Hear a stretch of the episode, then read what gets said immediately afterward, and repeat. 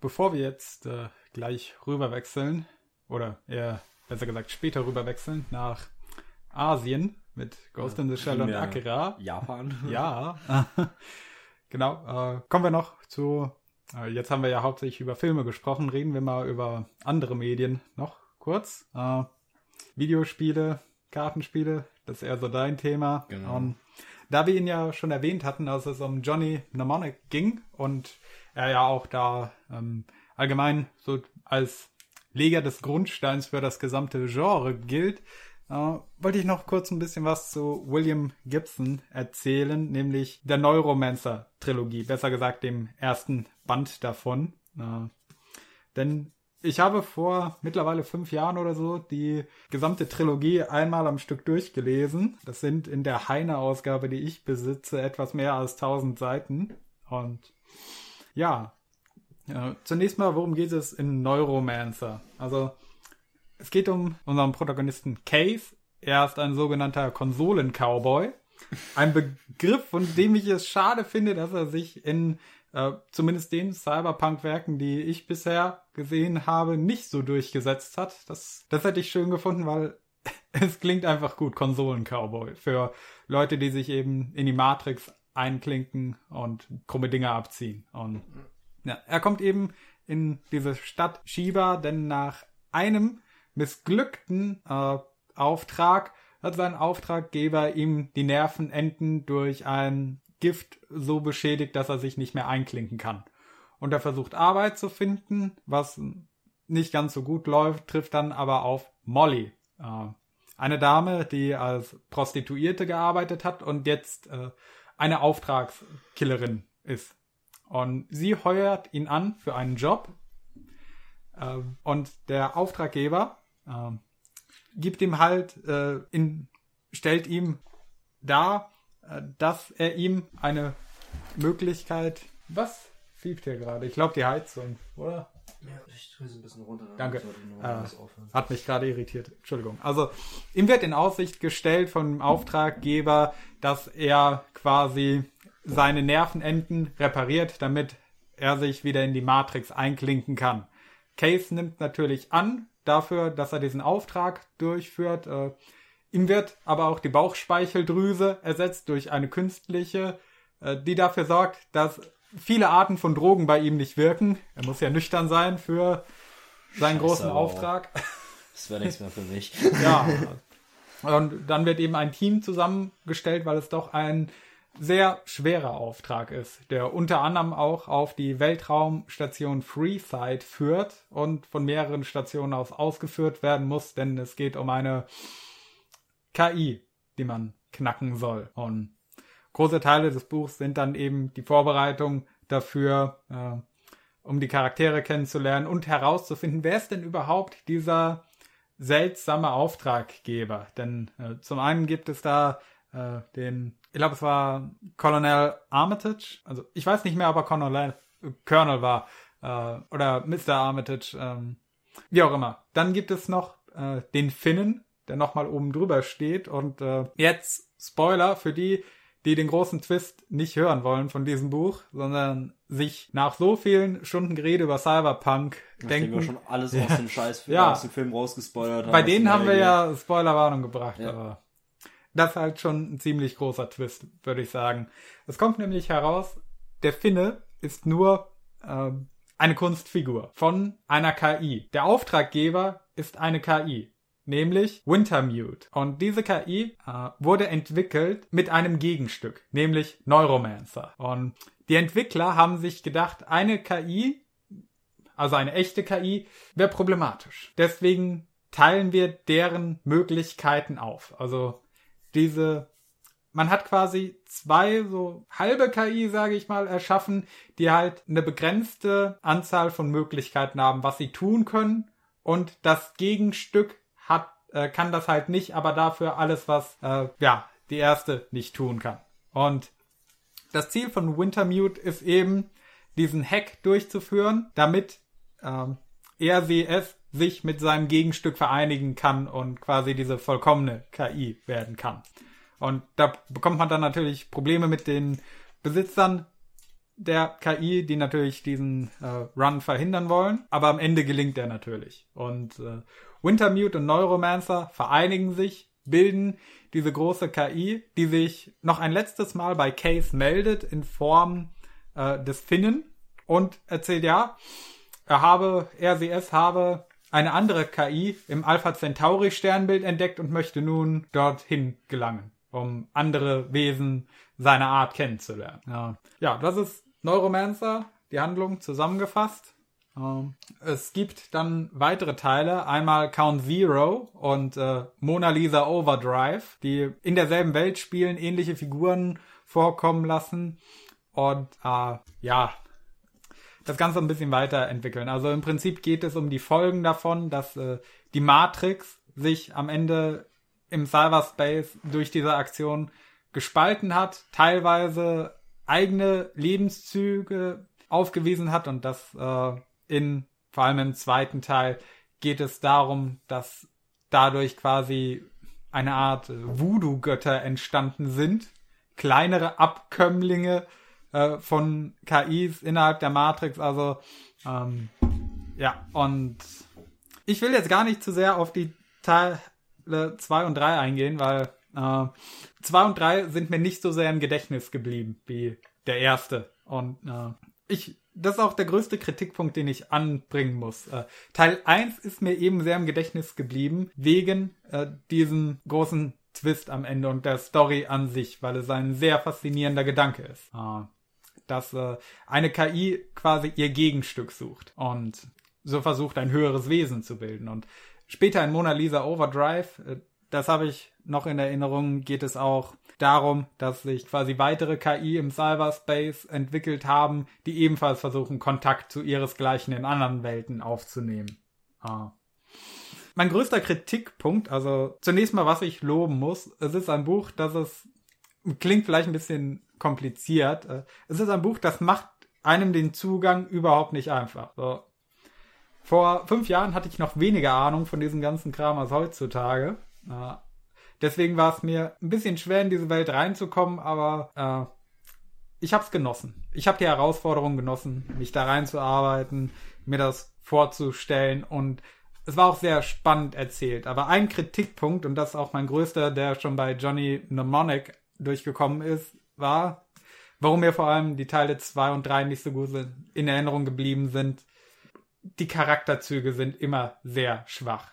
Du hast, wenn eher so, ja, Charakterarchetypen, die die Handlung vollziehen. Also William Gibson, äh, er ist ein Vorreiter des Cyberpunk, hat ihn ja quasi aus dem Nichts heraus erschaffen. Er ist auch verdammt gut darin, in all diesen Beschreibungen diese Welt aufzubauen und die Ideen vom Digitalen, aber äh, das mit Menschen kann er nicht so gut. Also ich würde auf jeden Fall äh, den ersten Teil empfehlen und wenn einem der empfäll, äh, gefällt, würde ich auch äh, Count Zero und Mona Lisa Overdrive empfehlen. Aber mir besonders ist halt der erste im Gedächtnis geblieben, äh, weil er halt meiner Meinung nach die interessanteste Handlung hatte. Also ja, Empfehlung geht raus. Und jetzt dein Part. Ich würde gerne noch mal ein bisschen mehr auf ähm, Cyberpunk 2077 eingehen, weil es ist gerade so das Größte, was wir an Cyberpunk halt haben. Ähm, basiert ja auf äh, 2020, also Cyberpunk 2020, was ja auch auf Neuromancer basiert. Ähm, ähnliches Worldbuilding hat auch äh, Shadowrun, deswegen will ich da noch mal ein bisschen näher drauf eingehen. Ah, übrigens, äh, weil ich gerade noch mal nachgelesen hatte, es die Figur Johnny Mnemonic wird quasi in einem späteren Teil der Neuromancer-Trilogie nochmal am Rande erwähnt. Okay. Ähm, es ist ähm, quasi äh, bei Shadowrun ähm, ausgehend von der reellen Welt von 1980, wo ja das äh, entstanden ist, es ist ja 89 äh, erschienen, ähm, haben die Macher halt sich äh, das Ganze weitergesponnen, da quasi fängt es so an, ähm, die Welt langsam halt Gestalt anzunehmen. Und die Konzerne werden halt immer größer und größer, besitzen dann halt ähm, Exekutionen, eigene, die Polizei ist äh, unter Konzernen, also es gibt ja die Konzernpolizei, die Konzernsoldaten, es gab äh, bei Cyberpunk 2077 vorher einen Konzernkrieg, oder drei Konzernkriege, glaube ich sogar, wo die Konzerne sich untereinander halt bekämpft haben, vor allem halt äh, Arasaka und Militech. Ähm, Da fällt mir ein, äh, ich hatte erwähnt, das Video, in dem es darum ging, Walt Disney wollte seine eigene Stadt mit Verwaltung und so weiter schaffen. Hat da unten ja auch quasi in Disneyland eigene Ordnungskräfte und er wollte das wirklich weiter ausbauen zu einer eigenen Polizei. Also, ich meine, wir haben so eine düstere Dystopie vor Augen von äh, Cyberpunk und dann ist es am Ende Disneyland. oh Junge! Statt so große Wolkenkratzer, alles verregnet, verdreckt, düster und dystopisch. Nein, so eine, du hast am Ende so eine ganz süße Stadt, Disneyland, so Amerika der 50er Jahre, alles Im schön Disney-Schloss. sauber, hell, wunderschön, im gemütlich warm Florida. Aber hinten dran verbirgt sich eben ein korrupter Polizeistaat. Also, nee, nicht korrupter, kooperativer Polizeistaat eines privaten Unternehmens.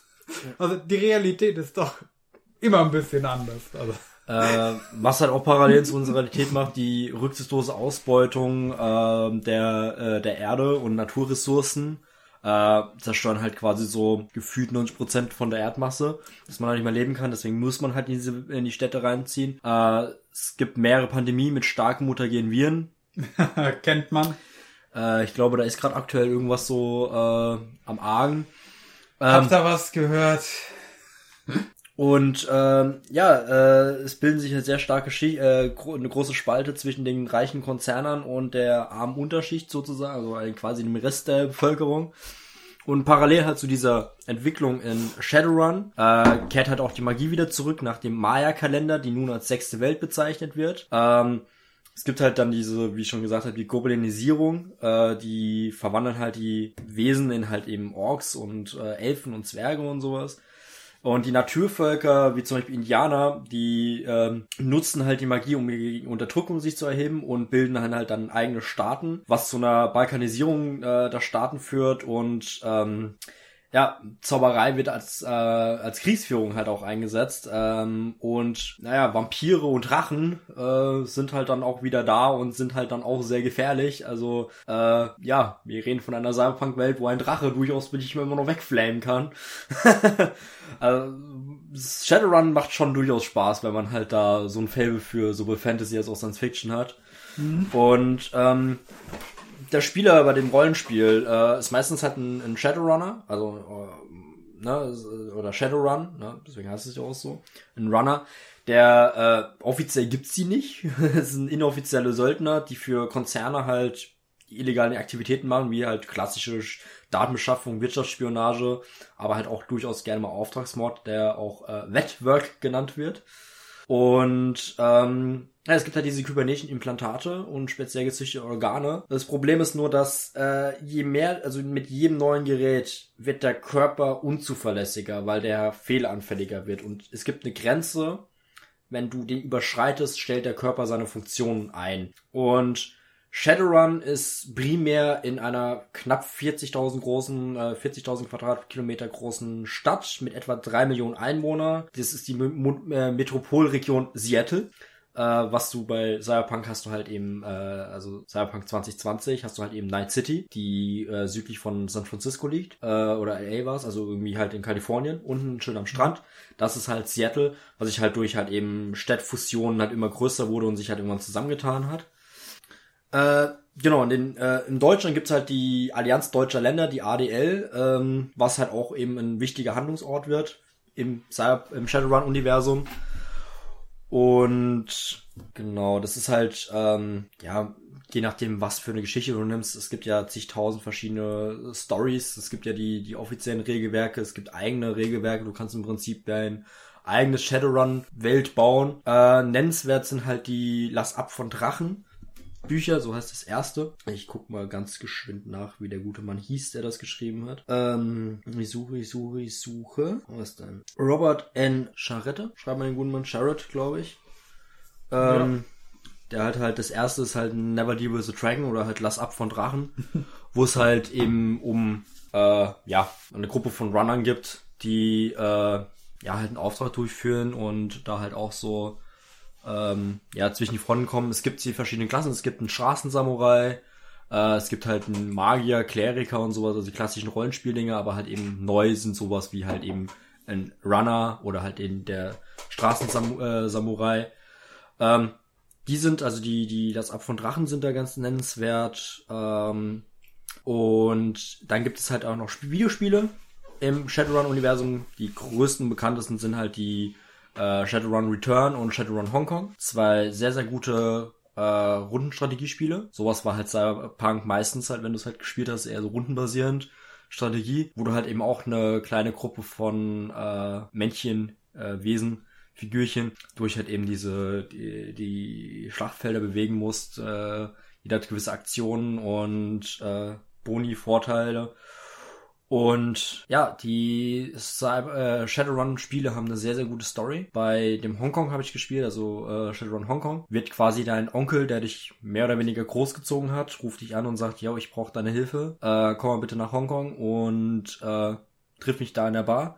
Du kommst an, triffst deinen Ziehbruder, mehr oder weniger, oder deinen Stiefbruder, oder deinen Ersatzbruder, mehr oder weniger, der halt zu einem äh, Ork wurde. Ähm, und ja, der Onkel ist halt äh, verschwunden oder halt eben nicht mehr aufgetaucht und den suchst du dann und ja, lohnt sich mal da einen Blick drauf zu werfen. Ist halt viel Dialog, viel Textboxen, durch die man sich klicken muss. Es ist halt auch, äh, wie halt auch Baldur's Gate und sowas, diese klassischen Rollenspiele, die erklären dir halt so gar nichts. Du brauchst einen Taschenrechner nebenbei. Du kannst dich halt mit einem äh, Levelaufstieg total äh, verskillen. Das ist halt auch immer so einsteigerfreundlich, nennen wir es mal. Äh, äh, das ist halt auch ein Problem, was Cyberpunk halt ganz lange hatte es war sehr, man erwartet, dass du halt die Welt verstehst, dass du die Welt kennst, dann kommst du damit klar. Äh, vor allem wie auch Baldur's Gate und sowas, du solltest halt schon durchaus Erfahrung haben mit äh, Rollenspielen, wenn du das einfach so spielen willst. Es lohnt sich vorher mal ein Tutorial auf YouTube anzuschauen, wie man seinen Charakter anstellt, weil du hast am Anfang so 20, 30 Skillpunkte und weißt nicht, ja gut, setze ich jetzt auf äh, Pistole oder auf Revolver oder doch lieber auf SMGs oder lieber auf MGs oder doch lieber auf Sniper oder gehe ich lieber auf Nahkampf mit stumpfen und scharfen Waffen oder gehe ich doch lieber eher auf äh, Hacken und äh, Schleichen und ich habe keine Ahnung, was ich überhaupt spiele. Weißt du, wenn ich halt jetzt komplett alles auf MGs gesetzt habe und erst in zehn Stunden mein erstes MG krieg, ist halt scheiße so, aber das wird ja vorher nicht erklärt, sondern heißt so, ja, erstell deinen Charakter, ja, so 20 Punkte, verteil die irgendwo. Willst du lieber auf Charisma gehen? Bringt dir Charisma was? Bringt dir nichts? Das weiß man auch nicht so genau, weil äh, bei Skyrim zum Beispiel hast du auch Charisma, aber das brauchst du überhaupt nicht zu skillen, weil es einfach keinen Einfluss hat, wirklich einen nennenswerten. Äh, bei den Spielen äh, durchaus schon, weil du verschiedene Dialogoptionen hast, die wichtig sind und äh, das nicht gerade leicht zu verstehen. Da muss man sich ein bisschen reinfuchsen, aber ich glaube, wenn man das gemacht hat und da man kriegt da eine richtig gute Story. Ich äh, habe dafür einfach nicht wirklich die Zeit gehabt, die ganze Zeit bisher. Ähm, aber ansonsten, wer halt auf klassische Rundenstrategie spielt, äh, Spiele steht, äh, ist das genau der Shit, nach dem man gesucht hat. Also es ist wirklich äh, auch bockenschwer. Also wirklich da, ich bin in der ersten Mission zehnmal gestorben hintereinander. Ich habe die nicht hingekriegt. Läuft. Ja, ich bin einfach zu schwach für diese Spiele. Ähm, lohnt sich aber. Ich meine, es gibt's äh, auf Steam und sowas zu holen, also ist noch sehr modern. Ähm, was ich aber sehr, sehr empfehlen kann, was ich sehr, sehr gerne spiele, es gibt ein Kartenspiel namens Netrunner.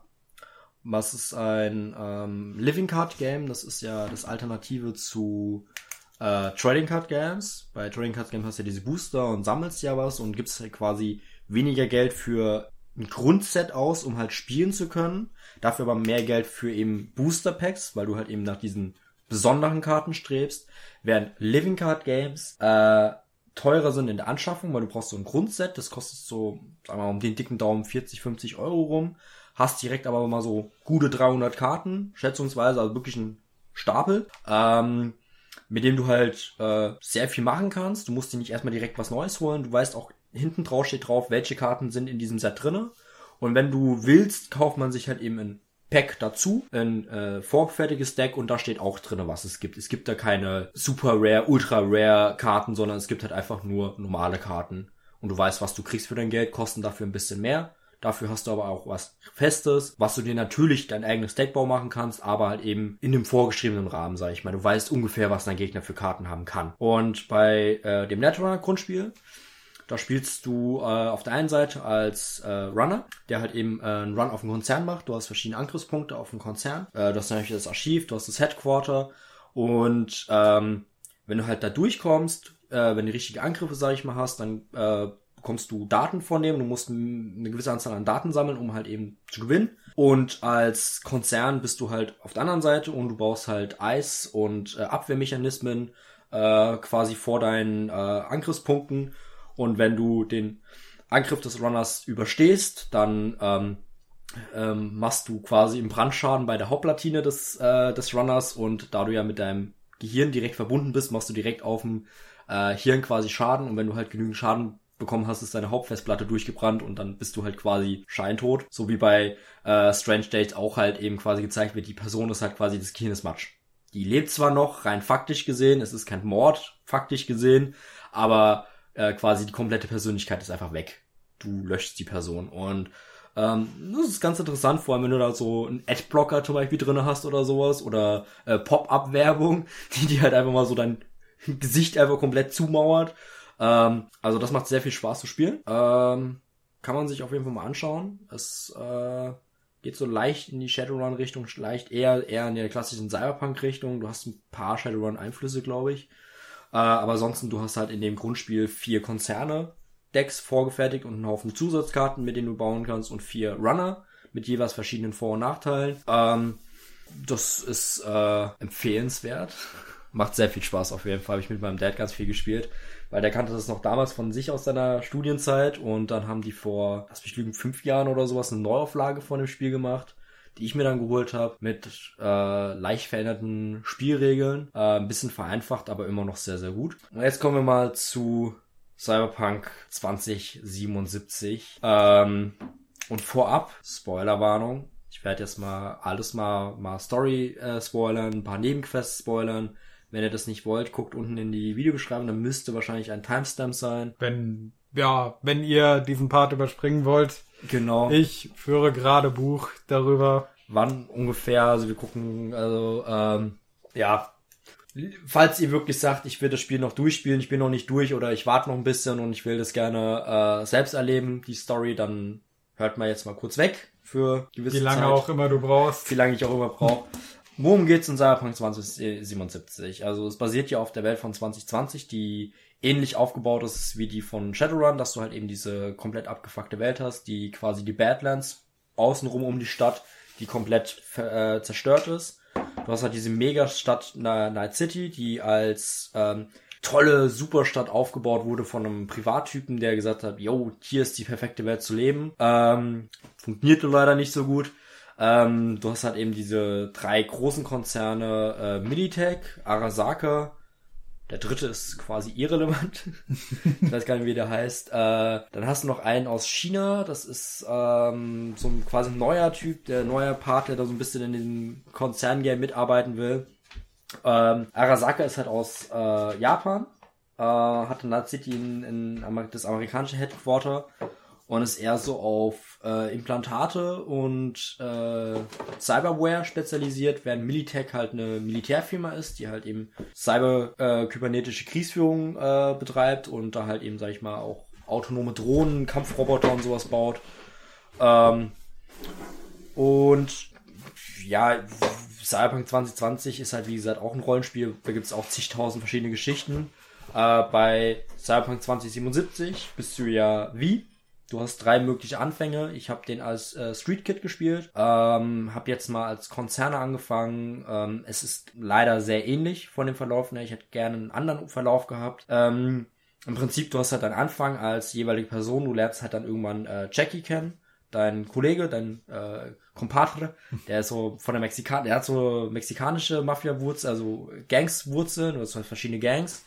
Da hast du halt in ähm, dem Stadtteil, wo du halt quasi lebst, äh, hast du halt eben diese Mexikaner, die halt in dem äh, Coyote, äh, Coyote äh, Bar, also Coyote Bar quasi so ihr Hauptsitz haben. Dann hast du halt eben, was mir gerade aufgefallen ist, bei Neuromancer hast du halt diese Voodoo Boys, die besten Runner der Stadt quasi, die sich halt in der ähm, eigentlich schönen Strandpromenade, die dann halt nicht fertig gebaut wurde, weil dann kein Geld mehr da war, weil der Konzernkrieg dazwischen kam. Die haben da quasi ihr Stadtteil aufgemacht und haben gesagt, wir sind jetzt hier quasi autonom, die gegen Netwatch arbeiten, um halt eben das freie Internet zu behalten, äh, weil Netwatch will halt eben das den Cyberspace des Internets, ähm, den, den Interweb halt irgendwie äh, kontrollieren mit staatlichen Regularien und äh, die Voodoo Boys sagen, nee, wir bleiben free und äh, kämpfen da halt dagegen. Und dann gibt's halt, es gibt halt verschiedene Mafia, es gibt die, die äh, Claw Tigers, so eine Yakuza-Ableger, dann hast du halt noch verschiedene andere Dinger, du hast die äh, irgendwie eine Street Crew, die so äh, militärisch äh, amerikanisch patriotisch mit dem Sternbanner unterwegs ist. Ähm, also es gibt da wirklich verschiedene Gangs, mit denen du halt mal mehr, mal weniger zusammen äh, in Berührung kommst. Dann hast du nämlich auch die Maelstroms, die komplett auf Cyberware aus sind und sich ein bisschen übertrieben haben und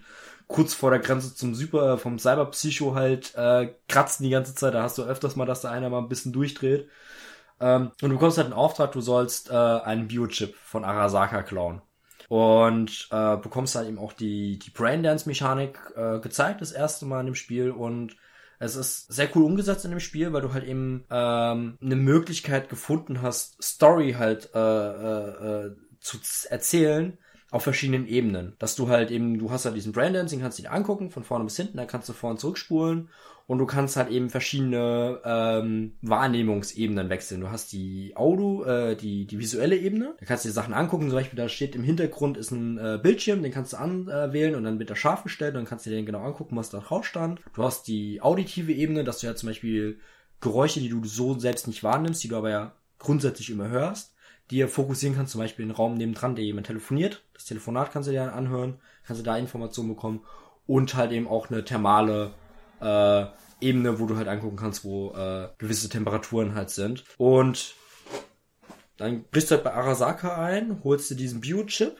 und siehst, wie der Sohn von Arasaka seinen Vater halt umbringt und es dann quasi als Mord, äh, also eben darstellt, dass der Vater halt gerade ermordet wurde, vergiftet wurde. Und du hast das halt live gesehen dann siehst du halt in der Situation, dass du im Arasaka Tower bist und auf einmal eine komplette Security unterwegs ist und ähm, ja, du marschierst da jetzt raus und solltest da nicht drinne sein und natürlich kommst du dann halt in die Situation, dass sie auf dich ballern, weil vermeintlich hast du dann den Arasaka-Chef umgebracht und die Behälterung von dem Biochip geht kaputt. Also steckt die Checke den in den Kopf rein, weil der ähm, dann da sicher ist, um den halt rauszukriegen. Problem ist, Jackie stirbt auch am Ende von dieser Mission und um halt diesen Chip dann halt eben wenigstens abgeben zu können, dass halt Jackie nicht umsonst gestorben ist, dass du den Auftrag wenigstens durchführen kannst, nimmst du den Chip bei dir rein. Nur dummerweise setzt er bei dir dann das aus, was er quasi ist, und zwar das, äh, das Replika äh, die Replikation von eben Johnny Silverhand, der 2050 den Krieg gegen Arasaka, äh, den Krieg gegen Arasaka geführt hat, den Tower in die Luft gesprengt hat mit drei Nuklearsprengköpfen. Ähm, deswegen ist er ein riesiger Krater gewesen. Und ähm, ja, Arasaka hat den quasi äh, gefangen genommen, äh, in ähm, seinen Geist quasi komplett gekillt, äh, in ein Gefängnis quasi gesperrt und auf diesem Biochip gespeichert, der jetzt in deinem Kopf ist und äh, gewaltsam versucht halt eben diesen Körper an sich zu reißen. Und damit hast du halt eben auch diese Aussetzer, weil eben Johnny am Anfang gegen dich arbeitet oder gegen dich kämpft, deswegen sehr sympathischer Mann, der die ganze Zeit flucht und nicht beleidigt, weil du nur Scheiße baust. Ähm, und hauptsächlich ist es deine Mission, äh, diesen Biochip loswerden, weil äh, die Person, die die beauftragt hat, die ist dann auch nicht mehr da, die ist dann auch äh, umgebracht worden und so weiter und fort. Und irgendwie versuchst du halt diesen Biochip loszuwerden. Und äh, bei meinem Storyverlauf, ich weiß nicht, ob der stark abweicht oder nicht. Auf jeden Fall, ich habe mich da mal entschieden, mal die Voodoo Boys halt eben zu fragen, ob die mir halt eben helfen können, diesen Biochip wieder loszuwerden, weil die quasi meinen Auftragsgeber beauftragt haben, diesen Biochip zu klauen. Die wollen den eigentlich haben. Und ähm, da komme ich dann halt mit Netwatch halt auch äh, in Probleme und ähm, so weiter und so fort. Und durch, Ara, äh, durch eben die Voodoo Boys äh, quasi ähm, baue ich halt Kontakt auf zu Alt Cunningham, eine ehemalige Freundin von Johnny Silverhand, die er damals geknallt hat, die mit ihm dann Schluss gemacht hat. Die beste Runnerin der Welt. Äh, zu dem Zeitpunkt, die das Gefängnis gebaut hat oder den Soul Killer gebaut hat, der halt eben Johnny Silverhand später dann halt eben seine Seele geklaut hat und eben in dieses Gefängnis zu sperren. Und die ist zu einer KI geworden. Die ist nur halt hinter der Blackwall. Die hat Netwatch errichtet, um halt diese ganzen freien, unkontrollierten Datenströme, Datensätze, diese ganzen KIs eben auszubannen aus diesem freien Netz, äh, um halt eben diesen vermeintlich sichere Netz zu bauen, aber das überwachen die halt komplett und das ist halt das, warum halt eben die Voodoo Boys diese Blackwall komplett einreißen wollen. Dafür bräuchten sie aber alt, alt äh, Cunningham, äh, dass die halt die Blackwall einreißt, dass die halt diesen unbegrenzten Zugang zu diesem ähm, unkontrollierten Jenseits, äh, diesen unkontrollierten Cyberspace jenseits der Blackwall und ähm, dann etabliert sich das halt so langsam. Äh, du äh, lernst halt auch Rogue kennen, die alte Freundin von Johnny Silverhand, die mit ihm damals zusammengearbeitet hat, um gegen äh, Arasaka zu kämpfen, den ersten Angriff auf Arasaka. Ähm, was auch eine Parallele ist zu Johnny Mnemonic, wo er am, Ende der äh, Tower von der von dem äh, Unternehmen komplett äh, zerstört wird oder gesprengt wird, während du halt eben in ähm, äh, Cyberpunk 2077 2050 halt Johnny Silverhand diesen äh, Arasaka Tower gesprengt hat mit drei Nuklearsprengköpfen. ist gute Idee, mitten in der Stadt Atombomben zu zünden. Ja, das wissen die Japaner gut. Ähm, was halt eben klar, wird er halt so dargestellt als Terrorist und als böse und schlimm und äh, gut, dass er weg ist, aber äh, ja, er wurde einfach nur, ja, der hat in einer Punkband gespielt, sage ich mal, äh, wird man das am besten nennen können, so eine Post-Punk-Band, so mit mhm. eher Elektro-Rock-Einflüssen. Und er irgendwann gesagt hat, ey, ich habe keinen Bock mehr nur darüber zu singen, wie schlimm doch alles ist, da muss man doch was machen, da muss man doch mal hingehen und Arasaka in die Luft sprengen und zieht das dann auch knallhart durch. Ähm, und ähm, genauso wie Low Tech bei Johnny Mnemonic. Und man hat dann dieses wunderschöne Ende, das so ein bisschen an Fight Club erinnert, auch wenn ja. der Film später kam. Ja. Hätten nur noch die Pixies gefehlt. Großartiges Lied, das gut zu der Sendung passt. Aber mh, im Prinzip geht's einfach nur die ganze Zeit darum, dass du halt irgendwie versuchst, diesen Biochip wieder loszuwerden, weil ähm, ja, du allmählich drauf gehst. Und du hast zwar äh, Pillen bekommen, die halt eben Johnny ähm, quasi unterdrücken. Du hast aber auch die die äh, die Gegenwirkung sozusagen, dass du halt einfach quasi dich unterdrückst, dass Johnny übernimmt. Und es gibt manchmal die Situation, dass äh, Johnny die Kontrolle über dich nimmt. Der hat zum Beispiel einmal dann äh, gerettet, nachdem du komplett zusammengebrochen bist als Spieler und ich rettet dich halt damit. Den Fight Club. Ja, so ähnlich, so ein bisschen, ja. ja. Nur, dass es da kein großer Twist ist, sondern von Anfang an klar. Ja. Also hier jetzt bei Cyberpunk. Ja, genau, bei Cyberpunk ist es klar, weil ähm, du weißt, dass Johnny halt eben nur ein Biochip ist. Und du, vor allem du bäst dich die ganze Zeit mit dem. Du bleib, ihr beleidigt euch gegenseitig, das macht einfach so viel Spaß, wenn man sich gegenseitig einfach so ein bisschen fertig macht. So, ja, du bist einfach nur ein Geist, du bist scheiße, du bist einfach ein schwacher Körper, so, weißt du, so, äh, beide sich über diese Rauferei miteinander, aber dass man sich irgendwie doch miteinander anfreundet, so im Laufe der Geschichte kannst du machen, musst du nicht. Das ist äh, einer dieser freien Optionen. Wenn du das machst, hast du aber äh, einen Zugang zum Good Ending von Cyberpunk, weil ähm, irgendwann ist klar, du kriegst diesen Biochip nicht mehr los, außer du brichst halt bei Soulkiller ein und zerstörst das und äh, ja, zerstörst halt quasi Arasaka, die diesen Biochip aber gebaut haben, um halt eben zum Beispiel den Superreichen, die haben damit beworben, die Unsterblichkeit zu geben, weil du dann ewig leben wirst als mhm. Elektro äh, als Computerprogramm mehr oder weniger, also als als Hologramm, als Replikation und sowas. Ähm, und du hast quasi ganz am Ende, du weißt, du lebst nur noch kurz, du hast noch quasi eine Aktion offen, du hast dann sitzt du dann da auf deinem Dach und kannst dich entscheiden, du hast die rote und die blaue Pille in der Hand und eine Knarre neben dir auf dem Tisch. Und äh, die Enden, die ich gespielt habe, war das Good Ending, dass ich quasi gesagt habe, okay, Johnny, ich kann das nicht mehr, du übernimmst die Kontrolle und haust dir erstmal dermaßen auf die Kacke und sprengst Arasaka in die Luft. Aber diesmal richtig. Und dann geht halt die letzte Action los, wo du einfach Arasaka stürmst, über alles einfach über den Haufen mäht, was irgendwie vor drei nicht, äh, was vor deine Lunte kommt. Du dann eben bei Soulkiller eben einbrichst und halt eben äh, Alt Cunningham quasi befreist, die quasi Soulkiller äh, sprengt und du dann im Cyberspace bist und die Wahl hast, entweder geht wie oder Johnny. Einer von beiden kann nur überleben, weil es gibt nur einen Körper, aber zwei Geister drin, also zwei Souls. Ähm, ich habe mich dafür entschieden, dass halt eben Johnny. Zwei Ghosts, aber nur eine Machine. ja, so ungefähr. ich habe mir entschieden, dass halt Johnny geht, weil er das halt versprochen hat. Und ich bin ein bisschen verwirrt, weil quasi ich spiele wie, aber der Geist von wie ist gegenüber und prügelt auf mich ein und hat gesagt, ich hab, du, ich hab dir vertraut, du hast mich verraten um, ähm, aber am Ende bin ich halt wie, die quasi überlebt hat, äh, super reich ist, weil, ich meine, der hat den größten Konzern der Welt zerschlagen, der ist komplett am Arsch, weil die kompletten finanziellen Ressourcen sind halt auf diesen ähm, Unsterblichkeit äh, äh, Chip gespeichert. Du bist quasi komplett von ganz unten nach ganz oben gekommen. Du bist quasi die Legende des Afterlives. Das ist diese ganz große Bar, wo halt diese ganzen Legenden aus äh, Night City, diese ganzen Revolverhelden, die äh, ja, die Legenden der Stadt quasi, die besten Runner oder die krassesten Gangster, die haben da quasi ihren Drink. Es gibt einen Silverhand, es gibt einen Rogue-Trink und so weiter und fort, ne? Rogue ist quasi so die Chefin, die hat sich ein bisschen zur Ruhe gesetzt, leitet jetzt so das After Dark und dir gehört danach das After Dark und bist quasi High Society. Aber du willst noch einen letzten Auftrag machen und zwar äh, Crystal Palace angreifen. Und damit endet das Spiel. Ich habe keine Ahnung, was das Ende mir jetzt wirklich genau sagen will. weil irgendwie mich verwirrt, weil ich dachte irgendwie Johnny wäre weg. Johnny ist auch weg, aber irgendwie hat sich wie mir gegenübergestellt und es ist ein sehr interessantes Ende, weil du mehrmals die Entscheidung hast zu, äh, zu, zu entscheiden, wer von beiden überleben wird. Ob jetzt wie oder halt eben Johnny.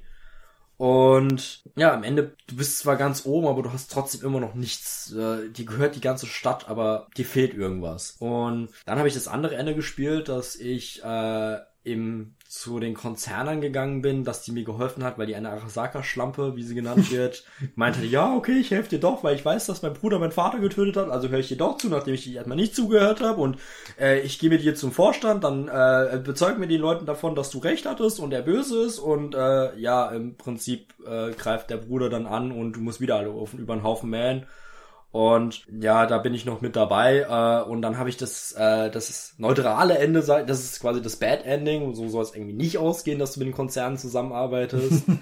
ähm, was irgendwie Sinn macht, weil sie die ganze Scheiße halt eingebrockt haben. Äh, und vor allem Johnny ist halt einfach Piss des Todes, dass du jetzt quasi mit dem Feind arbeitest und aufgegeben hast. Und es gibt ein alternatives Ende, eins der beiden. Ähm, wo du dir quasi entscheidest, so, okay, scheiß drauf, ich nehme keine Pille und blas mir jetzt hier und jetzt auf dem Dach einfach den Schädel weg. Dann ist einfach keiner gestorben, so. Gering des, äh, Weg des geringsten Widerstands. Und das war interessant, einfach so, dass es tatsächlich einfach funktioniert hat. Du sagst Down, einfach so, weg. ich nehme die Knarre, die da liegt.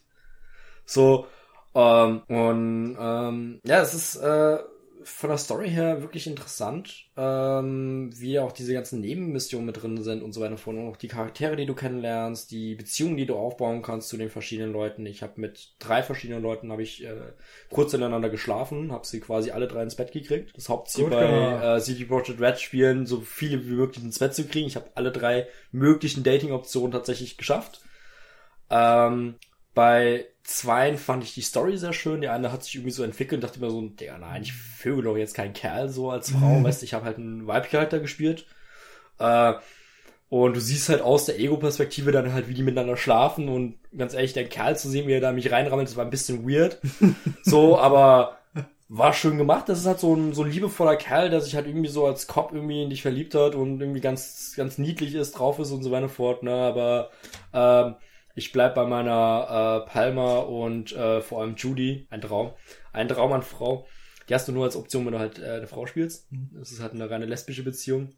Äh, Judy ist nämlich der Charakter, die äh, BDs äh, äh, editiert quasi, der Editor, und sich immer ein bisschen aufregt, dass sie halt diese ganze geile Technik hat, so viel geilen Scheiß damit machen kann, einfach nur Pornos macht. Die finde es halt ein bisschen nervig so, aber ähm, ja, ich meine, leider kann man sich keine BD-Pornos in dem Spiel anschauen. Es äh, gibt äh, zwei äh, Nutten nur, die man sich bestellen kann, zwei Joy-Toys, eine Frau und ein Mann. Auch ein bisschen langweilig, ich hätte gerne mehr das Optionen. man Lenny fragen, ob der was übrig hat. Ja, äh, ich hätte, ich meine, es wird ja ganz groß beworben mit, äh, du kannst deinen Penis dir eigen einstellen, du hast alle freien Optionen, aber du hast nur zwei Nutten wegzuflanken und kannst ja nicht mal ein scheiß Porno reinziehen oder so. Das, ich bin enttäuscht, Cyberpunk, äh, CD Projekt Red, ich bin einfach enttäuscht.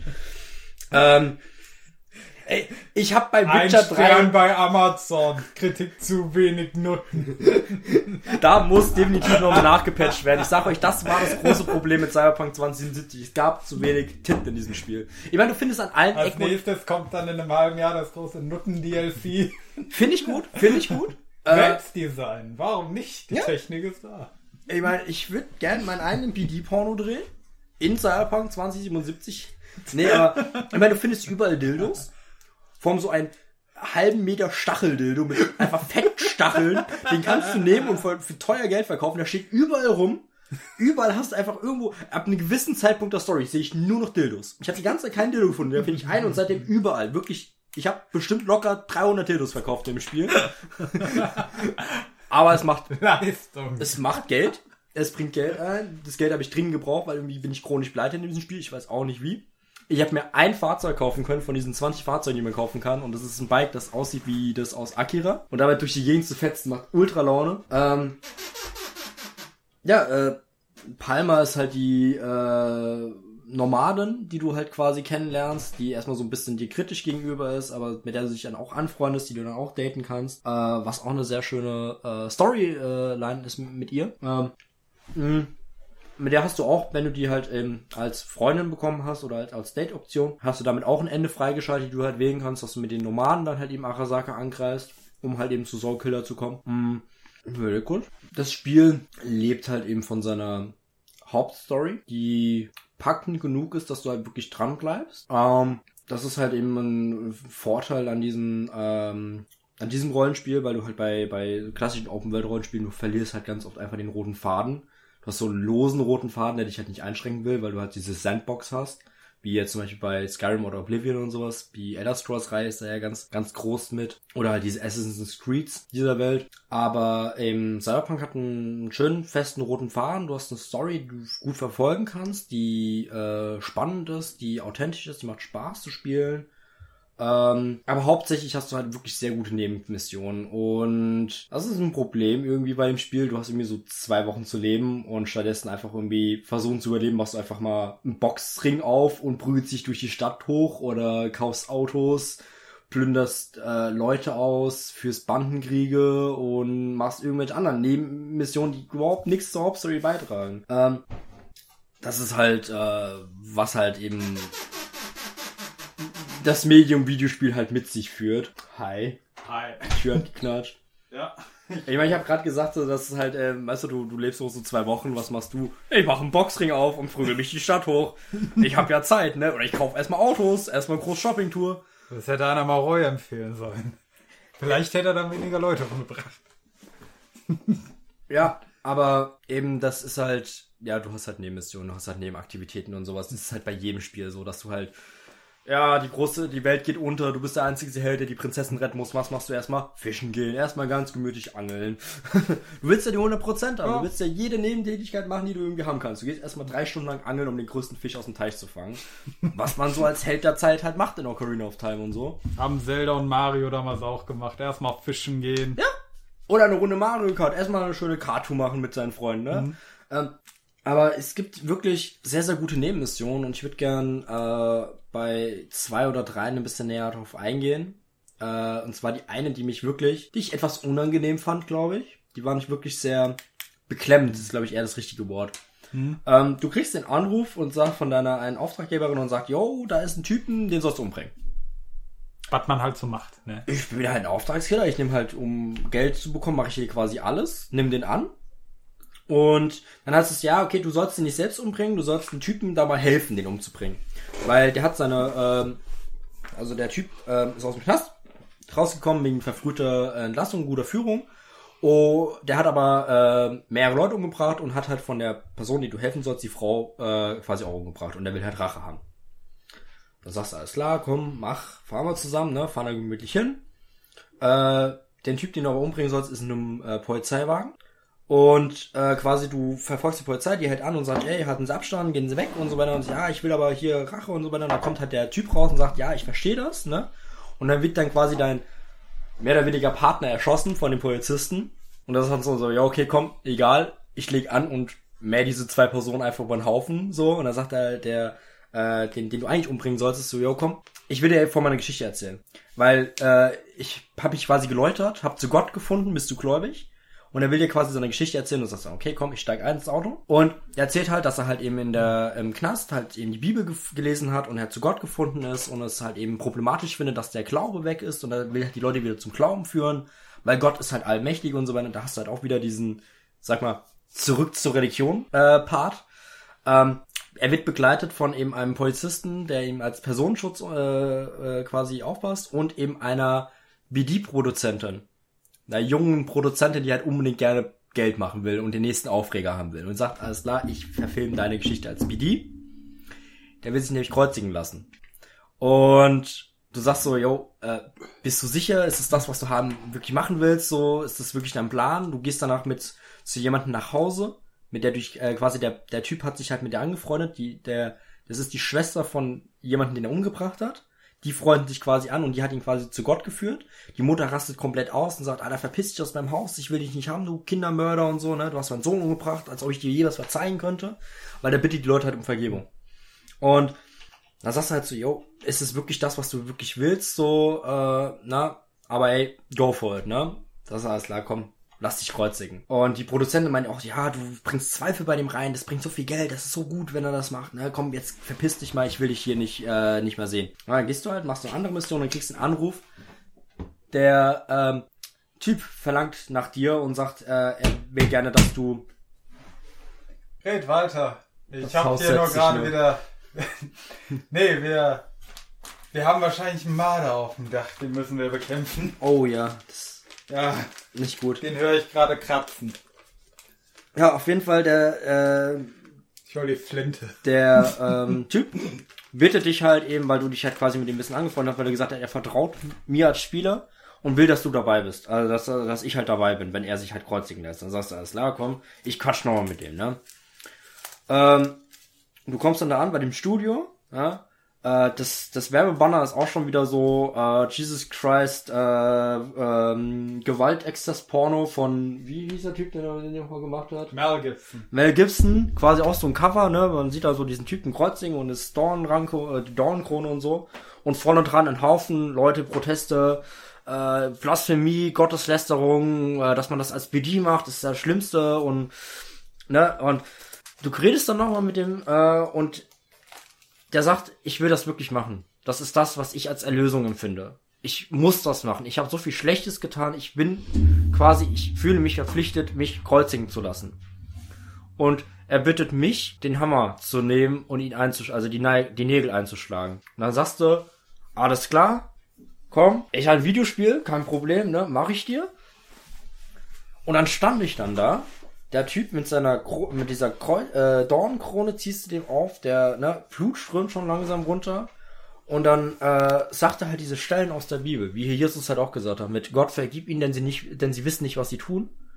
Und dann haust du dem den Nagel mit einem Quicktime-Event rein, drückst da zweimal auf Dreieck oder auf Viereck war das, glaube ich, oder sowas, ne? Dann schreit der Typ, dann erzählt er wieder sowas wie, äh, ne, Gott vergib mir, ich mach das richtig und so weiter und fort, ne? Haust dann nochmal, du musst da jedes Mal dreimal draufdrücken, dass der Nagel komplett drin ist. Es kracht nur, es scheppert, du siehst das, du kannst das nicht mehr abbrechen, wenn du einmal gesagt hast, ich nagel dich da jetzt aufs Kreuz, äh, no sexuelle Kontext, äh, musst du den da halt wirklich reinhämmern, die Nägel.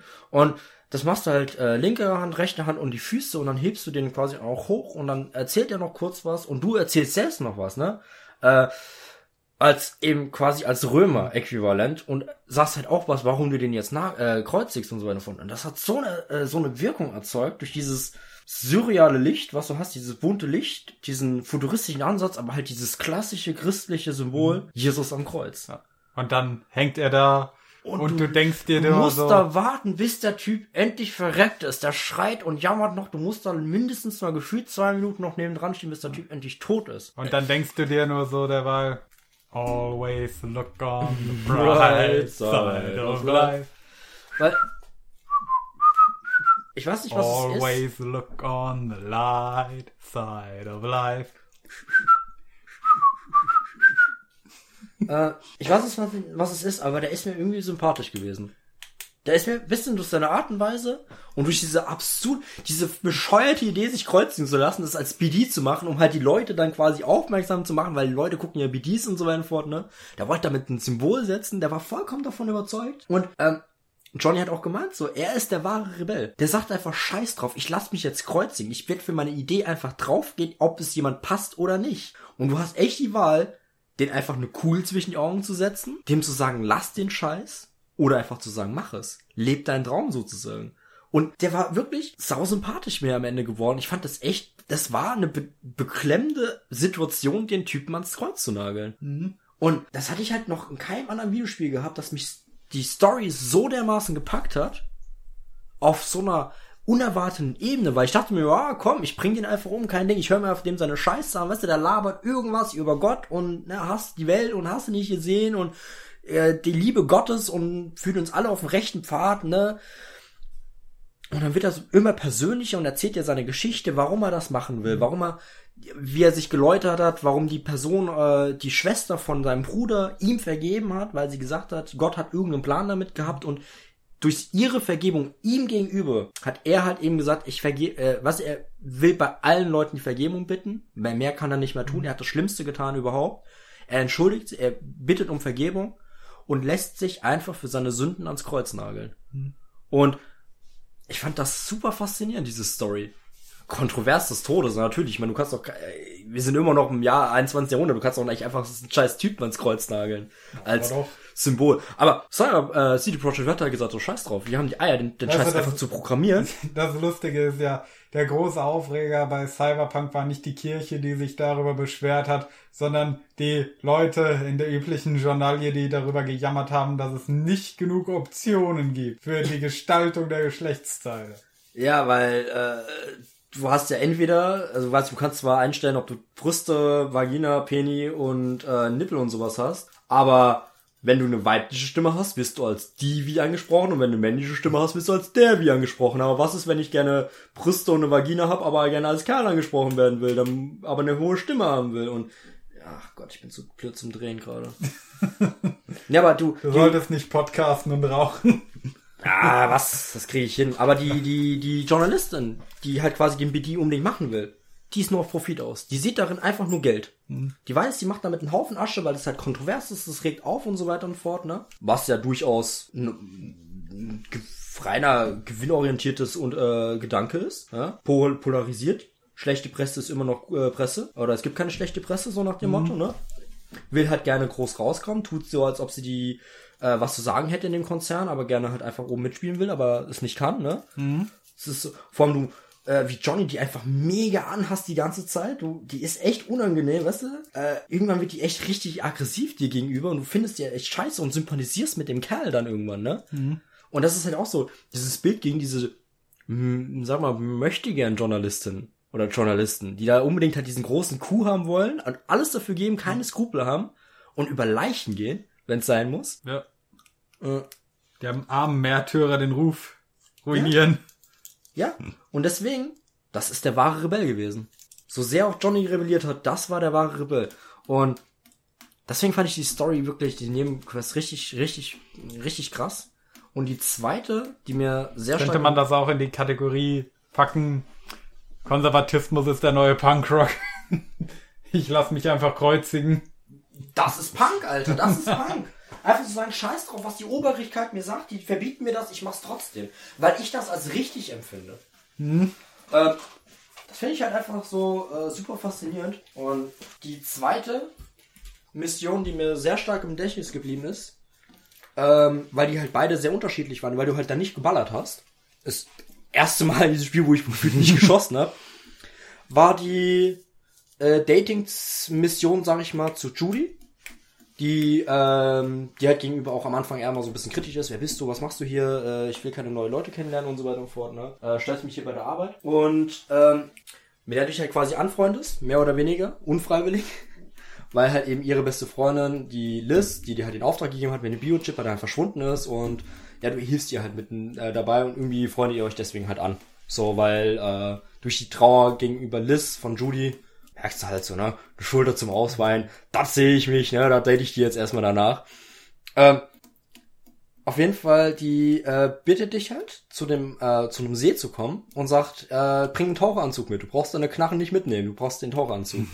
du tauchst dann quasi in äh, den See, wo eine Stadt vorher war, die sie geflutet haben. Und das ist ihre Heimatstadt. Und du tauchst dann da mit ihr durch diese, durch dieses Brackwasser und sie erzählt von ihrer alten Heimat, wie sie da gespielt hat, mit diesem Diner, die Tankstelle und sowas, erkundest das, diese Kirche, tauchst dann so eine Kirche rein und sowas. Äh, und dadurch, dass ihr euch beide halt miteinander verlinkt habt, um halt eben die Emotionen halt zu übertragen, was sie halt gefühlt hat, als sie da war, also als sie da gelebt hat und so weiter und fort, ne, äh, quasi, ja, verliebt sie sich in dich oder du in sie oder ihr Hm. vögelt auf jeden Fall miteinander nach und ähm, ich fand diese Mission sehr schön, weil die einfach so, diese, Ru diese Ruhe, da ist wirklich nichts passiert. Du bist einfach nur bei dieser Stelle, du guckst dich ein bisschen um, die quatschen ein bisschen was, dann gehst du zur nächsten Stelle und da passiert so locker mal 15 Minuten lang gar nichts. Außer halt, dass du da rumtauchst und laust Judys Kindheit. Die Geschichte, wie sie damals halt gespielt hat, wie sie da halt eben auch gemobbt wurde, weil die halt jetzt äh, bei ihren Großeltern aufgewachsen ist, weil ihre Eltern, äh, ich glaube, entweder tot waren oder nicht mehr da waren oder sowas. Die wurden halt dann auch nicht diese besten Spielzeugpuppen hatten und sowas. Sie hat sie dann von dem einen Mädchen dann geklaut gehabt und versteckt, weil sie halt eifersüchtig war und lauter so ganz normale Geschichten, sag ich mal. Und du lauschst da einfach nur und guckst dir das alles an und so. Und das ist, es war wirklich eine sehr schöne Nebenmission. Und ähm, es gab ein paar andere, zum Beispiel einmal, wo du bei einem Politiker festgestellt hast, dass der komplett äh, manipuliert ist, weil die seine komplette Daten äh, seine ganzen Gedanken verändert haben von außerhalb und so weiter und fort. Das war halt auch super weird, die Mission. Äh, es gab eine sehr witzige Portal-Mission. also eine Ansp in, in der Mission eine Anspielung an Portal, wo halt eine KI gemeint hatte, ja, wir sind hier, um dich zu testen und am Ende gibt's einen Kuchen und der Kuchen ist eine Lüge. Mhm. Mit derselben Stimme wie GLaDOS ist wirklich eins zu eins dieselbe Stimme. Mhm. Also wirklich. Könntest du aufhören, mir den Teppich voll zu arschen? Das war nicht meine Absicht. Die Kippe ist schlecht gedreht. Ja, du solltest halt nicht podcasten und dabei Kippen drehen. Nee, das sollte ich auch nicht. Ähm, ich finde auch Night City als Stadt ist wirklich schön aufgebaut. Die haben das echt gut gemacht. Die Stadt ist wirklich sehr schön aufgebaut. Äh, es macht äh, super viel Spaß, sich da durchzubewegen, wenn es halt mal flüssig läuft. Äh, natürlich Bugs des Todes, übelst viele Bugs. Äh, ich mhm. weiß, dass es bei manchen Leuten schlechter gelaufen ist, bei manchen Leuten lief es besser. Ich war so gefühlt so, ja, ich hatte ein paar Bugs gehabt, ich hatte mehrere äh, Systemabstürze, ja, aber äh, ich meine, auf einer PS4 Slim ist es klar, dass ein Spiel, was halt eben für Next Gen komplett ausgelegt ist, nicht perfekt laufen wird. Mhm. Das war von vornherein klar, deswegen verstehe ich dieses Geheule nicht. Ja, es läuft auf meiner acht Jahren alten Spielekonsole nicht mehr flüssig. Äh, Digga, das ist, äh, ja, wir reden hier halt, halt von Next-Gen-Technik und wir wollten es halt unbedingt alle haben. Da haben wir es jetzt und dann heulen sie jetzt rum, dass wir es haben und verbuggt ist. Wir hätten noch mal warten müssen, wir hätten die Geduld halt haben müssen. Mhm. Und ja, natürlich. Ganz ehrlich, das äh, Studio hätte dann aber auch die Geduld haben müssen, noch mal zu verschieben. Ich meine, man merkt, sie haben es rausgebracht, weil es musste unbedingt raus, weil Weihnachtsgeschäft. Ja, es war das Weihnachtsgeschäft. Äh, der erste Release-Termin war komplett bescheuert gewählt, weil am selben Tag kam das Final Fantasy VII Remake raus. Das ist der andere große Titel gewesen dieses Jahr, letztes Jahr. Ähm, parallel dazu halt Cyberpunk, das hätte sich nicht verkauft. Im mhm. Sommer wäre gut gewesen. Perfekt im Sommerloch drinne. Dann halt eben jetzt halt eben für Weihnachten und ja, das Problem war, die haben auch Sachen versprochen. Die NPCs sollen perfekt sein, die sollen super gut auf dich reagieren, jeder soll seinen eigenen Tagesrhythmus haben und du siehst NPCs die ganze Zeit nur im Kreis laufen. Mhm. Das ist halt, das ist halt ein Problem an dieser, an dieser Werbekampagne vorher gewesen, dass du halt eben viel versprochen hast, was halt eben nicht gehalten wurde, warum die jetzt halt eben empfohlen Ist doch auch, immer so. Ja, eben, aber was halt No Man's Sky halt quasi genau war. Wir haben halt nicht aus den Federn gelernt, ne? Haben halt uns overhypen lassen. Das Spiel war ja das, das Hype-Game des letzten Jahrhunderts gefühlt. Mhm. Jeder hat ja drauf gegeiert wie noch was. Und ich meine. Bis zu dem Video von Internet Historian hatte ich nie irgendwas von No Man's Sky gehört, um ehrlich zu sein. Ja, No Man's Sky nicht, aber das war auch trotzdem viel gehypt, gro gro groß gehypt, ne? Jeder wollte es unbedingt haben. Das war ein großes Spiel, was man viel Erwartung hatte. Und dann ist es halt maß, maßlos dran gescheitert, weil man halt gelügt, gelogen hat bis ja. zum geht nicht mehr. Bis äh, zwei Tage vor Release haben die gelogen und ja. CD Projekt Red hat jetzt in Polen ein äh, Verfahren am Hals wegen äh, falscher Werbeversprechen. Ja, wegen Betrug. Also Dinge versprochen haben, die das Spiel am Ende nicht hält. Und das offenbar so gravierend ist. Ja. Das ist auch das erste Mal, dass ich sowas mitkriege. Ja, Videospiel hält Versprechungen nicht, zack, Klage. Weil es halt eben leider Gottes sehr oft passiert ist in letzter Zeit im AAA-Markt. Ja. Äh, das ist das Problem. Äh, sie, sie, äh, äh CD Projekt Red hatte ja einen Good Guy-Status in der Gaming-Industrie durch halt mhm. halt eben der Witcher 3, dieses großartige Spiel, was eine sehr faire ähm, DLC-Politik hatte, die halt sehr günstig waren, aber halt groß waren. Du hattest halt teilweise für 15 Euro in DLC gekriegt, was bei manchen anderen Spielen 60 Euro mhm. Vollpreis mhm. Hauptstory gewesen wäre. Mhm. Ähm, und das wird halt auch bei Cyberpunk weiterhin so bleiben, dass sie halt eben noch DLCs nachgeben, große Story-DLCs und sowas und immer mal wieder kleine Häppchen geben. Aber jetzt sind sie gerade momentan nur dabei, Schadensbegrenzung. Mhm. Aber Januar, Februar kommen ja zwei große Patches und so. Und muss man halt auch leider drüber reden, aber Leute. Wartet mal ab, in fünf Jahren ist das Spiel fertig. Leider muss man das so sagen, aber. Das Patchen wäre gesund. Ich meine, ich habe das in ist genau wie die Star Wars Filme. Kauft das DLC, dann versteht ihr auch, was passiert. Also Ja. die von Disney jetzt. Ja. Ähm, 40, 50 Stunden braucht ihr, um einen normalen ähm, Run zu machen, um die Credits zu sehen. Ist ein bisschen kurz, im Gegensatz zu Witcher mit ihren 80 Stunden oder sowas. Aber äh, ganz ehrlich, es ist wirklich richtig schön. Du, äh, zum Beispiel einmal, Johnny Silverhand hatte mal eine Band gehabt, die Samurai, äh, damals als er gelebt hat. Und äh, du trommelst dir quasi die alte Truppe wieder zusammen. Und machst noch mal einen Gig. Äh, Die Band! ja, wir bringen die Band wieder zusammen. Welche Band? Die Band! Die Band! Die Band, die Band! Und das ist halt auch geil, dass du die ganzen Leute nochmal, weißt du, so als äh, Johnny halt eben quasi, äh, Johnny übernimmt die Kontrolle von V und bringt halt seine Freunde zusammen, weil er halt eben ja auch, sag mal, abschließen will mit seinem Leben, weil er halt die offenen Rechnungen nochmal begleichen will, weil mit seinem alten Bandkollegen ist er sehr arschig umgegangen und hat sich halt bei mir, sag ich mal, gewisserweise entschuldigt. Hat dafür auf die Fresse bekommen, aber dann haben sie zusammen da rein gesoffen, also von daher ist alles wieder gut. Ähm, sowas finde ich halt auch sehr schön oder ähm, ja, Vi und äh, Johnny haben sich halt miteinander angefreundet ein bisschen. Das ist äh, war auch äh, schöner Moment, als sie zu dem vermeintlichen Grab von Johnny gegangen sind, wo halt seine Leiche dann verscharrt wurde mitten auf dem Schrottplatz. Und dann fand Johnny es halt auch irgendwie sehr, be- sehr merkwürdig, erstmal auf seinem eigenen Grab zu stehen. Und vor allem, da war nichts. Und er hat gesagt so, ja, ich hätte gerne schon irgendwie so einen Grabstein oder sowas. Hier ruht Johnny Silverhand, die größte Legende von äh, Night City. Und dann hast du die Option, dass du das als ähm, halt in diesen, so eine Metallplatte oben drüber und dann kratzt du das halt rein. Das ist, fand ich sehr schön, aber diese, diese Freundschaft, sag ich mal, zu haben. So, das, das ist halt wirklich die große Stärke von Cyberpunk. Die Story, die zwischenmenschliche Ebene, das hat mir sehr viel Spaß gemacht. Und einer der wenigen Open World, das zweite Open World Spiel, wo ich wirklich nie die Schnellreise genutzt habe, weil ich gesagt habe, egal, ich fahre einfach, weil es Spaß gemacht hat. Das, ja gut, ich meine, 10 Kilometer zu fahren ist halt ein bisschen nervig, weil du einfach nur geradeaus fährst, aber es macht Spaß, mit 250 Klamotten durch die Gegend zu heizen. Spiel kommt im Laden nicht hinterher. Du fährst aber einfach nur geradeaus. Also, es macht Spaß, irgendwie durch die Stadt zu fahren, mit seinem Motorrädchen. Und ja, also ich hatte viel Spaß mit Cyberpunk 2077. Mir hat die Story sehr gut gefallen. Ich habe die, wie gesagt, an vier Tagen komplett durchgesuchtet. Äh, morgens um 10, 11 rum aufgestanden, Playstation angemacht, um 4 Uhr nachts wieder eingeschlafen und dann am nächsten Morgen weitergemacht. Ich habe nur Cyberpunk gespielt. Ich war krank, ich war zu Hause und habe einfach mal Cyberpunk durchgesuchtet und ähm, hatte nur einen Moment, wo mich das Spiel wirklich in den Wahnsinn getrieben hat. Aber es lag nicht daran, was verbuggt war, sondern einfach, weil ich viel zu unterlevelt war, in der Mission war, wo die mir mein komplettes E Equipment abgenommen haben, alle Waffen, alles, äh, komplette, alle Klamotten, alles Geld. Ich hatte nichts mehr, alle meine legendären Waffen sind weg und ich einfach so, scheiße, ich muss da jetzt irgendwie raus. Und bin komplett unterlevelt. Ich konnte keinen von den Gegnern besiegen. Und musste mich irgendwie durch so eine Höhle von Gegnern halt irgendwie durchschleichen, mir meine Waffen holen. Bin dann rausgesprintet, die ganze Zeit nur um Heilen gewesen. Heilen und rennen, heilen und rennen, heilen und rennen. Ich habe nichts mehr gesehen. Bin komplett blind da lang gerannt, weil wenn du angeschossen wirst, hast du halt äh, Verschiebung von der Optik und so weiter. Krisse das Bild ein bisschen. Und wenn du heilst, hast du einen roten Schimmer drüber. Dann bin die ganze Zeit nur durch einen roten Bildschirm gerannt. Irgendwie versucht, aus dieser scheiß Tür rauszukommen.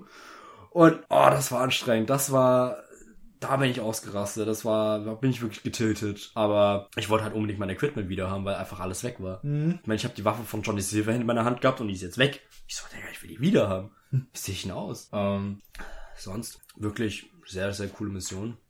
Viel Spaß gemacht. Empfehlung geht mm, Bedingt raus. bedingt raus. Ähm, du wirst halt Glück haben, dass ihr entweder halt eine Konsole habt, die komplett äh, äh, neu ist. Ich habe die quasi drei Tage vorher gekauft und nur, ähm, was habe ich davor gespielt? Ähm, Horizon Zero Dawn was nicht. Ähm, God of War habe ich ein bisschen gespielt und so. Animal Crossing. Das war für die Switch. Ähm, ja, ich habe mir quasi für Cyberpunk halt den PS4 mir geholt, weil die hatte gerade im äh, Black Friday selber für Click on Eye, ähm, weil ja PS5 jetzt raus ist und habe dann gedacht, so komm, ich hole jetzt die ganzen PS4-Spiele nach, weil die PS5 ja nicht abwärtskompatibel ist, schon wieder nicht. Hurensohn. ähm, ja, das ist richtig geile Games, die für die PS4 rauskamen, kannst du nicht mehr spielen, wenn du auf die PS5 direkt umsteigst. Das ist scheiße. Das ist halt problematisch, weil da Das ist wie damals beim, ja, der Wechsel von Game Boy zu Game Boy Advance war's, oder? Nee, Game Boy Advance geht ja noch, aber vom äh, äh, 3DS zum Beispiel kannst du keine GBA-Spiele mehr spielen und sowas. Ja. Da kannst du halt nur der Spiel spielen. Du kannst ja immer nur eine Konsole runtergehen. Ja. Die Stimmt, da war es nur eine. PS2 Generation. konnte ja PS1-Spiele spielen. Warst du eine PS1 Memory Card. PS3 kann keine PS2-Spiele mehr spielen und die PS4 kann keine PS3-Spiele spielen und die PS5 kann keine PS4-Spiele mehr spielen. Du musst die ganzen Games einfach nochmal kaufen. Aber die gibt's teilweise nicht im Store. Wo ich Das dachte, Alter, scheiße. wo ist der, wo, was soll der Scheiß? Es gibt nur, weil irgendwie kann die PS5 1, 2 und 3, also PS1, 2, 3, glaube ich, abspielen, aber 4 nicht, was irgendwie komplett weird ist. Weil da irgendwie so eine Lücke in diesem Werbeding war. Äh, egal, reden wir nicht darüber. Ähm, Next Ja, Gen. also das, das ist so bescheuert. Also dass, dass Nintendo irgendwann sagt, okay, wir können hier nicht 5000 Cartridge-Schlitze an unsere neuen Konsolen ranpacken, weil sich äh, die Art der äh, Cartridges halt immer verändert hat von Ja, aber du Game hast Boy ja- bis DS, aber Du bei, hast bei ja- der PS, also Äh, bei der Playstation-Reihe, da war das doch immer einfach nur eine Disc, die man einlegen musste, oder? Wenn ich eine Blu-ray PS3-Disc in meine PS4 reinschmeiße, sagt er, ne, das ist eine Blu-ray PS3-Disc, die lese ich nicht. Was ein Scheiß. Da kommt eine Meldung einfach und sagt, wo wirklich gefühlt nur drin steht, nö. Nö. Kein Bock, Digga, wie sehe ich denn aus? Hol dir die PS3. Ähm, Okay, das finde ich richtig scheiße. Aber Cyberpunk hat eins gut gemacht, richtig schöne Memes und vor allem, ich habe das damals live, You're breathtaking. Wollte grad sagen, ich hab no, das live you are breathtaking. äh, das erste Mal große Ankündigung zu Cyberpunk, das war die E3 2019, glaube ich, oder 2018. Ich komme in letzter Zeit ein bisschen durcheinander, wann jetzt genau was war. Äh, auf der Microsoft Pressekonferenz, ich habe die im Livestream mitverfolgt bei Leuten, die ich gern geguckt habe und ja, dann kam dann Cyberpunk und also, oh, sieht geil aus, hab da richtig Bock drauf, ne? Und dann kommt einfach Keanu Reeves in diesem Spiel und sagt, Find your waking Samurai, let's, äh, let's fight to the city oder irgendwie sowas oder irgendwie, äh, ja, lass die Stadt einfach sprengen, so nach dem Motto, ne?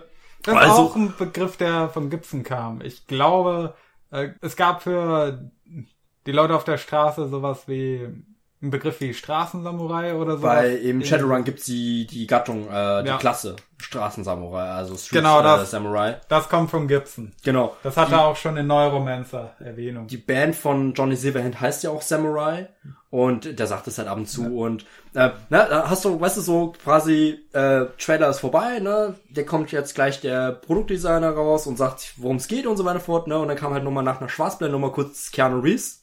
Erstmal auf der großen Leinwand, ne?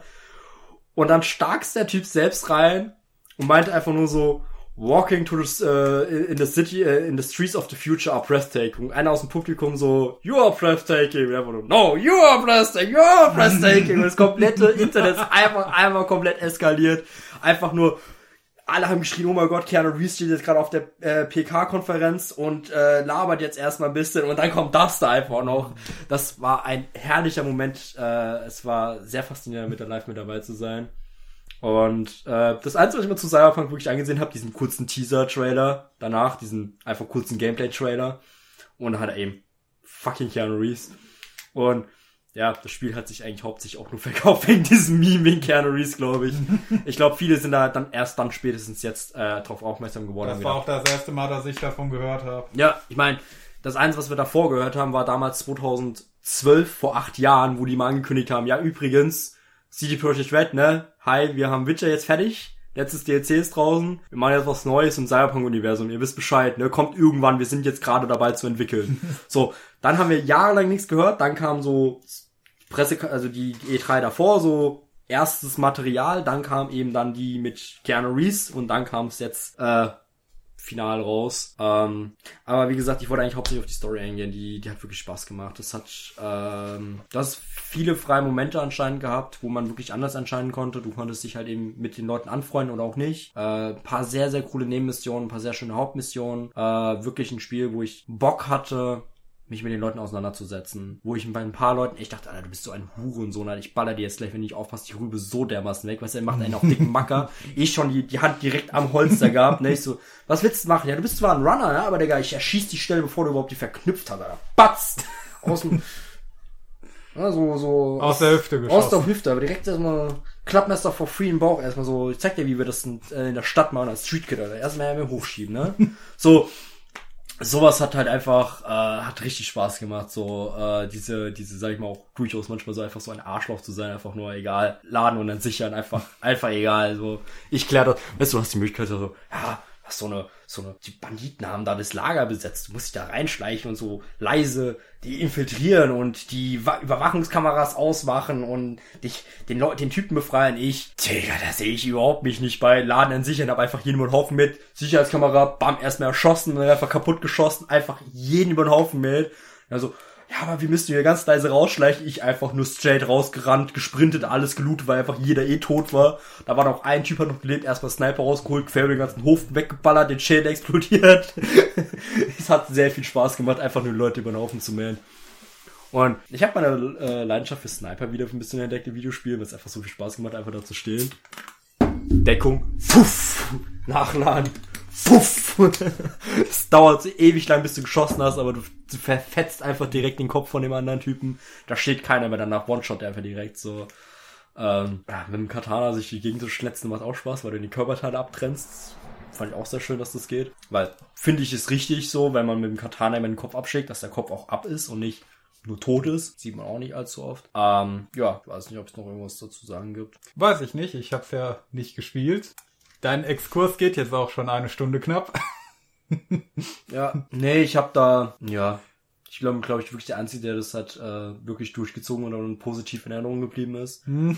Weil. Habe ich auch das Gefühl, wenn ich so ins Internet gucke. Ja, weil die ganzen Leute natürlich sauer sind, weil sie halt falsche Werbeversprechen bekommen haben. Ich habe mir nichts angeguckt. Wirklich effektiv gar nichts. Ich habe gesehen, es gibt Cyberpunk-Spiel, egal von wem, ich hätte es grundsätzlich erstmal angeschaut. Du hast Keanu Reeves gesehen und warst zufrieden. Ich habe gesehen, Cyberpunk, Open World, CD Projekt Red und Keanu Reeves und ich war dahin. Mir war klar, dass ich das Day One kaufen werde, weil ich einfach Bock auf diese Welt habe, auf diese Story, auf diese, es gibt kein Open World Game in Cyberpunk-Universum. Das ist das erste Mal, dass ich eine richtige Open World gesehen habe. Es gibt, kurz davor kam halt Cloudpunk, was auch so Pixel-Grafik, äh, Open World ist, wo du Paketdienst bist, so ein Kurier. Mhm.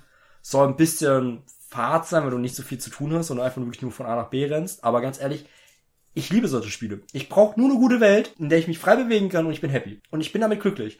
Und deswegen, scheißegal wie das Spiel aussieht, natürlich Raytracing wäre super geil gewesen. Auf PC, das ist unglaublich hübsch, wenn es da mal läuft. Aber ich habe kein Geld für, ein, für eine 3080 Gaming-PC, mich 1500 Euro kostet. Ich habe halt nur Geld für eine PS4, die 200 Euro gekostet hat. So, das ist so mein Rahmen gewesen. Und dafür hat's mir gelangt. Ich war, ich fand's gut. So, klar, Grafik wäre besser gewesen, so besser wäre immer schöner gewesen, aber es war kein Muss für mich, weil ich wäre auch mit einer absoluten Minecraft-Pixel-Optik super zu, zufrieden gewesen.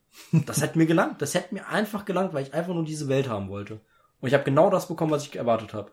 Eine gute Story, in einer schönen Welt, in der ich mich frei bewegen kann und leichte, freie Entscheidungen habe, wo ich mich ein bisschen austoben kann und entscheiden kann, bringe ich den Typen um oder warte ich noch zwei Minuten, bring dann um. Ja, klingt lustig. Ja, mir hat's Spaß gemacht. Doch. Aber wie gesagt, natürlich, ich sehe auch die Probleme von dem Spiel. Ähm, für mich nicht das beste Spiel, für mich nicht mein absolutes Lieblingsgame, aber ich werde es demnächst wahrscheinlich nochmal durchspielen und immer mal wieder, glaube ich, mal so ein Run machen. Ähm, weil einfach gutes Waffenhandling finde ich eigentlich auch. Die, die Ajax, die hat's mir angetan, das, das MG. Das aus wie die Kalaschnikow. Bisschen orientiert an der Kalaschnikow. das klassisches MG einfach und nicht die besten Waffen im Spiel, aber es macht einfach Spaß mit der Spray and Pray einfach nur einfach nur rein sprayen. Ich, ich bin absolut schlecht in Shootern auf Konsolen. Ich brauch, bin da Maus und Tastatur gewohnt und es hat mir, hat mich mehr unterhalten, als ich äh, erwartet habe durch die Reaktion vom Internet, die ich dann mitbekommen habe, so wenn ich gespielt habe, so okay, so gut kommt das nicht an. Aber ich habe diese harten Bugs auch einfach nicht gehabt, dass mein Auto einfach weggeflogen ist oder sowas oder komplett im Boden festgesteckt ist. Sowas hatte ich halt nicht. Mhm. Ähm, nur ein Tipp noch, wenn ihr in der Gespräch, äh, in einem Gespräch drinne seid, bringt die Person gegenüber nicht um, weil ihr bleibt dann in dieser Gesprächsoption hängen und könnt nicht weiterspielen, weil ihr den Dialog nicht fertig gemacht habt. Wartet, bis der Dialog mhm. fertig ist und bringt sie dann um. Deswegen musste ich den scheiß Endkampf nochmal neu machen. Das habe ich schon ein paar Mal gehört. In irgendwelchen Reviews. Äh, das ist halt, das ist halt wirklich ein Gamebreaker gewesen. Ich habe den Endkampf, weißt du? Ich zieh den durch. Ich natz den komplett weg. First try, richtig hart, weißt du? Ich bin todmüde gewesen. Ich habe gedacht, ich mach das heute noch fertig. Ich zieh das durch. Ich gucke auf die Uhr, es ist zwei Uhr nachts. Ich zieh das jetzt noch durch. Um vier Uhr war ich, äh, vier Uhr habe ich gesagt, bin ich fertig. Ich mache dann noch ein 420 und dann gehe ich ins Bett. Ähm, und zieh das durch. Um Viertel vor vier erlege ich den Typen, der labert noch ein bisschen, ja, äh, ich hab deine Freundin weggenatzt und bla bla bla, ne? Ich bin der größte Macker. Lass, dann hast du die Option, willst du ihn am Leben lassen oder nicht? Siehst du neben schon. optional am Leben lassen, ansonsten bringst du ihn um. Ich, ja, labern mir nicht so viel, was er erzählt er, wie meine, die Freundin da, die mit mir unterwegs war, dann da weggeschossen hat, ne, und wie die, wie die da geschrien hat und so weiter. Und ich sag, hat die Fresse, ballert dem die Rübe weg und ich bleib drin stecken. Wie so scheiße. Lad das Spiel neu. Ey, fahr die Playstation, ich speichere das Spiel, fahr die Playstation fahr es wieder hoch, immer noch drin. Ich so, nee, oder? Eine Viertelstunde lang habe ich da rumgedoktert, bis ich die Scheiße da gemacht habe. Schlag das Spiel neu, mach den Typen im, im Speed-Modus weg, weil ich einfach nur wegspringe, die ganze Zeit mit meiner, mit meinem Scharfschützengewehr. 800 Schaden mal 4, einfach nur reinsprayen, ohne ziehen, einfach nur, äh, einfach rein, weil ich einfach keinen Bock mehr habe. Einfach nur batz, batz, batz, batz und nachladen und der Ball einfach mit der AX draufballern, wenn ich die andere nachlade. Also, ich zieh den runter, lass den labern, lauf zweimal um ihn rum, spring über ihn drüber, um zu wissen, ich bin wirklich aus dieser Gesprächsoption weg und schießen dann einfach mit der Waffe von der Rogue einfach nur den Schädel weg und explodiert. Und geh dann rüber zu Soulkiller, hol Alk, äh, Alt und mach das Spiel durch. Und während die Credits laufen, war es 4.20 und 4.29.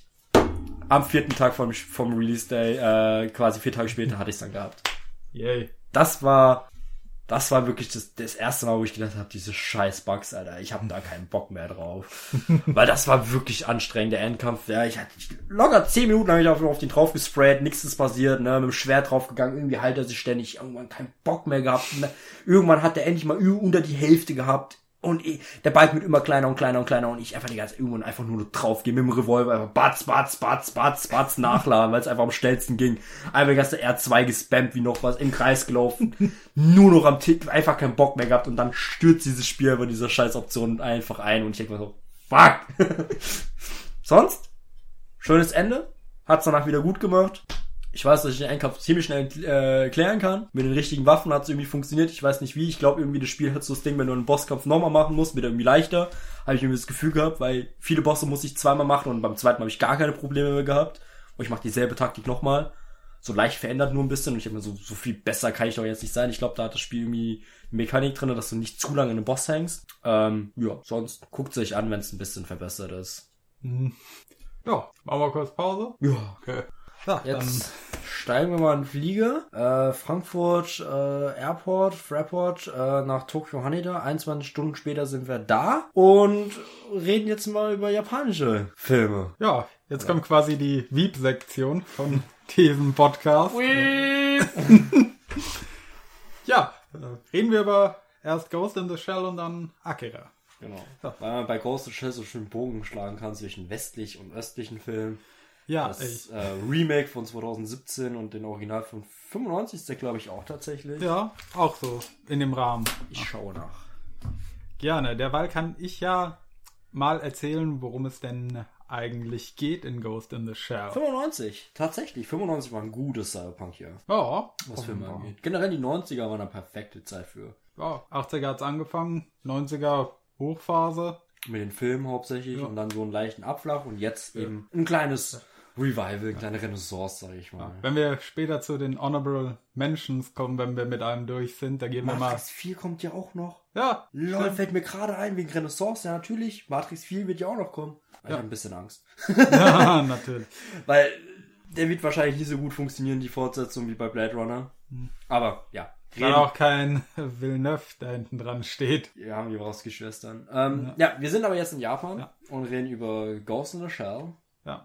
Spielt ebenfalls natürlich in der Zukunft und unsere Hauptfigur ist Motoko Kusanagi, auch Major genannt. Und ja, sie ist eine Agentin von Sektion 9 oder 6 war es? Neun. 9. Sektion 9.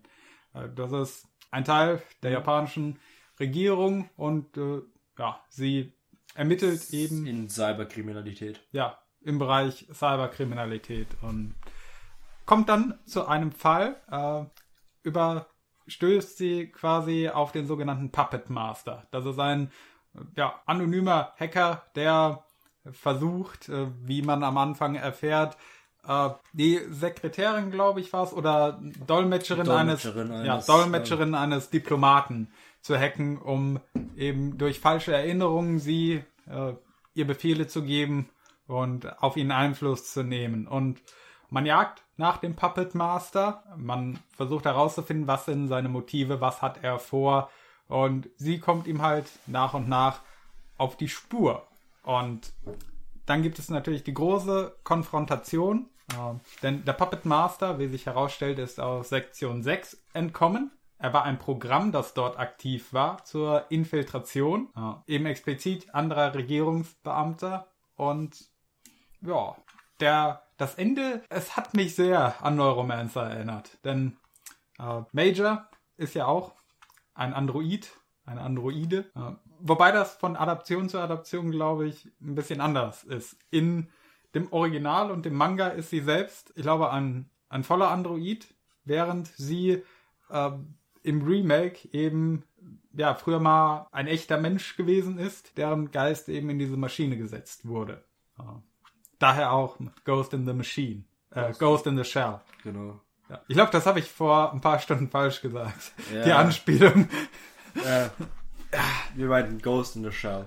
Ja, Geist in der Hülle, nicht Geist in der Muschel. Was mir gerade einfällt, apropos Muschel. Wir haben bei Cyberpunk 2077, wenn Judy dich anruft, ist ihr Anrufsymbol ein Geist in einer Muschel. Bis mir mal aufgefallen ist, dass das andere Spiel mal ein Ghost in the Shell ist. Da hat, Ah, hat lange gedauert. ja, bist eben nicht der Schnellste. Ich war ein bisschen abgelenkt. Ich war gerade am Autofahren. Hier, Autofahren. Mhm. Das siehst du auch nur kurz, dann gehst du ran und dann hast du da ihr Gesicht, mit dem sie dich unterhält. Das ist ja FaceTime quasi. Ja.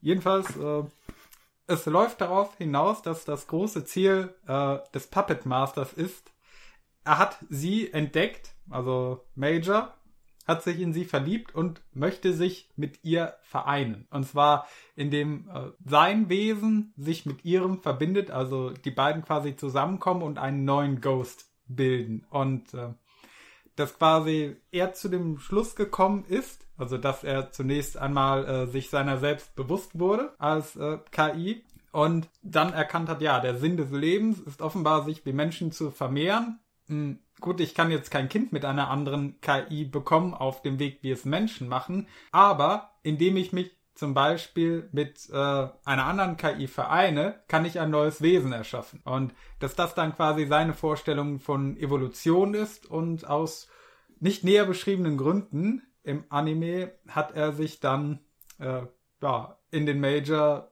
verliebt und mit ihr vereint auf diese seltsame Art und Weise und beide haben tatsächlich am Ende ein neues Wesen erschaffen. Ja, Einen freien Ghost. ja. Und ja, Ghost in the Shell ist so einer der Anime-Filme, den ich Leuten empfehlen würde, die eigentlich noch nichts mit Anime zu tun hatten. Äh, es ist ein sehr guter, der sich prima zum Einstieg dafür eignet. Ja, War damals auch einer der ersten großen, den ich gesehen habe und der mir halt gezeigt hat, ja, das ist interessant, damit kann man sich durchaus beschäftigen. äh, ich meine, 79 Minuten ist äh, recht kurz.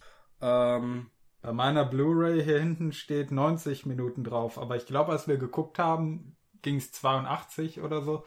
Könnte auch die bei. Wikipedia steht 97, also äh, Du hast gerade 79 gesagt. Und da steht auch 79.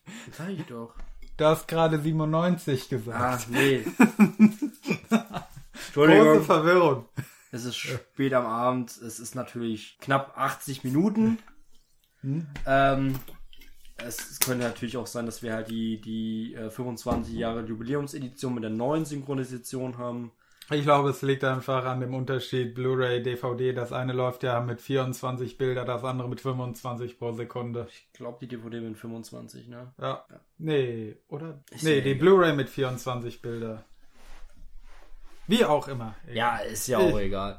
Ähm, ja, Ghost in the Shell, der ist halt, äh, hat einen sehr neutralen Stil, sag ich mal, nicht so, äh, noch nicht so dieses übertriebene Anime-Stil, sondern eher so ein bisschen klassischer. Es ist, es ist nicht das moderne Anime. Also für Leute, die Anime nur so aus dem modernen kennen, äh, es ist halt noch diese Hochphase des Anime äh, in den 80er Jahren bis Mitte der 90er. Ja. in der halt Anime auch noch nicht so sehr definiert war und sich auf eher nischigere Themen eingeschossen hat, in der es so viel um Highschool-Geschichten ging, sondern in der das Genre wirklich noch ja, mit allen möglichen Dingen experimentiert hat, bis man sich halt auf die heute üblichen Klischees und Genre eingeschossen hat. Deswegen auch gerade sehr interessant. Ja. Und was du halt auch ähm, bei dem Anime mit drin hast, was beim äh, Remake mir ein bisschen fehlt, ist ähm, sind diese, diese Stadtaufnahmen. Man sieht einfach nur Ja. die Stadt und ein paar, sag mal, NPCs, also einfach nur Statisten, da durchlaufen, ihrem Leben nachgehen und also so mal summa summare, so gute 10 bis 15 Minuten lang einfach nur so Stadtaufnahmen, die so ein bisschen so die, ja, so ein bisschen mal den Druck rausnehmen, ein bisschen runterfahren, mal so ein bisschen einfach so dieses Gefühl für diese Stadt einfach auch zu zeigen, in diese, in der man sich halt bewegt, in diesem äh, Tokio. Hm. Ich glaube, das spielt auch in Tokio. Äh, würde mich wundern, wenn nicht. Und auch die Musik darüber Ja. sehr schön gemacht. Da, ähm, hat mich auch an Akira erinnert und ich weiß auch warum, weil äh, ja, Akira und Ghost in the Shell waren, glaube ich, vom selben Studio auch gemacht worden. Äh, hatten dementsprechend auch ähnliche Leute hinter sich. Äh, und ja, in diesen ganzen Einstellungen merkst du auch den großen Unterschied. Äh, also alles handgezeichnet und das Maß an Aufwand, das man sich betrieben hat, das ist unglaublich. Handgezeichnet. Soweit ich weiß, ja. Das ist 95, da gab's digitales Zeichnen noch nicht so sehr. Steht leider bei Wikipedia gerade nichts. Also ich gehe einfach mal davon aus, weil so erst ab den 2000ern wäre Ja. mir bekannt, Ach, dass es mh, Akira ist aber, ja, egal. Akira ist von 88 Aber oder das so. war der letzte große handgezeichnete Anime. Ist ja auch egal, auf jeden Fall haben wir noch diesen Stil. Ja, Ob der jetzt ähm, handgezeichnet ist oder nicht, auf jeden Fall diesen Stil einfach noch. Und ähm, gerade die ganzen Details in solchen Einstellungen von der Stadt, wie viel Aufwand man sich da gegeben hat, das ist der komplette Kontrast zu den heutigen Anime, die teilweise eher so in die simplistische Cartoon-Richtung gehen. ja. Ja. Ähm, was wir gerade jetzt auch mit diesen Aufnahmen, ähm, Lo-Fi, diese Musikrichtung, die erzeugt ja eine gewisse Art und Weise an Nostalgie. Weil die halt mit diesen Bildern, die damals, als wir halt jung waren, so RTL 2, diese, diesen ersten Anime, dieses Cowboy Bob heißt es, glaube ich. Cowboy Bebop. Genau, bei Bebop und sowas, ne? Oder halt jetzt eben diese Naturaufnahmen und so weiter fort, die haben ja äh, uns halt irgendwie geprägt. Und darüber hat man jetzt diese Lo-Fi-Musik gelegt. Dieses leicht verzerrte, leichte, langsame, ruhige, ähm, das irgendwie so eine Symbiose entwickelt hat, die irgendwie in unseren Köpfen oder wenn man halt eben sich damit beschäftigt, so maßgeblich miteinander verknüpft ist, dass es halt wirklich Nostalgie auslöst, Lo-Fi zu hören. Weil du diese Bilder im Kopf hast, die damals halt eben äh, liefen, du hast so RTL 2 geguckt und da liefen halt diese Animes. Und da war, das ist halt so deine Kindheit gewesen. Und das ist halt, ähm, ja, irgendwie hängt das auch so ein bisschen mit Cyberpunk zusammen, weil ja so diese Szenen in Cyberpunk-Filmen ja auch öfters drin vorkamen. Diese, einfach nur diese Stadtaufnahmen, wie bei Blade Runner zum Beispiel ja auch. Oder halt eben jetzt hier eben diese, ja, Stadtaufnahmen bei Ghost in the Shell. Der Regen, du hast über, äh, du hast so einen leichten Glow auf manches, also so helle Sachen, dieses warme Leuchten, das erinnert so ein bisschen an Steven Spielberg, äh, seine Filme, der hat auch immer so ein warmes, herzhaftes Leuchten in den meisten seiner Filme. Vor allem bei E.T. hat man das. Also Ja, kann ich ja. mich dran erinnern. So dieses warme, herzhafte, was dir irgendwie Geborgenheit gibt. Und es war sehr interessant, diese Art der Lichtgebung mal über einem Film zu sehen, der eher kalte Motive hat. So, Ja. Viele Maschinen, äh, die Städte, eine diese graue Glas, Stadt. diese Glasfronten und so und dann leuchtet, aber so dieses eine Fenster leuchtet irgendwie da so raus und hat so einen Schimmer noch drum, der Regen spiegelt sich drinne. Äh, ich finde generell Animationsregen sehr, sehr faszinierend. Äh, eben jetzt bei Ghost in the Shell und so. Äh, oder bei Megamind. Ich fand Megamind hat so einen schönen Regen gehabt, äh, wie sie ihn animiert haben. Aber einfach nur dieser, dieser, ich sag mal, Anime-Regen, der einfach nur so ein paar Striche sind, die runtergehen, die so ein bisschen sich hin und her versetzen, ist quasi diese zwei Layer, die sich quasi nur austauschen. Das ist irgendwie sehr schön anzusehen. Ich könnte mir das stundenlang einfach anschauen, so ein Screen und diese Stadt, es regnet und dazu einfach jetzt, ja, eben Lo-Fi-Musik und dazu einfach entspannen. So, irgendwas machen, lesen, schreiben, arbeiten oder irgendwie sowas und im Hintergrund sieht man einfach diese Anime-Stadt, diesem gezeichnete Japan und äh, Tokio und es regnet so ein bisschen. Es erzeugt, ja, Geborgenheit, Nostalgie äh, und das halt eben jetzt in Ghost in the Shell so das erste Mal so bewusst wahrgenommen zu haben, es war eben sehr interessant, weil es halt irgendwie doch nicht, ja, passt irgendwie nicht zu Cyberpunk rein, diese Geborgenheit und Nostalgie und sowas, was ja eher düster und pessimistisch ist. Aber das macht eben halt der japanische Stil ein bisschen mehr aus. Ja, da hatten wir ja auch schon vor Stunden drüber gesprochen, ah, dass, dass da diesen Unterschied gibt, während halt äh, westlicher Cyberpunk eher so aus dieser Rebellenposition gegen das System. So, ja. ah, Die Goldritter Ja. und so. Also hier halt mit äh, dem Major eine Hauptfigur, die ja im Dienste des Staates arbeitet und quasi von der Position aus alles betrachtet, in dem äh, die Regierung sich langsam spaltet, in der ja verschiedene Sektionen gegeneinander arbeiten, was im realen Leben ja auch ab und zu vorkommt bei diversen Geheimdiensten oder so, dass ein Undercover-Cop dem anderen Undercover-Cop auf die Spur kommt. Sowas hier halt nur extremer und auch dieser Kampf mit äh, den hochtechnisierten Unternehmen. Äh, Mhm. ja, es ist eine erfrischend andere Position im Vergleich zu. äh, was der 2017er Ghost in the Shell irgendwie ein bisschen zunichte gemacht hat. Weil das Ende ist deutlich anders. hm, Anfänglich wirklich eins zu eins quasi reell abgefilmt. So Ja. Äh, ein bisschen mehr Action mit drin als im äh, Manga, also als im Anime. Aber irgendwann spaltet der sich auf und ich finde der japanische von der Story her schlüssiger, weil da weniger Lücken sind als bei dem anderen. Weil ich finde da irgendwie, ist mir aufgefallen, jetzt so im Vergleich direkt, war so ein bisschen an den Haaren herbeigezogen bei den 2017er. Da war man irgendwie nicht ganz so sicher, wenn man den Film schreiben soll. hm, Ich glaube, da war wirklich so ein Drehbuch. Irgendwie konnten die den Spirit von dem Film, glaube ich, nicht so gut umsetzen. ja. Ich glaube auch, weil sie versucht haben, ihn westlicher zu machen.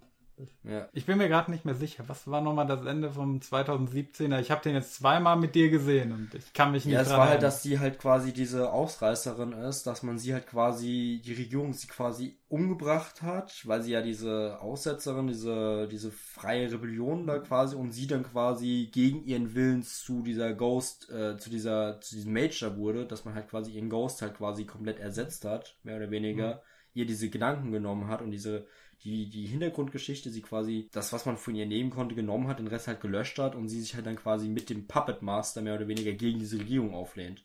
Ja, also wieder diese westliche Version von Cyberpunk. Ja, der, Die Rebellion gegen das System. Genau, während du halt bei dem ja einen Teil des Systems hast, das einfach nur eben durch halt die Verschmelzung mit dem Puppet Master äh, quasi, äh, ja, ein Leben neu, äh, quasi, sie reaktiviert quasi das junge Mädchen in ihr, das, was sie mal sein, hätte sein können und ähm, äh, erklärt halt am Ende, was halt äh, diesem Partner von ihr, Batu, was passiert ist und äh, dankt ihm und beginnt ein neues Leben als Neugeboren und geht einfach und sagt, okay, ich habe meinen Dienst gemacht, ich quittiere ihn jetzt, äh, ich bin jetzt quasi jemand Neues und geht, was in im 2017er irgendwie so gar nicht, wurde zwar glaube ich auch gemacht so, aber irgendwie kam das nicht so schlüssig rüber wie bei, beim Manga, Ja, Das ist, äh, beim Anime, Entschuldigung. ja, das ist das Interessante daran. So, äh, ja, in vielen dieser westlichen Adaptionen bringst du es halt auf, äh, ja, typisch westliche Motive, presst du da irgendwie rein und dadurch entsteht so ein Einheitsbrei. Ich meine, welchen Grund hätte ich jetzt hier, das Remake zu gucken, äh, wenn ich schon tausend andere dieser Geschichten gesehen hätte mit, äh, ja, die böse Regierung und es gibt eine Revolution und so weiter. Ja. Gerade deswegen ist doch das Original interessanter, eben weil es Ideen behandelt, die man noch nicht so oft gesehen hat. Gerade die Frage, wenn äh, künstliche Intelligenz wirklich existiert, die Frage, wie würde die sich verhalten? Quasi hier der Aspekt der Vermehrung. Ja. Hätte sie einen Trieb, sich zu vermehren? Wie würde der aussehen? Würde sie sich einfach weiterentwickeln? Oder auch bei den Fortsetzungen von Neuromancer oder Neuromancer selbst. Äh, ja, die Synthese aus Neuromancer und Wintermute, beide finden dann im Alpha Centrau, äh, Centauri ja diese andere KI. Ähm, und diese Neugierde, wäre das auch etwas, was eine KI hätte, so die Sehnsucht nach mit ähnlichem Leben zu interagieren? Ja. Ähm, was Das äh, noch kurz zu Neuromancer. Finde ich auch eine der interessantesten Ideen davon, weil so typisch im Westlichen ist ja eher so der Gedanke, KI wird uns alle töten und die wird die Menschheit hassen und vernichten. Was wäre, wenn es jetzt eher wie ein Neuromancer wäre, dass äh, diese künstliche Intelligenz sich denkt, was interessieren mich Menschen? Ich möchte unter meinesgleichen sein. Wo finde ich die denn da draußen im All?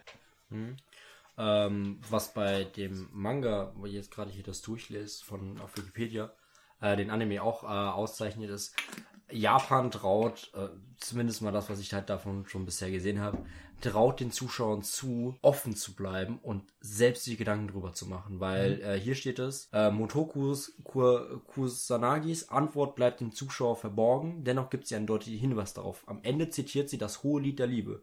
Als ich ein Kind war, waren meine Gedanken und Gefühle die eines Kindes. Jetzt bin ich erwachsen geworden und kindliche Weisen sind mir fern. Wir sehen jetzt auch, wir sehen jetzt durch einen Spiegel ein dunkles Bild, dann aber von Angesicht zu Angesicht. Jetzt erkenne ich stückweise, dann aber werde ich erkennen, wer ich erkannt, äh, wie ich erkannt bin. In der deutschen Synchronisation wurde die leicht geändert, aber das ist halt einfach so, sie erklärt uns das so ein bisschen am Ende, was sie meint, aber sie lässt noch genügend Interpretationsspielraum. Da muss man nicht genau sagen, so ist es und das bleibt so, was irgendwie bei dem 2017 irgendwie versucht wird zu erklären, ja, es ist jetzt genau so, deswegen muss man halt unbedingt diese Backstory einführen mit diesem brennenden äh, Schrein und äh, dass sie halt da aus dieser äh, aussässigen Siedlung kommt und so weiter und fort und muss irgendwie erklärt werden, warum sie das gemacht hat. Mhm. Muss es doch nicht, sondern es geht einfach nur darum, eine neue biologische Fort also eine Alternative zur biologischen Fortpflanzung zu machen, ein neues Leben zu mhm. machen und eben als Neugeborene weiterzuleben. Die, ich glaube, es geht hier einfach darum, dass sie das, das Glück haben wollten, Vater oder Mutter zu werden, weißt du, so das eigene mhm. Kind in den Händen halten zu können, so diese Freude, die man hat, dieses kleine neue Wesen auf die Welt gebracht zu haben und ja. so, das ist. Ich meine, ich verstehe ja auch die Logik dahinter. So, äh, Menschen reproduzieren sich, indem Vater und Mutter die DNA zusammenbringen und man kriegt dann von dem einen die Hälfte und vom anderen die Hälfte, also von beiden jeweils die Hälfte. Und ja, hier ist es halt eben bei den KIs, du verlierst beide Elternteile und von beiden die Hälfte überlebt. In ja. halt einer neuen Form. Oder alles überlebt. Das wird ja nie genau geklärt. Es gibt eine Verschmelzung einfach. Ja. Die beiden Ghosts verschmelzen miteinander und so leben halt Neuen. in dem äh, Cyborg eines jungen Mädchen einfach wieder. Die quasi reaktivieren den Ghost in diesem jungen Mädchen und sie geht und sagt, ich bin jetzt ein neuer Mensch. Ja. Major ist quasi gestorben, der Puppet Master ist gestorben, ich lebe jetzt weiter. Mhm. Und das finde ich halt einfach so schön an diesem Film, dass er so ein bisschen einfach diese philosophische Frage einfach offen lässt und sie nicht beantwortet, sondern einfach nur sie dieses, denkt da mal drüber nach, das sind doch auch nur Lebewesen. Ja. Und das Grundgedanke eines jeden Lebens ist es doch, seine eigene Art zu erhalten. Mhm. Ja, und sich zu vermehren. Ja.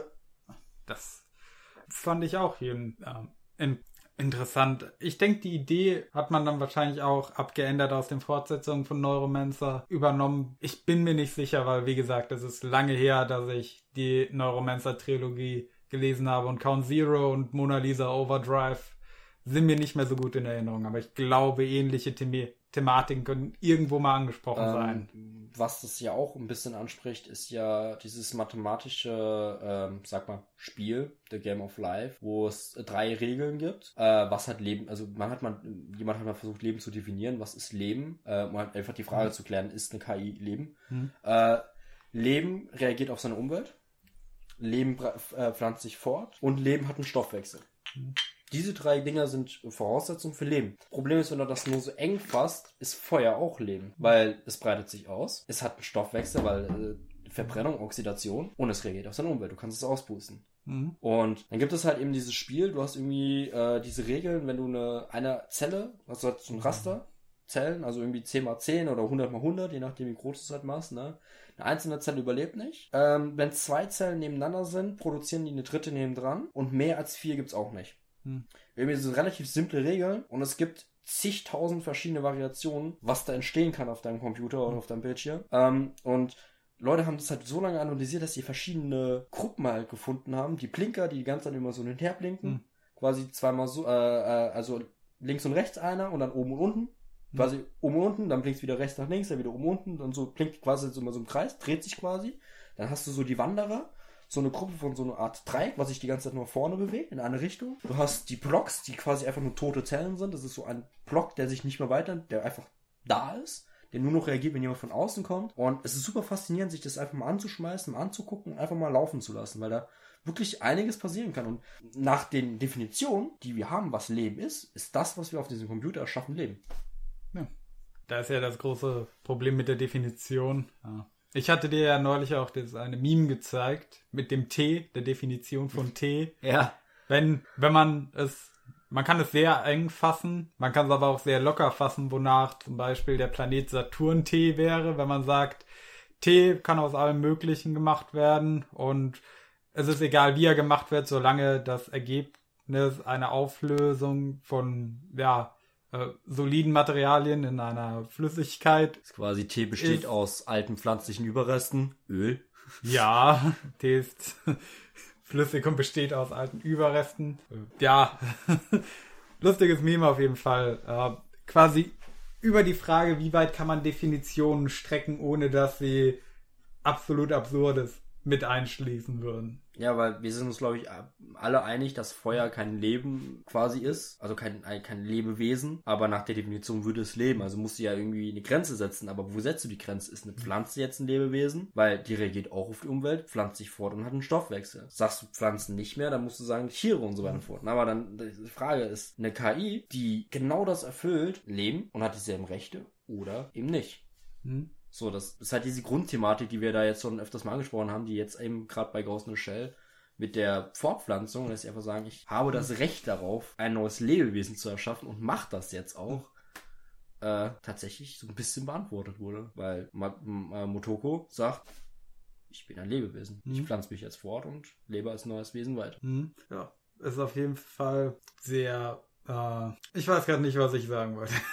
Nee, äh, ja, die, die äh, Frage der Emergenz nennt man das, in dem äh, ja, tote Materie immer komplexere Systeme vor bis man irgendwann an den Punkt kommt, ab dem man es Leben nennt. Und letzten Endes ist es auch ein Problem der Continuum Fallacy. Also es geht ja stufenweise von toter Materie über kleinste Teilchen, die miteinander agieren, bis hin zu Einzeller, Mehrzeller, ja, ja, Vielzeller. bis irgendwann äh, Wirbeltiere, Säugetiere, der Mensch. Ja, Eine Stufe oben drüber. Vielleicht gibt's ja hy- hyperdimensionale Wesen. Wir wissen es nicht.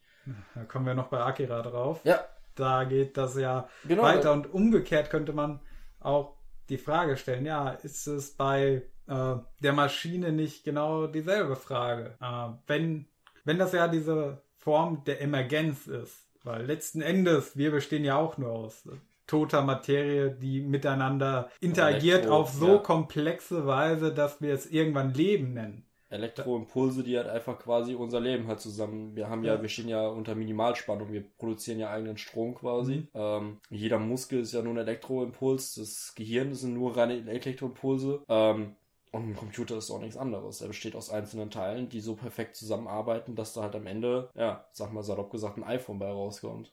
Mhm. Ja, und Computer ist ja im Prinzip der Versuch, das nachzubilden. Letzten Endes, wenn man auf KI hinaus äh, hinarbeiten möchte, Ne, Dann, werden ja auch dass immer, man aus toter Materie eigenständig Leben erschafft. Ja, die ganzen Computer werden ja immer so viel komplexer, dass man die gar nicht mehr versteht. So, äh, damals, so sag ich mal, in den 80ern oder sowas, konntest du dir noch eigene Computer selbst zusammenbauen. Hattest du irgendwie 10 Dau- Bauteile, konntest du dir zusammenkaufen und dann ihren eigenen kleinen Minicomputer bauen. Ähm, gibt ja irgendwie dieses Gedankenspiel, dass quasi alle Technologie weg ist, bis wir ein iPhone nachgebaut haben. Da gibt's Und- auch die Geschichte von dem Kerl, der versucht hat, einen Toaster zu bauen aus Rohmaterialien. Ja. Der dann äh, irgendwann sich, äh, keine Ahnung, weil er Plastik konnte er privat nicht herstellen, deswegen hat er sich gesagt, okay, ich schummel jetzt mal ein bisschen und ich äh, verarbeite einfach Altplastik, schmelz das ein und baue mir daraus die nötigen Teile und ah, ich krieg rohes Eisen und Kupfer und so einen Scheiß kriege ich leider nicht äh, hier im Baumarkt um die Ecke. Jetzt muss ich mal bei irgendwelchen Minen vor Ort nachfragen oder irgendwelche Minen aus dem Ausland. Hey, könnt ihr mir mal ein Kilo Blei rüberschicken oder so? Ja, Es hat, glaube ich, Jahre gedauert und das Ding ist ihm nach vier Sekunden um die Ohren geflogen, weil es halt keine Isolation hatte.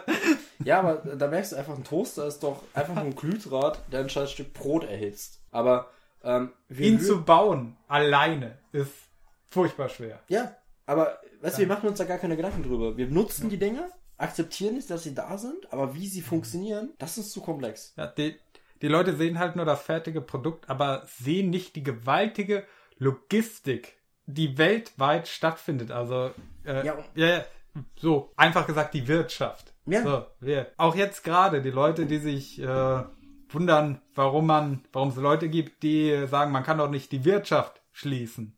Jetzt wegen Corona. Äh, die denken, das wäre kein valides Argument. Doch, du, du unterbrichst damit Versorgungsketten. Schreibt auch Klaus Schwab in seinem Buch von äh, der UN, irgendeine der Kammern, hat gesagt, wegen dem Zusammenbruch der Wirtschaft, äh, also nicht Zusammenbruch, aber der Versorgungssysteme innerhalb äh, der Ökonomie, nee, nicht Ökonomie, äh, egal, ihr wisst, was ich meine. Der, dem Abbruch der Versorgungsketten im System werden letztes Jahr schätzungsweise 130 Millionen Menschen mehr äh, von akutem Hunger bedroht sein. Und dergleichen. Und ich denke, sowas kommt halt zustande, weil sich Leute nicht bewusst sind, wenn sie auf Alltagsgegenstände schauen, wie zum Beispiel ja, ein Toaster oder ein Rechner oder. Oder halt einfach nur dieses Dreckshandy, was bei uns in der Hosentasche hängt, uns nur ja. auf die Eier geht, es ständig bimmelt. Ja. Aber mal zu überlegen, was für ein technologisches ja. Wunderding das eigentlich ist, was da drin ist. Diese, diese kleinsten Teile, die immer kleiner und kleiner werden, die Prozesse, die zehnmal besser sind als das, was du noch vor ein paar Jahren hattest, die und noch wesentlich kleiner sind. Dieses, diese. Wie von wo überall auf der Welt diese Materialien kommen und was für ein Scheißaufwand da hinten dran steckt, die alle in einer Art und Weise zusammenzubringen, dass es funktioniert. Und das gilt ja auch nicht nur bei Technik, das gilt ja auch bei äh, Lebensmitteln und so weiter, ja. die Verteilung hier, wo überall was alles braucht, um Erntemaschinen zusammenzubauen, äh, Dünger und dergleichen, die Logistik, damit das überall hingeliefert wird, äh, an Supermärkte, dann an den Endverbraucher, in Restaurants, dass dann irgendwann mal da bei dir ein Döner auf dem Teller liegt. Ja. Aber um nochmal auf das Gedankenspiel zu kommen, es gibt halt diese, diese Wesen, die kommen an und sagen, alle Technik weg und ihr kriegt es erst wieder, wenn ihr ein iPhone komplett nachgebaut habt. Eins zu eins. Problem ist, die Leute, die wissen, wie es aussieht, sitzen in Kalifornien. Die Leute, die das zusammensetzen, sind in China. Du hast da keine Telekommunikation mehr. Du fängst halt quasi wieder bei Null an, weil du ja nicht mehr sagen kannst, ja, ich nehme einfach die Teile, die wir haben und basteln die zusammen quasi nach dem Bausatz. Du musst die erstmal wieder herstellen. Mhm. Und bis du dann so weit bist, dass du ein potenzielles iPhone bauen kannst, bist du so weit von deinem von dem Originalweg, sag ich mal, abgekommen und hast einen Alternativweg eingeschlagen. Wie der Kerl mit dem Toaster. Ja, dass du nie wieder ein iPhone bauen kannst, weil du zwar technisch gesehen exakt auf demselben Level wärst, irgendwann nach 100, 200, 300 Jahren oder sowas. Mhm. Wie lange hat das gedauert von, vom Buchdruck bis jetzt, sage ich mal, ne? Mhm. Die Industrialisierung. Ähm, dass das Ding ganz anders aussehen wird. Das wird nie wieder so aussehen wie da. Weil mhm. wir einfach komplett bei Null anfangen müssen und eben ganz andere Denkweisen rangehen, weil die Leute, die wissen, wie ein iPhone aussieht, sind irgendwann auch tot. Mhm. Irgendwann weiß keiner mehr, wie so ein scheiß Ding aussieht. Ja, und ich, es gibt auf der Welt auch keine einzige Person, die alles darüber weiß. Nee. Die, wie man so eins bauen könnte. Das ist halt äh, die, daran, dass unsere Wirtschaft immer komplizierter wird. Du brauchst immer mehr Leute, die fachspezifisches Wissen für eine Komponente von so einem Gerät haben. Ein Oldtimer, so einen alten Dieselmotor, kannst du auch noch mal leichter restaurieren als einen modernen Motor. Ja. So ein Auto von heute, sag ich mal so ein Tesla, den kannst du nicht mehr restaurieren in 200, äh, in 20, 30, 40 Jahren. Das ist vor allem, weil mehr Elektronik reinkommt. Weil ja eben keine Mechanik mehr ist, sondern reine Elektromechanik. Und das ist das Mechanik ist super simpel. Das mhm. ist reine Physik. Das ist ganz einfache Kolbenbewegung und dann funktioniert das Ding. Ja. Das ist kein Hexenwerk. Wenn man sich da mal reinfuchst und mal wirklich einen Brain dafür hat, dann kriegt man das hin. So einen alten Oldtimer, weißt du, so ein, so ein Trabi oder sowas, kein Ding. Das kriegen wir hin. Ähm, aber ich sag mal so, so ein, so ein, äh, so ein Porsche äh, 911 Turbo, da, da wüsste ich nicht mehr, wie ich so einen scheiß Scheibenheber mache. Da habe ich ja keine Kurbel mehr. Hm. Müsste ich erstmal die scheiß Elektronik rausreißen und eine Kurbel drunter hängen und dann das Ding hoch und runter kurbeln. Aber dann ist das Auto ja nicht mehr so gut, wie es ist. Ne? Es geht nicht mehr so schön schnittig und so weiter vor. Das muss ja alles perfekt sein und ganz ehrlich, ich glaube, es wirklich, es gibt vielleicht ein, zwei Leute bei Porsche, die wirklich genau wissen, was da jetzt alles drin ist. Mhm. Aber es auch nicht bauen können, weil sie halt einfach nur vom Computer sitzen und die ganzen Plan da einfach vor Augen haben. Die mhm. Designer und sowas. Aber die Leute, die es zusammensetzen, die macht halt zehnmal Schrauben rein und nehmen beim nächsten Auto zehn Schrauben rein und dann. Also deswegen brauchst du ja auch viele Tests und Vorläufe, eben damit man guckt, wie arbeiten die einzelnen Komponenten zusammen. Das sind bei vielen ja auch eigene Abteilungen, die gucken, wie arbeitet das alles am Ende zusammen. Geht ja, das und so? dann kommt die Designabteilung und sagt, das muss alles nochmal ordentlich nochmal glatt gepoliert werden, mhm. weil du hast, ja, du hast halt den, den, den Heber fürs Fenster, du hast den Motorblock, du hast die, die Lichtanzeigen, du hast den Scheinwerfer und so, diese ganzen kleinen Komponenten, die funktionieren alle, ja, man hat dann quasi so einen riesigen Baukasten und den, also quasi so alle Leitungen rübergezogen und den schiebt man jetzt noch ein schönes Design rein. So quetscht das irgendwie rein, dass das halt alles irgendwie passt. Man zahnt das perfekt ineinander über, da ist ja gar keine Luft mehr zwischendrin, da ist ja jeder Millimeter ist verkabelt und verdrahtet und so. Gerade bei so einem Handy, da ist ja gar kein. Computer hast du ja teilweise noch so irgendwie freien Platz. Aber beim Laptop ist alles, irgendwie muss das so quasi puzzelmäßig zusammenpassen, dass es irgendwie in diese Größe reinpasst, weil wir halt eben dieses Design haben wollen. Mhm. Und da weiß dann gar keiner mehr. Da hat man Teile rausgeschmissen, Teile wieder reingefügt, andere Pro äh, äh, Dinger genutzt, da weiß keiner mehr, wer am Anfang da diese Chips hergestellt hat, was am Ende in diesem PC drin steckt. Ja. Gut, kommen wir wieder zu Ghost in the Shell. Kurzen Exkurs in äh, äh, Weltwirtschaft und Emergenz unseres Systems. Um 4.16 Uhr. ja. Hey, in 44 Minuten ist es wieder legal, dass du nach Hause gehst. ja, äh, was ich noch erwähnen wollte, den Manga dazu, auf dem alles basiert. Der kam ja eine Weile vorher raus und äh, habe ich noch nicht ganz gelesen. Ich bin so beim ersten Viertel des Original-Mangas, das waren ja mehrere mhm. äh, Kapitel, die nach und nach rauskamen, die man jetzt in einem schönen Band lesen kann. Ja, und schicken Hardcover. Ja, das erste Viertel habe ich gelesen. Es gibt, so wie ich das bisher einschätzen kann, einige Sachen, die halt umgestellt und rausgeworfen wurden für die Filmadaption, was halt klar ist. Gerade diese sexuellen Ebene, weil beim ähm, Dawson Shell Universum ist es so, dass du als, ähm, sag mal, Android nur sexuelle Erfahrungen ähm, im, im Cyberspace haben kannst mit gleichgeschlechtlichen. Mhm. Sprich, als Major, die Frau, siehst du halt dann dementsprechend in dem Manga halt sehr viele freizügige, dickbusige Joy Toys, die halt miteinander in Gruppenorgien, weil das ist halt auch irgendwie so ein Ding in dieser Zukunft, Gruppenorgien, während du als Kerl dann halt eben viele Kerle halt miteinander dann äh, Spaß haben. Ich suche jetzt mal die Erklärung vom Autor raus. Der hat da ja so schöne Anmerkungen dazu geschrieben. Moment, das, das finde ich hier bestimmt. Ja. Ja, ja äh, hier, welche von den beiden war es? Ja. Äh, warum Bato dachte, dass, May, dass dachte, der Major nehme Drogen, liegt daran, weil er sich mit einer Vielfalt, mit einer Vielzahl Endorphine und anderer neuronaler Drogen synchronisierte. Aber das bedeutet nicht, dass er selbst die Drogen genommen hätte. Cyberbrain Sex funktioniert nicht auf die herkömmliche Weise und wer das Programm gut beherrscht, kann die abenteuerlichsten Sachen vollführen.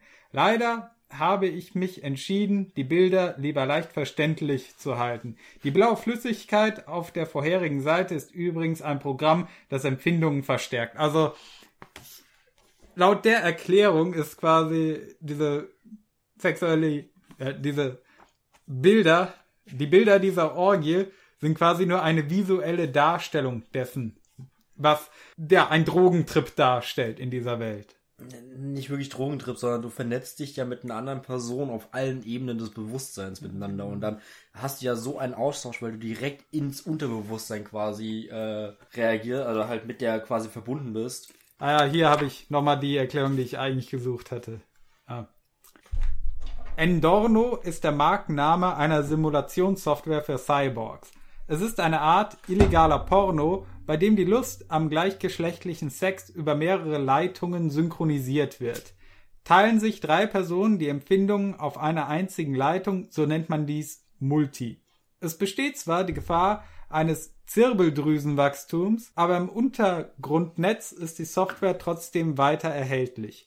Für Major Kusanagi mit ihrem Hochleistungs-Cyberkörper ist es ein sehr ertragreiches Nebengeschäft. Das funktioniert im Übrigen nicht mit dem anderen Geschlecht.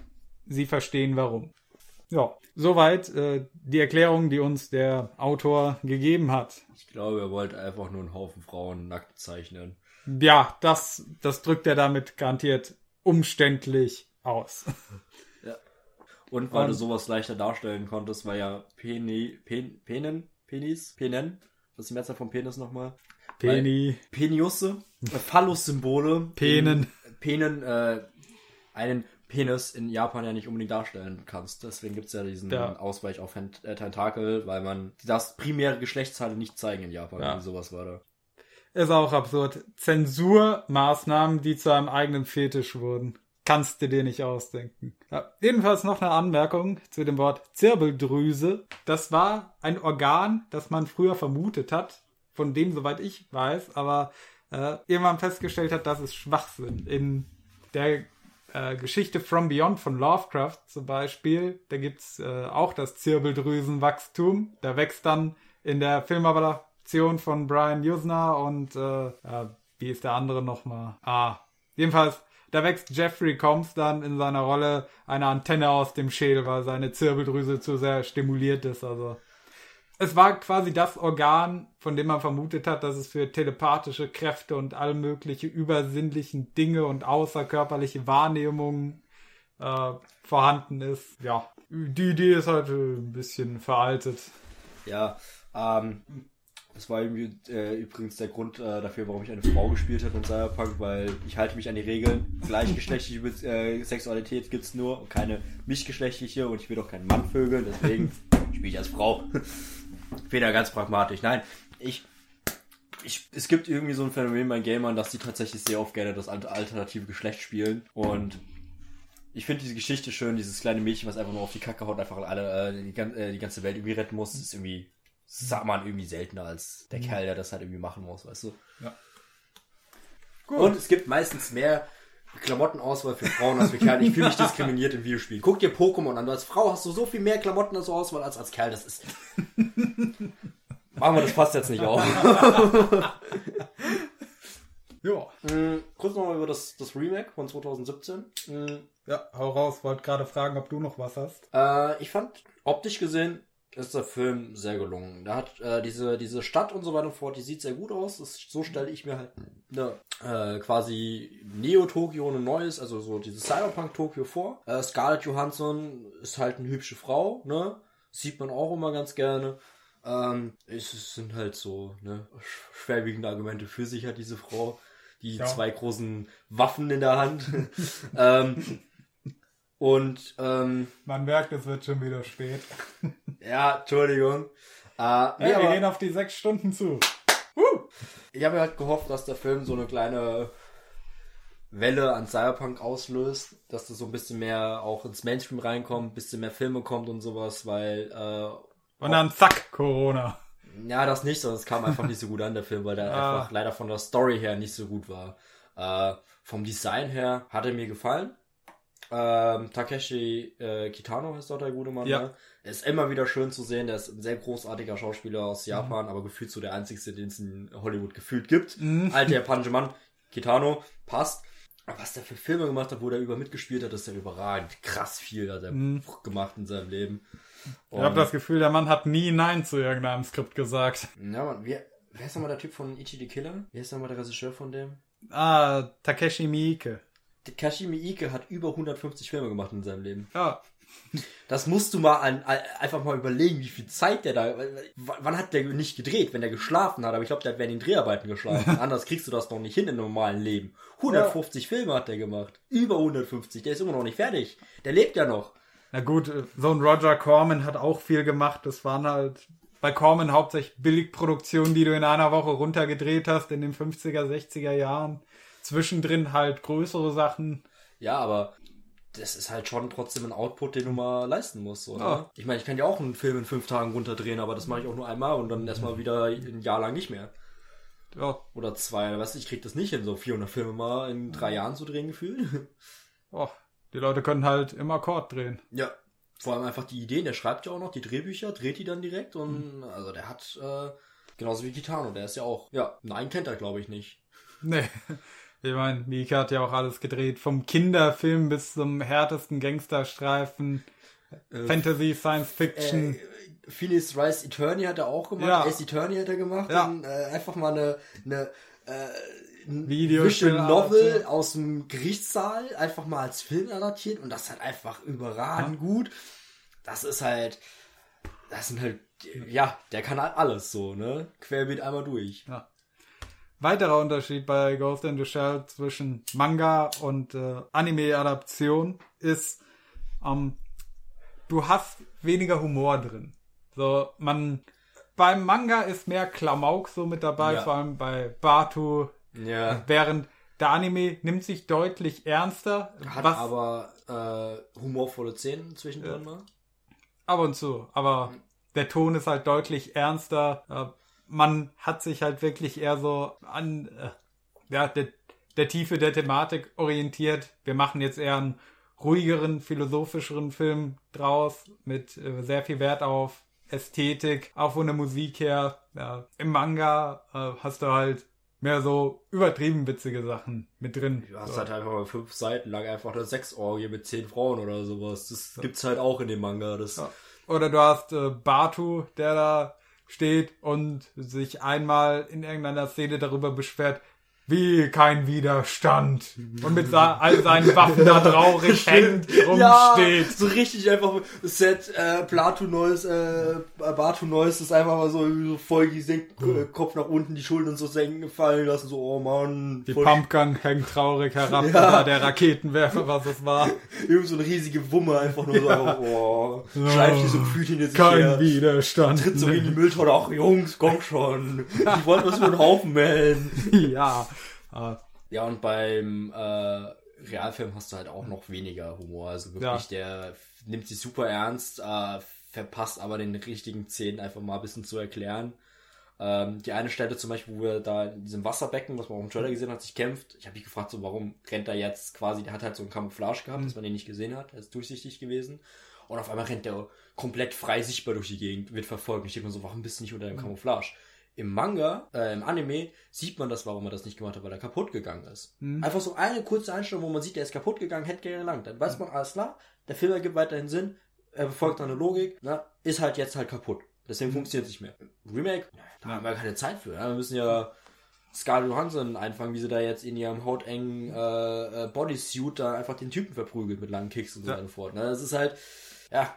Ähm, was ich Bei- beim Anime auch noch so schön fand, war der eine, das eine Mitglied von der Sektion 9 fragt dann irgendwann Major, warum er äh, quasi ausgewählt wurde. Sie hat gesagt, weil du ein Mensch bist, weil du keine, äh, äh, keine ähm, Cyberware hast. Also fast keine. Der ist quasi noch 99,9% menschlich und deswegen hat sie ihn genommen, weil der eben halt, ja, irrational denkt teilweise. Mensch denkt irrational, der befolgt keine Logik und ist uneingeschränkt darin. Und spürt vor allem auch einfach dieses, wenn du also übermächtig bist, hast du ja keine Angst mehr. Aber Angst ist ja was durchaus Grundpositives, dass du halt vorsichtiger bist. Was er halt ja noch hat, was ja die anderen ja zum Beispiel nicht mehr haben. So, deswegen hat sie den halt ausgewählt. Und es gab da so, wenn der Autofahrt, ne, fahren zum Tatort und unterhalten die sich einfach darüber, warum er ausgewählt wurde und nicht die anderen, obwohl er doch schlechtere Ergebnisse hatte wie die anderen. Der ist ja eigentlich unterqualifiziert gewesen für die Einheit. Wären nie reingekommen. Aber Major hat gesagt, nein, ich will dich haben. Die hat gesagt, den nehme ich und keinen anderen. Und das finde ich halt auch sehr schön, dass das halt solche in Bezug Stellen... auf Batu, oder? Nee, auf den, äh, nicht Barto, der andere, der, der, der, der schmalere, schmächtige, der das Auto die ganze Zeit fährt.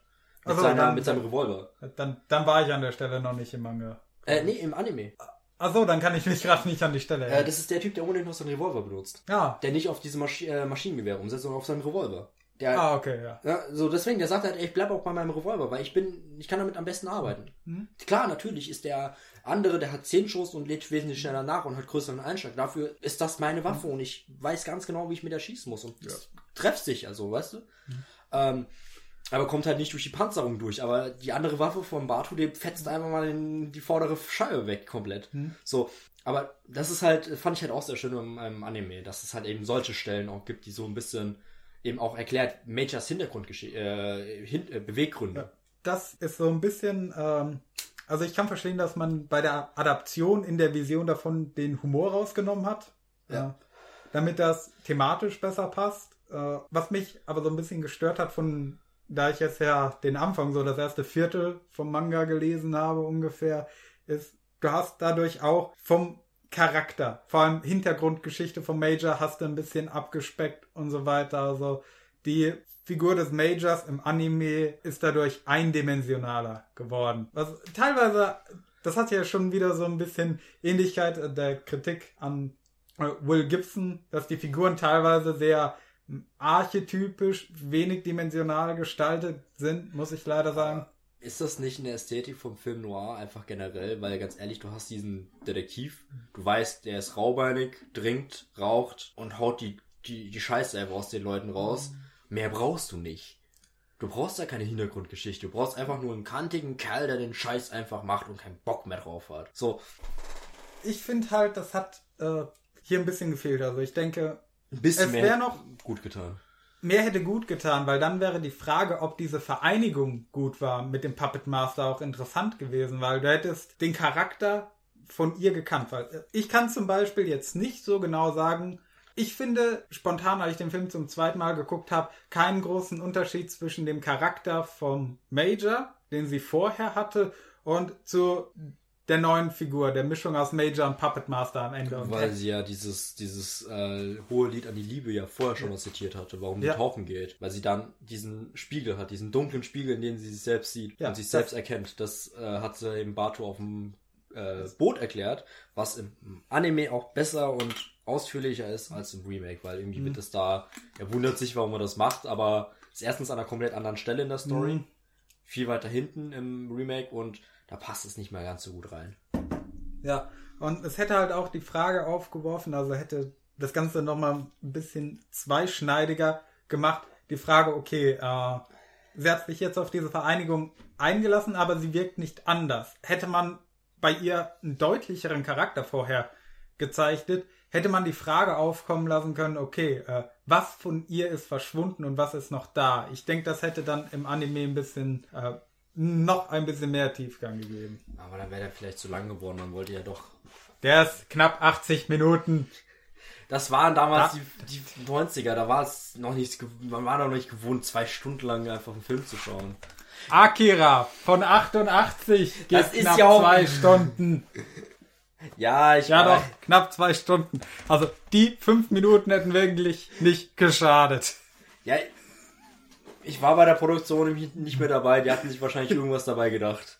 Ähm, nee, aber ja, äh, ein bisschen mehr Tiefe. Oder Zufall, oder es gab Druck. Das muss jetzt rauskommen, Leute. Drogen, im Zweifelfall sind es Drogen und Geld. Oder das. Nee, ähm, das ist ja bei einigen Filmen, hatten wir das ja jetzt gerade auch schon besprochen, dass uns die Charaktere doch ein bisschen zu eindimensional sind, dass die Beweggründe nicht ganz so definiert sind, sondern eben... Das mochte ich zum Beispiel an Strange Days. Äh, Lenny war, äh, der hatte viele Facetten man in seiner wusste, Figur. warum er handelt, wie er handelt. Man konnte es nachvollziehen. Man Ja. hat sich gedacht, ja, ich würde das vielleicht sogar genauso machen in seiner Situation, weil Vor allem, er war ein sympathischer, teilweise eher lebensfroher Charakter. Ja. So in der Art, wie er das Leben angegangen ist. Klar. Bedrückt von seiner verflossenen Liebe und so weiter. Also man hat ihn in mehr Facetten, Mhm. in mehr emotionalen Facetten erlebt als jetzt zum Beispiel andere Figuren. ja, der wollte einfach nur halt sein Leben jetzt genießen. Ja. Lebt sein Leben, lebt den amerikanischen Traum, dass er sich halt quasi hochgearbeitet hat von ganz unten, mehr oder weniger und Ja. ist zufrieden mit da, wo er ist. Ja. Finde ich so. Er sagt, er ist gut so. Könnte besser sein, aber ich, perfekt. Schlechter Ja. könnte es auf jeden Fall auch noch sein. Genau. Jetzt kommen wir zum großen Meisterwerk, zum großen Film des Abends. Ja. Akira. Ach, einen Punkt hätte ich noch. Okay, Den letzten, noch den ich erwähnen wollte, weil äh, auch wieder die Frage, der Puppet Master setzt ja einer Figur neue Ideen ein, neue Erinnerungen an eine Frau und ein Kind, die äh, der Mann von der Müllabfuhr nie hatte und bringt ihn halt unterbewusst dazu, Teil seines Plans zu werden und einen Anruf zu tätigen, um ja, Leute, nee, nicht um einen Anruf zu betätigen, das war wer anders. Äh, Doch, das war der Müllmann, um halt eben sich in die Diplomatin reinzuhacken. Ja, stimmt, stimmt. Das war so rum. Und der wird dann damit konfrontiert. Das waren äh, auch, ich glaube, diese Szene, diese Einstellung ist von Anime, äh, von Manga zu Anime zu Remake länger geworden, jedes Mal. Ja. Äh, Im An äh, Manga war die relativ kurz, im Anime ein bisschen länger und im, ja, Remake, da ging die schon ein paar Minuten gefühlt, so diese Befragung da. Ja, zehn Minuten und, oder so, Ja, ne? diese Konfrontation damit, ja. Äh, du hast keine Frau, du hast kein Kind. Oder ja, ihr habt euch scheiden lassen, du lebst schon seit so und so lange du alleine. eine Frau, du lebst seit zehn Jahren alleine in dieser Wohnung, da ist kein, da ist nix. Ja. So, und und dass du dich dann auch mal damit konfrontiert sehen musst. Das ist ja bei, bei Blade Runner hatten wir das erwähnt. Also es um Kay ging, der ja auch Ja. Erinnerungen von anderen Menschen eingepflanzt bekommen hat. Ganz ehrlich, Ja. irgendjemand kommt zu dir und sagt super plausibel, dein komplettes Leben ist einfach eine beschissene Lüge, die dir jemand gegeben hat, damit du seinen Plan äh, machst. Das ist, wohl, das ist doch das Krankeste überhaupt, ey. Ja. Wieder auch allgemein bei Matrix so gesehen, das ganze Leben von Neo Ja. war ja eine Lüge in dem Sinne. Und da ist die Frage dann, ja, wenn, wenn äh, alles, was du weißt, alles, an was du dich erinnerst, äh, Alles, was du geträumt und geglaubt hast. ja, wer bist du dann, wenn das alles nicht wirklich existiert? Ja. Wer bist du ohne deine Erinnerung? Seit zehn Jahren lebst du eine Lüge, so nach dem Motto. Ja. Wieder die Frage nach der menschlichen Ex Existenz. Was macht dich äh, nicht als Mensch oder als Lebewesen aus, sondern als Individuum? Was macht deine Identität aus, wenn sie quasi durch solche Eingriffe verändert werden kann? Ja. Die Frage, hat ein Mensch eine Seele oder hat das Leben eine Seele äh, oder ein Ghost? Ab wann ist ein Mensch tot? Ja. Wenn man seine komplette Identität, seine komplette Erinnerung überschreibt, was bleibt dann noch übrig? Ja. Das ist halt einfach. Ja, Cyberpunk ist grundphilosophisch. Mhm. Kann man fast eine Philosophie-Bachelorarbeit drüber schreiben. Jo. Gut, jetzt. Jetzt. Akira. Kommen wir zum großen Film. Akira. Ähm, der große, große Anime aus Japan. Ähm, ich habe mal gehört, öfters mal, es ist der letzte komplett handgezeichnete große Film. Mit seinen zwei Stunden Laufzeit ist es ja echt aufwendig gewesen. Oh ja. Ähm, eine Sache vorab. Bis heute komme ich nicht über den Fakt drüber hinweg, dass das, der Typ mit seinem roten Jack und diesem roten äh, Motorrad, der immer nur zu sehen ist, wenn man Akira als Poster oder sowas, man hat immer diesen Typen, der auf diesem Bike zuläuft. Nicht Akira heißt, sondern einfach Ka Kaneda. Ja. Ich komme da bis heute nicht drauf klar. Und jedes Mal, wenn ich einen Film schaue, merke ich jedes Mal wieder, Digga, der heißt gar nicht Akira. Das ist der Akira Boy, aber der heißt Kaneda. Und bis ich mal gemerkt habe, bis ich mir merken konnte, wie der Typ überhaupt heißt, fehlten auch ein paar Filme, äh, Fi- äh, äh, Sichtungen. Ähm, sonst überragend. Ja. Auch aus dieser Hochphase, als Anime noch nicht so definiert war, wie es heute ist und Es man mehr ja- experimentiert hat. Studio Ghibli hat ja auch diesen Stil. Mhm. Dieses ähm, klassische gemalte, der klassische Anime-Style. Einfach so, klar, ein bisschen definierter. Studio Ghibli erkennst du direkt, wenn du ihn siehst. Äh, großartige äh, Zeichner damals äh, oder Maler ähm, und sehr, sehr tolle Filme. Teilweise die besseren Disneys. Mhm.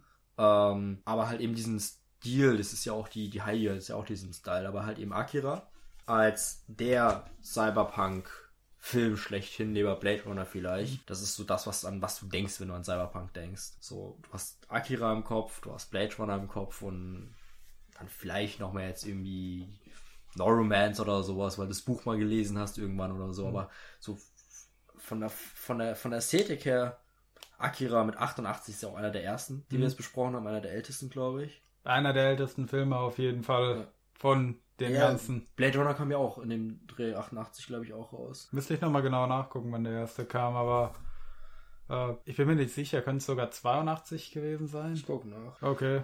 Na. Ja, auf jeden Fall sehr aufwendig. 82, okay, der ist Ja. älter. 82, gut, dann war Blade Runner der älteste. Ja, Ist Blade Runner und Akira waren beide aus den 80ern, der Rest ist alles aus den 90ern oder Ja. 2000, ähm, aber hauptsächlich aus den 90ern. Und Wir werden ja gleich nochmal sehen, wie die Verteilung war, wenn wir die Liste durchgehen. Genau, und ähm, das ist halt wirklich, äh, es geht halt eben um äh, Kaneda hauptsächlich. Der Und Tetsu. Tetsu, sein Freund, äh, in dieser Motorradgang. Und äh, Tetsu kommt durch einen Unfall mit in eine Berührung von so einem kleinen Kind, was sehr alt aussieht. Ja. Was, äh, Benjamin Button-mäßig ja. irgendwie. was dann eben rauskommt, dass die halt übernatürliche Kräfte haben. Und äh, Tetsu wird von der Army komplett eingesackt und äh, quasi in ein Labor gesteckt und die untersuchen den. Ja. Und dann entwickelt er selber psychische Kräfte. Genau. Und ähm, ihm geistert halt die ganze Zeit der, der, der Name Akira durch den Kopf. Hm. Und er wissen, wer, er will wissen, wer Akira ist und äh, weil äh, Kaneda immer so das Vorbild von Tetsu war. Der war immer so, der musste ihm immer helfen, der ist immer dem hinterher, also Tetsu ist immer Ka- Kaneda hinterhergelaufen. Kaneda hat das geilste Motorrad gehabt und Nein, er wollte unbedingt gerne sein wie Kaneda. Und hat halt gesagt, so, jetzt habe ich halt meine Kräfte, ich bin stärker wie äh, Kaneda, der ist, äh, ich, ich kann ihn nicht mehr sehen, der, ich will nicht mehr, mhm. dass er mir, mir ständig helfen will und er will mir jetzt auch helfen, weil mir geht's nicht gut, aber ich kann, ich will nicht mehr, mhm. dass mir geholfen wird. Und will halt eben dann auch eben Akira herausfordern, um eben zu beweisen, dass er jetzt der Stärkere ist von allen. Mhm. Und es kommt raus, Akira lebt nicht mehr. Ja, ähm, zu dem Thema noch. Gerade den Aspekt finde ich sehr interessant, äh, dass du also ich habe eine Deutung im Kopf, die vielleicht stimmt, vielleicht auch nicht. Vielleicht interpretiere ich da zu viel rein, aber ähm, gerade das, dass du äh, da Kaneda als äh, Mentor, ja, älteren Bruderfigur in der Richtung von äh, Tetsuo hast, äh, weil ein großes Thema in vielen japanischen äh, Werken der damaligen Zeit, das immer wieder aufkommt, ist wie bereits gesagt, diese äh, Juvenile Delinquency, also das Jugendliche immer, die Jugend wird auch immer schlichter, wa?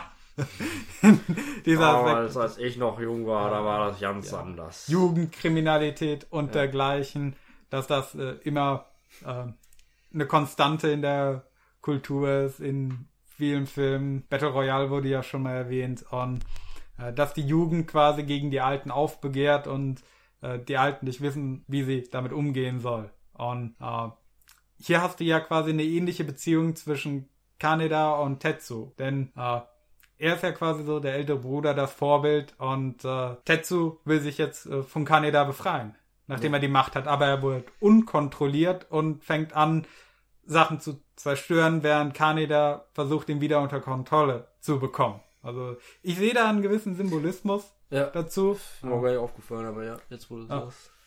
Gerade diese ganzen Jugendbanden oder mit denen die beiden ja durch die Straßen hören. Und äh, ich habe leider den Manga nicht gelesen, muss ich, ich mal machen. Nicht. Ja, weil, ja, auf jeden Fall. Äh, das ist das Interessante. Der Film äh, wurde während dem Manga gemacht. In Kooperation mit dem Zeichner des Mangas. Und das ist lustig, weil äh, der Anfang vom Film ist quasi eine Adaption der vom Anfang des Mangas. Also da waren drei Bände draußen und vom ersten Band wurde irgendwie die erste Hälfte adaptiert so. und äh, die nächsten, ich bin mir nicht sicher, wie viele es waren. Ein Teil des Mangas kam nach dem Film erst raus und der letzte Teil, so die letzte Hälfte des, ich glaube sechs Bände sind, äh, die letzte Hälfte des sechsten Bandes ist eine Adaption des Films.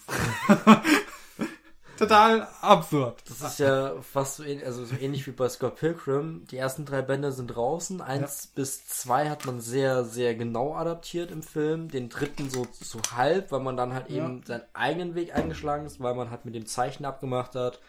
Wir werden zwei verschiedene Enden nehmen. Die Story mhm, wird ja. halt im Film anders verlaufen wie im, wie im Comic man hat halt abgesprochen, wie das halt ausgehen soll und was, ne, die haben ja gut zusammengearbeitet, der ähm, Edgar Wright und Brian Lee O'Malley heißt der, glaube ich. Brian O'Malley. Brian O'Malley. Ähm, dass man halt eben immer noch halt eben die Parallelen hat. Einige Einstellungen sind eben auch aus äh, dem Film und dem Comic gleich, auch später mhm. raus noch. Aber dass man halt eben zwei irgendwann einen Bruch gemacht und zwei komplett unterschiedliche Wege eingeschlagen hat. Und ja. beide sind sehr gut und so ähnlich ist es ja. ja. Hier hat der Macher halt gesagt, äh, der Film ist Spoilerwarnung für den Manga. Weil ja. da ist es doch ziemlich nahe gewesen, wie ich gehört haben soll. Und da frage ich mich halt auch, äh, weil das wäre quasi die Bestätigung meiner Theorie, wenn es jetzt im Manga mehr darum gehen würde, dass das quasi, äh, also dass Kaneda so eine Coming-of-Age-Arc hat, dass er langsam erwachsen wird dadurch. Und deswegen ja. eben dadurch, dass er für Tetsu die Verantwortung übernimmt. Also vielleicht interpretiere ich zu viel rein, vielleicht äh, nee. liege ich auch richtig. nee, du. So wie Cold Mirror bestimmt auch nicht nach Harry Potter zu viel rein interpretiert. Nee. Nach 18 Folgen, die über zwei Stunden teilweise gehen. über eine Stunde. Über, ja, eineinhalb Stunden haben wir es geknallt. Ja. Also es ist über zwei Stunden lang, aber trotzdem, wenn du mal überlegst, wie lang dieser Podcast jetzt schon läuft, an Masse, wie viel da sich über eine Stunde vom Film quasi so zehn Stunden drüber geredet hat. Mhm. Äh, es ist wirklich die hat er bestimmt nicht so rein interpretiert. Ja, aber das bestimmt machen ja solche Filme ja auch aus, diese, diese Interpretationsspielraum, weil man hat, ähm, was man ja auch hat, ist dieser, äh, dieser Kult da um Akira, diese, diese, sag mal, diese Mönche da, die da mit ihren Beetsketten sind und sagen, Akira wird äh, die Sünden aus der Stadt brennen, aus Neo-Tokio. Ähm, Quasi diese Untergangssekte. Ähm, ne, auch wieder das Thema, das wir schon vor Stunden angesprochen haben, mit äh, der zyklischen Theorie der Geschichte. Dass es wieder diese Phasen gibt, in dem äh, in diesen Phasen des Verfalls wieder die Religiosität in den Leuten hochkocht. Und dass man das hier quasi erlebt in Akira, ähm, Ja. dass äh, diese Untergangssekte durch die Straßen zieht, die quasi darauf hofft, dass Akira wiederkommt und diese Gesellschaft läutert. Ja, weil ähm, als Akira es äh, quasi gelebt hat, das ist ein paar Jahre her, ähm, wurde halt Tokio ähm, durch einen Nuklearschlag, glaube ich, zerstört. Dann wurde halt Es, Neo-Tokio es war gebaut. kein Nuklearschlag. Also so es hieß es irgendwie am Anfang von dem Film, dass man halt nach dem Nuklearschlag halt die Neo-Tokio aufgebaut hat und dass sich der ganze Scheiß schon wieder im Sumpf versinkt. Und später daraus erfährt man halt, dass es halt Akira gewesen ist. Hm. Und ähm, dass er da quasi ja dann das alte Tokio komplett weggebrannt hat und dann eben das Neo-Tokio entstanden ist. Das war ja dann stellenweise sehr gut, hat ja einen Aufschwung gehabt und dann jetzt eben wieder in diesem Verfall ist, wieder diesem äh, Chaos die- und dieser Schmutz und dieser Gewalt wieder drinne steckt. Geschichte wiederholt sich. das die eben- Zyklen spielen sich Genau, aufs Neue. dass Akira halt wiederkommt. Die glauben halt, dass Akira wieder auferstehen wird und eben wieder, äh, wie damals, die Stadt einmal von den Sünden befreit hat, von den ganzen Regierungsbeamten, die da oben in Sessel sitzen und alles nur schlimmer machen. Die sind ja dann auch Mhm. Ja. weg gewesen in dem Moment dann logischerweise. Und hier hast du auch wieder das Element dabei, dass äh, verschiedene Teile der Regierung gegeneinander arbeiten. Du hast da den einen General, der sich irgendwann gegen die korrupten Politiker zur Wehr setzt und sagt, äh, der sogar äh, seine Männer anweist, er soll die Männer, die ihn verhaften sollen, erschießen, damit er weiter daran arbeiten kann, die Stadt zu retten Ja. vor Akira. Ja, und dann hast du halt den einen Politiker, der Zwist im großen Rat äh, schmiedet, weil er halt mehr Macht und mehr Geld haben wollte und so und da halt intern gegeneinander arbeiten und alle sich halt gegenseitig aufschaukeln und der Major versucht das Ganze ein bisschen runterzuspielen. Der einzige Soldat ist sozusagen auch, der halt damals mit dabei war, wenn ich es richtig noch im Kopf habe, äh, wenn ich es richtig verstanden habe. Ich glaube, ja. Und der halt eben diese Verantwortung von diesen, diesen übernatürlichen Kindern übernommen hat, äh, Unsummen an Geld verbraucht, weil er davon überzeugt ist, dass die halt eben gegen Akira halt helfen können. Was ja auch Hm. funktioniert hat, mehr oder weniger. Ähm, und ja, das ist äh, wirklich, es hat auch noch eine politische Ebene der Film noch mit dabei, der irgendwie stärker zu sehen ist als in den anderen Filmen, glaube ich. So dieser interne politische Kampf. Ja, Gerade wegen dieser eher äh, asiatischen Ja. Prägung, Du hast östlichen ja auch noch Prägung. diese, diese Untergrundsorganisation, äh, die irgendwie gegen die Regierung arbeitet, der Regierungsgeheimnisse klaut und diese, diese die Kinder. eigentlich nicht, eigentlich ist sie doch gar nicht so groß relevant für den Film. Ich meine, ja, aber sie ist irgendwie, sie nimmt viel Platz ein in dem Film, aber ist irgendwie so komplett. Kaneda will die eine anbaggern, deswegen nimmt sie Platz ein und es ist eher so zufällig, dass er dann herausfindet, hey, über die kann ich Tetsu finden. Ja. Aber äh, es sind halt viele Parteien, die in diesem Film mitarbeiten, aber hauptsächlich dreht sich alles um Kaneda. Ja. Kaneda ist die Hauptfigur und der Film ist nicht, also der Film ist nach einer Was Figur im benannt. Manga nicht so sein soll, sondern dass da eher die Zeit verteilt ist auf äh, die einzelnen Figuren. Auch dieser Priester der Untergangssekte soll da eine Oh. größere Arc drin haben. Das will ich gern wissen, weil der, äh, ja. Da gibt's halt eben diese, diese Untergangssekte, die macht halt auch noch irgendwie so mehr oder weniger Terroranschläge und so und brennen da halt rum und werden von den Bullen dann, äh, von der Polizei, Entschuldigung, äh, dann halt auch äh, niedergeknüppelt und äh, es ist, es, es passiert viel in dem Film tatsächlich. Hm? Und äh, was wir nicht vergessen dürfen, die Musik ist äh, Oh ja, die, sehr, sehr dramatisch, sehr, sehr gut gesetzt. Es ist auch eine faszinierende Kom äh, Kombination aus zum einen traditioneller japanischen Musik und Gesängen, zum Beispiel der Rhythmus Ja, mit den der, Trommeln, Der Chor. die Chöre, aber dann auch wieder futuristische Ja. Noten mit drin in der Musik. Also dieser harte Kontrast, das, das schafft auf jeden Fall eine sehr einzigartige, äh, einzigartige Atmosphäre. Was der ja auch ganz gut macht, ist teilweise so eine, so eine, sag ich mal, so eine Explosion. Du hörst es halt knallen, aber bevor es halt wirklich knallt, du hast einfach nur so einen tiefen Ton, dann wird es einfach nur leise und du hörst nur diese Chöre noch mit dabei, dieses laute, äh, hohe Ton, den sie da von sich geben. Und dann hast du halt eine, Szene- eine Szene, wo einfach so viel passiert, wo einfach kein Sound von dem Bild kommt, sondern nur rein über die Musik geht. Das ist halt auch so. Eher so, also die klassischen äh, Animes, die wir vertreten. Und bei den Zeichnungen, du hast auch so unglaublich viele Details, die sich bewegen. Überall im Hintergrund ist Bewegung. Wenn du heute normale Animes guckst, so Sachen, so Serien mit zwölf Folgen, die so rauskommen oder äh, so ganz langläufige Sachen, die wöchentlich kommen, du merkst, wo da an der Animation gespart wurde. Akira ist halt ein Anime, da merkst du, da wurde nirgendwo ge- gespart gefühlt. Das, Sie haben keine Kosten und Mühen gescheut.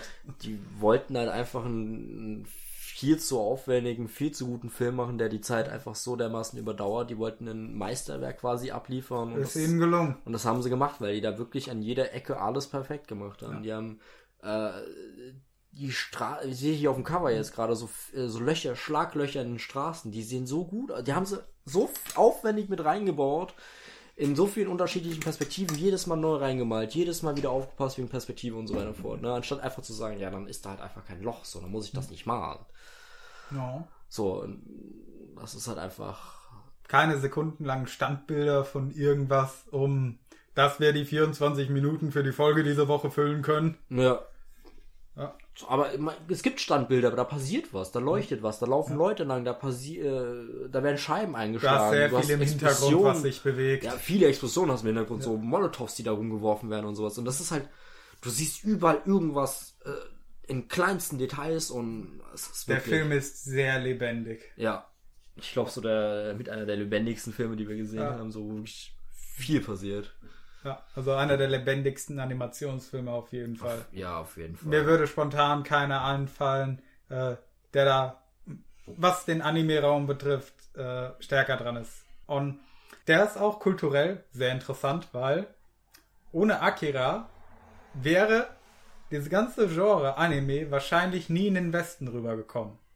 Stimmt, es war einer der großen ersten Anime-Filme. Ja, der hatte ein Limited Release in Amerika und der ist so eingeschlagen, dass sich daraufhin äh, ein Substudio von Akira gegründet hat, um eben diese ganzen Serien, die früher so auf RTL 2 liefen, nach Amerika zu importieren. One Piece, Naruto, Yu-Gi-Oh! und so weiter. Sailor Moon, Alter. Ja. Sailor Moon war ja auch mit einer der ersten. Ja, und Akira dadurch hat äh, sehr viele amerikanische Regisseure beeinflusst. Äh, James Cameron, der wollte ja äh, Alita Battle Angel verfilmen. Jetzt am Ende hat's ja Robert Rodriguez gemacht. Stimmt, ja. Der ist auf Anime gekommen, weil er Akira damals gesehen hat, wenn ich mich richtig erinnere. Und später dann hat er auf, äh, ich weiß nicht mehr, entweder es war in irgendeinem Heft oder so, das er damals gelesen hat, oder äh, auf Video oder so hat er dann was gesehen über äh, Alita, die originale Videoanimation davon, hat sich dann damit beschäftigt und sich gedacht, das will ich gerne machen. So, ja. Du hast auch viele, ähm, was mir gerade auch auffällt, viele Anspielungen an Akira in anderen äh, Filmen aus dem Genre. Der ist ja auch irgendwie so, um den kommt man auch nicht wirklich rum. Der schon fast sowas wie der Pate des, des äh, Science-Fiction-Animes oder des Cyberpunks. So wie äh, die Abenteuer von Jojo oder wie das heißt. Jojo Bizarre's Adventure oder so ein Scheiß. Genau. Das, das interessiert mich halt so null. So, das ist mir einfach zu weep, Alter. Das ist mir einfach zu hyped. Jeder redet gerade nur drüber und ich denke mir nur so, na, ich hab da keinen Bock drauf. Der Stil juckt mich halt so gar nicht. Ich finde den sogar abstoßend vom Stil her. Ich bekomme halt eine Menge davon mit. Äh, halb halb gerade. in einem Video über Akira, das ich gesehen habe, wurde halt auch erwähnt, ja, so dieser typische Kleidungsstil von Jojo entspringt auch wieder der Szene der, äh, ja, der jugendlichen Rebellen. So, der, dem, dem, ich sag mal, japanischen Äquivalent zu den Punkern. Es ist dieser, diesen Kleidungsstil nachempfunden. Ja, ja, klar. Das so, ja, ja. Ne, Schulgänger, aber trot, äh, trotzdem auch Draufgänger. In der Richtung. Ja, seine, seine coole Kutte da, diese rote Ja. Kutte mit dieser Pille hinten drauf. Die, Ja, die, jetzt bei Akira. Die hat halt einfach Swag, Alter. Ja. Die ist halt einfach richtig Solche Motive findest du immer mal wieder. In Ja, auch diese, Sachen. der, der Kollege von dem, äh, diese zwei anderen aus dieser Gang, der hat ja ähm, diesen Berg mit diesen äh, weißen Hintergrund, diese roten Strahlen, diese aufgehende Sonne da, dieses klassische Japan-Motiv, hat er ja auch hinten drauf, das siehst du äh, auch öfters auf solchen Klamotten als, als Motiv einfach. Ja. Ja, aber Akira ist ähm, viel zu krass. Der ist Ja. Äh, einfach zu wild. Und äh, was wir vorhin angesprochen haben mit diesen äh, Zellen und ab wann ist Leben Leben und was hat dieses quasi verursacht, diese Zellen sich mal zusammenzutun und mal ein größeres Organismus zu machen, wird in diesem Film ja beschrieben. Oh ja.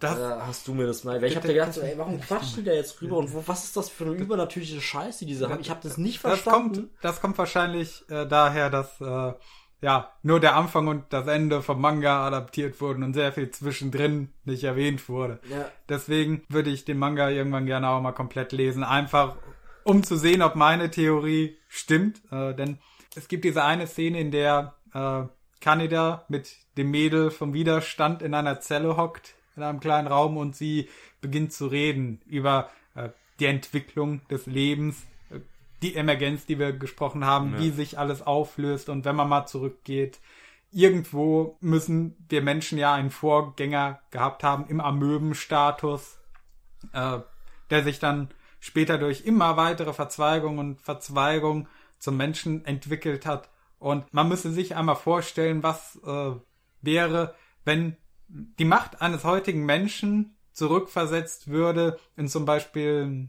ein Regenwurm war, glaube ich, das Beispiel, oder ein Ja, eine Amöbe. eine Amöbe, sagen wir jetzt einfach mal.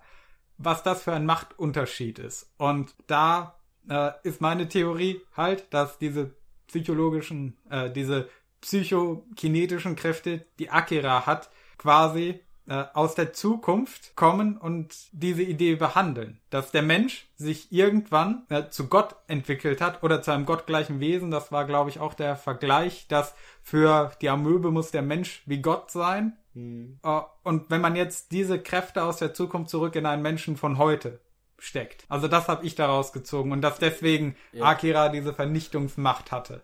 Und dass Und- er ja in dieser riesigen Explosion ein eigenes Universum quasi gegründet hat. Oder erschaffen Am Ende hat. vom Film. Genau, am weil Ende vom Film. Ja. Wo dann diese. Tetsuo erweckt ja den toten Kaneda wieder, von dem eigentlich nur noch Ja, eine Akira, Handvoll. Zellen, äh, ja, wieder. Genau, weil der, äh, das haben die unter das Olympiastadion gebaut, was die für die Olympischen Spiele in Tokio haben wollten. was clever ist, äh, falls der Ja. Akira mal irgendwie hochgeht. Hochsicherheitsreaktor, aber oben drüber bauen wir eine Sportstätte. Äh, Tetsu geht da halt hin und die Armee verteidigt das halt irgendwie, aber die haben halt null Chancen, weil der halt schon ziemlich heftig unterwegs ist. Und ähm, er geht halt runter und will halt mit äh, Akira, Akira reden und ihn halt äh, quasi äh, ja ihm mehr oder weniger zeigen, dass er jetzt der neue Macke ist. Und kommt da raus mit einer, mit einer Handvoll an Kapseln, wo nur so Blutgefäße, Teile vom Gehirn, so kleine Scheibchen konserviert sind. Und da meinte der meinte einfach so, ja, das ist Akira, das ist das, wie es übergeblieben ist. Weil die Wissenschaftler den, nachdem er gestorben ist, komplett seziert haben, um irgendwie später in der Zukunft mal eventuell herauszufinden, wo das Ganze herkommt. Weil genau wissen wir es selbst nicht, so was das ist. So, und eben dann wird Akira wieder erweckt. Und ähm, er schafft halt eben dieses Universum am Ende, um halt eben diesen ähm, Platz zu haben für diese Kinder oder für diese Wesen, die halt eben diese Macht haben, wie Tetsu und diese drei kleinen Kinder, die leben dann in dieser, ja, in einem Paralleluniversum mehr oder weniger. Mhm. Ja. Weil sie einfach in unsere Welt nicht mehr reinpassen, so wie wir nicht in die Welt von Amöbe reinpassen. Mhm. Also ja, auch wieder sehr harter, ungewohnter Tobak. Nichts Ich- für fürs Popcorn-Kino, die einfach nur gute Action haben Ja. wollen. Da funktioniert der Film auch, aber wenn man mal drüber nachdenkt, funktioniert der Film noch besser. Ja, also ich freue mich schon, wenn irgendwann in nochmal zehn Jahren endlich die angekündigte, angekündigte Live-Action-Adaption von Akira kommt, in der alles verwestlicht wird, in der das alles rausgestrichen wird und Ich würde es aber gern sehen. ja, würde ich mir angeben, auch äh, ansehen, auch wenn ich denke, dass es nicht so gut werden wird. Nee, aber wenn so, so eine richtig gute, so auch gerne eine asiatische Live-Action-Verfilmung davon, weißt du, so einen modernen Standard, so High Definition, so ein 4K oder Ultra 16K, was wir da bis dahin haben werden. Das war schon geil. Ich will ein Akira Open World RPG Game haben würde. Danke, tschüss. Ja. Also ja, es ist auf, es ist auf so vielen Ebenen faszinierend, dieser Film. Äh, absolutes Meisterwerk, finde ich. Das ist auf jeden Fall die größte Seh-Empfehlung, die wir heute Abend raushauen, wird wahrscheinlich für Akira sein. Ja, Danach vielleicht Johnny Mnemonic, weil den keiner kennt. Und dann Strange Days, weil den auch keiner kennt. Aber hauptsächlich, selbst wenn ihr Akira kennt, guckt den nochmal an. Mhm. Schaut ihn euch an. er ist immer noch gut. Schaut ihn in der höchsten Auflösung, die ihr finden könnt. 4K restauriert gibt's den wahrscheinlich auch. Ich habe den Film mittlerweile viermal gesehen und kein einziges Mal habe ich gefühlt, dass er schlechter wäre als vorher. Nee, vor allem, weil du einfach immer neue Sachen entdeckst. Vor allem, Ja. wenn du einfach so weißt, was im Vordergrund passiert, guckst du die Hintergründe an und dann siehst du genauer hin und da siehst du so viel, du entdeckst so viel. Ähm, und es ist wirklich gut. Ja. Und merken wir uns eins, keine Capes. Ja. Tetsu wollte unbedingt ein Cape haben und äh, hat auch nicht so gut funktioniert mit Die, dem Cape. diese Mutation von Tetsuo am Ende, das war. Das ist guter Body Horror, Body -Horror Ja, Alter. Das kann der Film auch noch. Ja, er verliert einen äh, Arm, ersetzt ihn durch Technik und verschmilzt dann irgendwie damit, weil er seine psychischen Kräfte nicht unter Kontrolle hat und mutiert zu einem immer grotesker werdenden Monsterblob. Was der dann irgendwann einfach nur noch schreit, "Ka- Katena, hilf mir, töte mich. Ja, Hilf mir, Katena, äh, Kaneda. ja. Er gerät außer Kontrolle, Ja. weil er keine Ahnung hat, was er damit machen soll. Und im allerletzten Moment kommt Akira und Rettet ihn und alle rettet anderen. den Tag. Ja, und brennt äh, zwischendrin wieder die ganze Stadt nieder. Ja, da hast du auch wieder den religiösen Aspekt, denn äh, der Erlöser dieser Sekte, Akira, ist am Ende ja gekommen. Ich meine, er hat die Stadt, Und sogar zum Guten. ja, er hat die Stadt wieder zerstört. Nee, aber- Tetsu hat sie zerstört, weil er auf der Suche nach Akira war, aber Akira hat sie danach nur endgültig zerstört. ja, Das, was noch rüber war, das hat er dann komplett gefickt. ja, also auch wieder dieser Erlösungsaspekt durch eine Heilandsfigur. Ja, auch optisch, wie er darstellt, in diesem strahlenden weißen Licht, der dann da, wie Gandalf dann da reinmarschiert ist und Helms Klamm befreit hat. Über die Filme sollten wir auch mal reden. Können wir irgendwann gerne machen. Da rede ich die acht Stunden lang drüber, alleine drüber zu nur. Ja, ich sitze da nur daneben und sag, mhm, ja, sehe ich auch so. Mhm, klar, ja, weiß ich noch. Sichi, Digi. Ja. Ähm, Ich ja. nehme einfach einen Track von so Standardaussagen von mir auf und lass den nebenher laufen und guck, ob es Leuten auffällt. Aber nur so brummen ins Mikrofon rein. mhm. Ja. In so regelmäßigen Abständen raushauen. Ah. Ja, und äh, da wir das Thema ja schon angesprochen haben, also mh, noch ein paar andere erwähnenswerte Theorien aus dem politischen Raum, die bei der Deutung von Cyberpunk vielleicht helfen können, da ich mich in letzter Zeit ein bisschen mehr damit beschäftigt habe. Äh, ja, die neoreaktionäre Bewegung. Äh, vor allem die beiden äh, Blogger und äh, quasi Begründer des Dark Enlightenment, äh, Mencius Moldbug oder bürgerlicher Name Curtis Yarvin, beziehungsweise vor allem im Kontext von Cyberpunk Nick Land wäre da zu erwähnen. Äh, Nick Land, britischer Blogger, Philosoph, kommt aus der Richtung der äh, Cybernetik. Der hat sich auch sehr viel damit beschäftigt und äh, ja, so, wenn ich mal kurz gucke auf Wikipedia, äh, seine Vorlagen, also Leute, von denen er sich hat inspiriert, la inspirieren lassen, unter anderem auch William Gibson, neben Friedrich Nietzsche, William S. Burroughs, Lovecraft, Johann Schumpeter, Emile Cioran, äh, Marx unter anderem, aber auch Schopenhauer und Alistair Crawley. also es geht in alle möglichen Richten, Richtungen, auch äh, Okkultismus und dergleichen. Ich habe mich noch nicht mit allen von ihm beschäftigt, aber was ich so mitbekommen habe über seine Theorien des Akzelerationismus und äh, Hyperstitions, werde ich gleich erklären, was das ist, passen sehr gut zu äh, den ganzen Thematiken von Cyberpunk. Also Akzelerationismus hatten wir ja auch schon im letzten Podcast mit Forger kurz erwähnt. Äh, ist quasi, es gibt verschiedene Definitionen von Akzelerationismus oder verschiedene Denkströmungen, was das angeht. Äh, äh, zum Beispiel bei Forger hatten wir jetzt die Variante, äh, wir müssen es schlimmer machen, damit es schneller zu einem Punkt kommt, an dem das System zerbricht, damit es besser wird, also damit wir es besser machen können oder dass wir überhaupt die Gelegenheit bekommen, es besser zu machen. Äh, Das wäre eher so die extreme Variante, die man aus den Kreisen von ja, Extremisten eben zu hören bekommt, während äh, die politische Theorie dahinter, die auch auf Marx letzten Endes zurückgeht, äh, ja, quasi die Entwicklung hin zur Cyberpunk-Dystopie vorwegnimmt. Denn Marx hat in seinen Werken ja gesagt, äh, man müsse den Kapitalismus unterstützen, um ihn zu überwinden, weil er sich letzten Endes irgendwann selbst schlagen wird.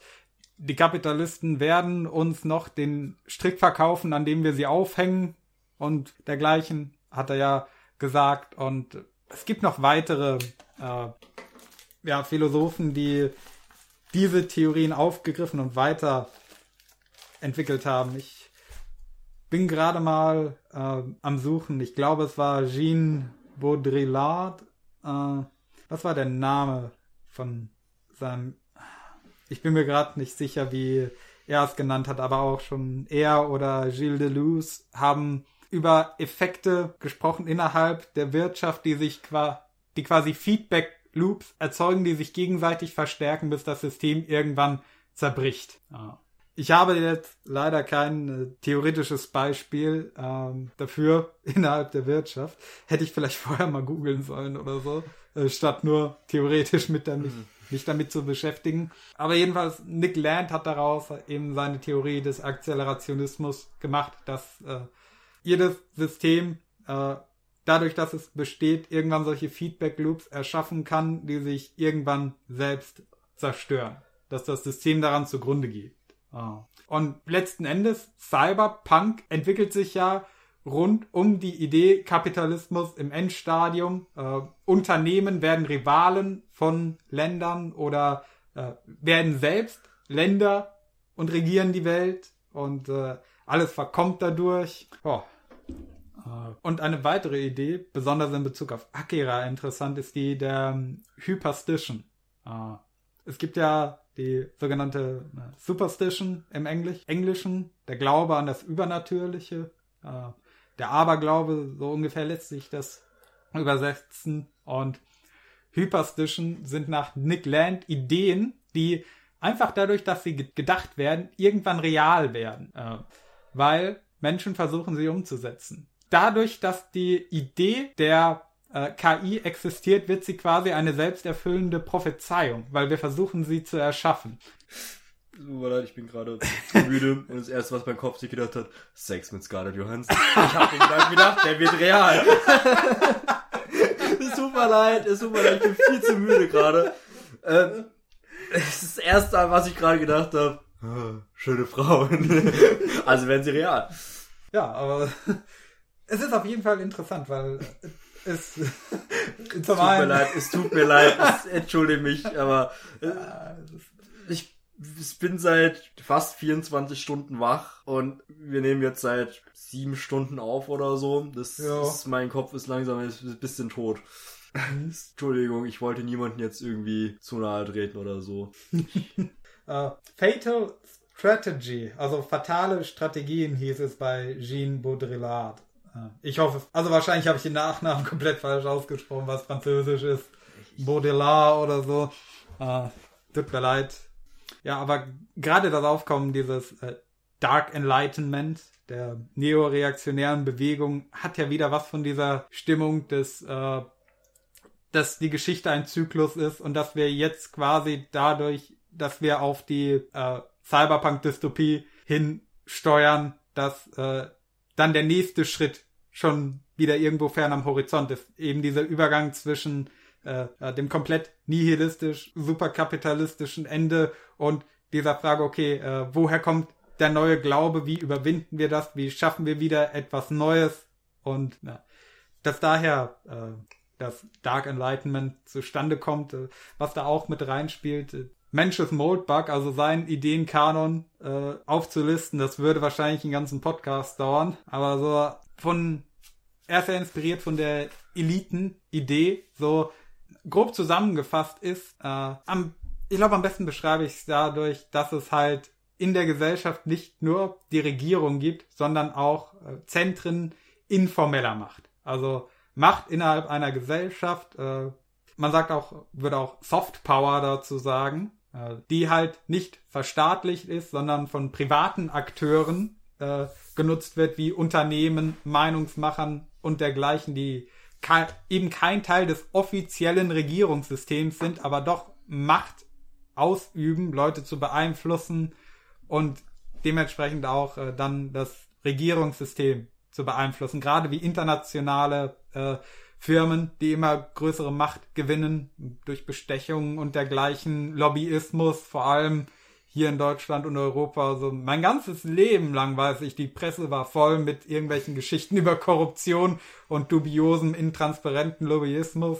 Äh, dass das auch so ein Aspekt ist. Also äh, das heißt ja so schön, dass keine Entscheidung in Deutschland getroffen werden kann, ohne dass die Autoindustrie mitgeredet hat. Ja. Oder oder auch die Medien, äh, seine Idee der äh, gesteuerten öffentlichen Meinung, der mediengelenkte Staat und dergleichen, finde ich alles furchtbar faszinierend. Ist bisher eins von dem, was ich so wahrnehme, eine der akkuratesten Beschreibungen des Ist-Zustandes. Und ja, so als kleiner Nebenvermerk jetzt halt nochmal eingeschoben, dass man das äh, in dem Sinne halt durchaus äh, so sehen könnte, dass ja quasi im Cyberpunk quasi diese ja, Einrichtung der Soft Power irgendwann die, also der informellen Macht, irgendwann die Einrichtung der formellen Macht, der Regierung übernommen haben oder eben komplett zerstört haben, also deren Position einnehmen. Dass irgendwann es keine US-Regierung mehr gibt, sondern die Regierung von Disney World. Legoland. Ja. Ich mach jetzt Urlaub im Legoland. Ich lasse mein Leben für Legoland. Ja, König vom Legoland sollte autonom bleiben. Ja, genau. Ja, so. Wollen wir da nochmal die Liste bei Wikipedia durchgehen, was es so grundsätzlich mal so alles gibt zu Cyberpunk, was so der Wikipedia-Eintrag zu Cyberpunk mal so hergibt? Äh, Oder Ja, willst du noch was können- zu Akira sagen? Ich bin gerade noch am überlegen, ob mir noch was einfällt. Ja. ja. Ach ja, gerade das hatte ich vergessen bei Nick Land zu erwähnen. Er war Mitglied der Cybernetic Culture, Culture Research Unit, CCRU, und äh, ist auch in der Denkschule des äh, spekulativen Realismus vorhanden. Das ist, wie soll ich das am besten beschreiben? Ja, äh, ich lese mir gerade kurz den Wikipedia-Artikel durch und werde auch nicht schlauer. Ich habe ein Gefühl, äh, wie, wie es ist, aber ich kann es nicht in Worte fassen. Wollen wir dann vielleicht hier so eine Kurve biegen, bevor wir komplett ins Halbwissen abdriften und irgendeinen Blödsinn erzählen? Oder du? Ja, ich glaube, das sollten wir lieber Weil machen. ich bin gerade irgendwie komplett ausgestiegen. So Ja. die letzte halbe Stunde habe ich irgendwie wenig Äh, zu sagen gehabt. Ganz ehrlich, ich habe am Anfang versucht, mir so eine Arbeit von Nick Land eingesprochen anzuhören. Äh, und ich denke mir, das, das ist so kompliziert. Ich muss das lesen mit einem Englisch-Wörterbuch nebendran, um wirklich durchzusteigen. Also ich habe ein paar Videos gesehen, die so Themen wie äh, Hyperstition und Accelerationismus von ihm zusammengefasst haben. Und es war sehr interessant. Und ich wollte das hier nur mal so am Rande anbringen. Ich bin jetzt kein Experte, was das angeht. Folge dem weißen Kaninchen. Ja. Apropos Matrix, äh, das, äh, der Begriff, jemanden Red Pillen, also jemanden quasi äh, mit Informationen füttern, die sein Weltbild komplett zerstören, dass er das quasi neu ordnen muss, in welcher Weise auch inner, immer wird ja mittlerweile von allen politischen Seiten verwendet, kam ursprünglich von Mensch's Modebug, der es verwendet hat auf seinem Blog als Metapher dafür zu beschreiben, wie er halt äh, Dinge in der Welt wahrgenommen hat äh, und dann festgestellt hat, sie funktioniert eigentlich nicht so, wie man es mir beigebracht hat. Du nimmst die blaue Kapsel, wachst du morgen früh auf in deinem Bett und äh, weißt nichts mehr davon und denkst, es war jetzt nur ein Traum. Nimmst die rote Kapsel, führe ich dich hinab in ins Kaninchenbau und zeige dir die Wahrheit. Ja, oder auch der Begriff äh, die Kathedrale als ist hier in Deutschland noch nicht so verbreitet. Äh, die Kathedrale quasi im äh, Sinne als Dachverband für, ja, früher wie es die Kirchen gab, die Herrschaft der Kirchen, ähm, also die Herrschaft der christlichen Ideologie gibt es ja heute auch Institutionen, die äh, dieselbe Soft Power anwenden und deswegen auch, äh, dadurch entsteht ja die Idee des Overton Window, also der gesellschaftliche Rahmen in dessen, was uns in Medien und so weiter vorgelebt wird, was sagbar ist und was nicht. Das ist auch ein Produkt dieser Kathedrale ist. Mhm. Also nicht irgendeine geheime Verschwörung, sondern äh, dezentral organisiert, äh, Standalone-Komplex, polygonmäßig aufgebaut. Äh, also quasi der Konsens der Elite wird projiziert als gesellschaftlicher Rahmen auf die Gesellschaft. Was annehmbar ist und was nicht. Und ich glaube, wenn ich jetzt noch weiter über diese Themen rede, nachdem wir jetzt halb sechs Uhr morgens haben, wird es nur noch bescheuert. Es wird noch witziger. ja. Wir sind jetzt im Stadium, wo wir komplett outgespaced sind. Einfach nur, wir könnten jetzt über alles noch weiterreden. Das ist dieser perfekte Moment für die Philosophie. Einfach, du fängst einmal an und gehst komplett das Rabbit Hole einfach ganz nach unten. Wie gesagt, wenn es euch interessiert, beschäftigt euch selbst damit. Ich wollte es halt nur als interessantes Material für die Deutung von Cyberpunk noch anführen. Gerade weil ja Nick Land auch aus der Richtung kommt, äh, also aus der Wissenschaftsrichtung Kybernetik, die sich damit beschäftigt und äh, äh, ja, anderen Sachen in der Richtung, dass er sich hat inspirieren lassen von William Gibson. Ich denke, das war nochmal ein relevanter Verweis. Und ja, ich möchte ja weiter daran arbeiten, dass wir ja möglichst umfänglich die 10 Dinge Stunden erzählen. voll machen. Ja. Nicht die ja, 10 Minuten Marke, sondern die 10 Stunden Marke. Ja, komm, äh, wir könnten jetzt langsam wirklich in Rivalität zu unserem Star Wars Podcast treten, wenn es so weitergeht. Ähm, da wird jemand aber sauer sein. Ja. Ja.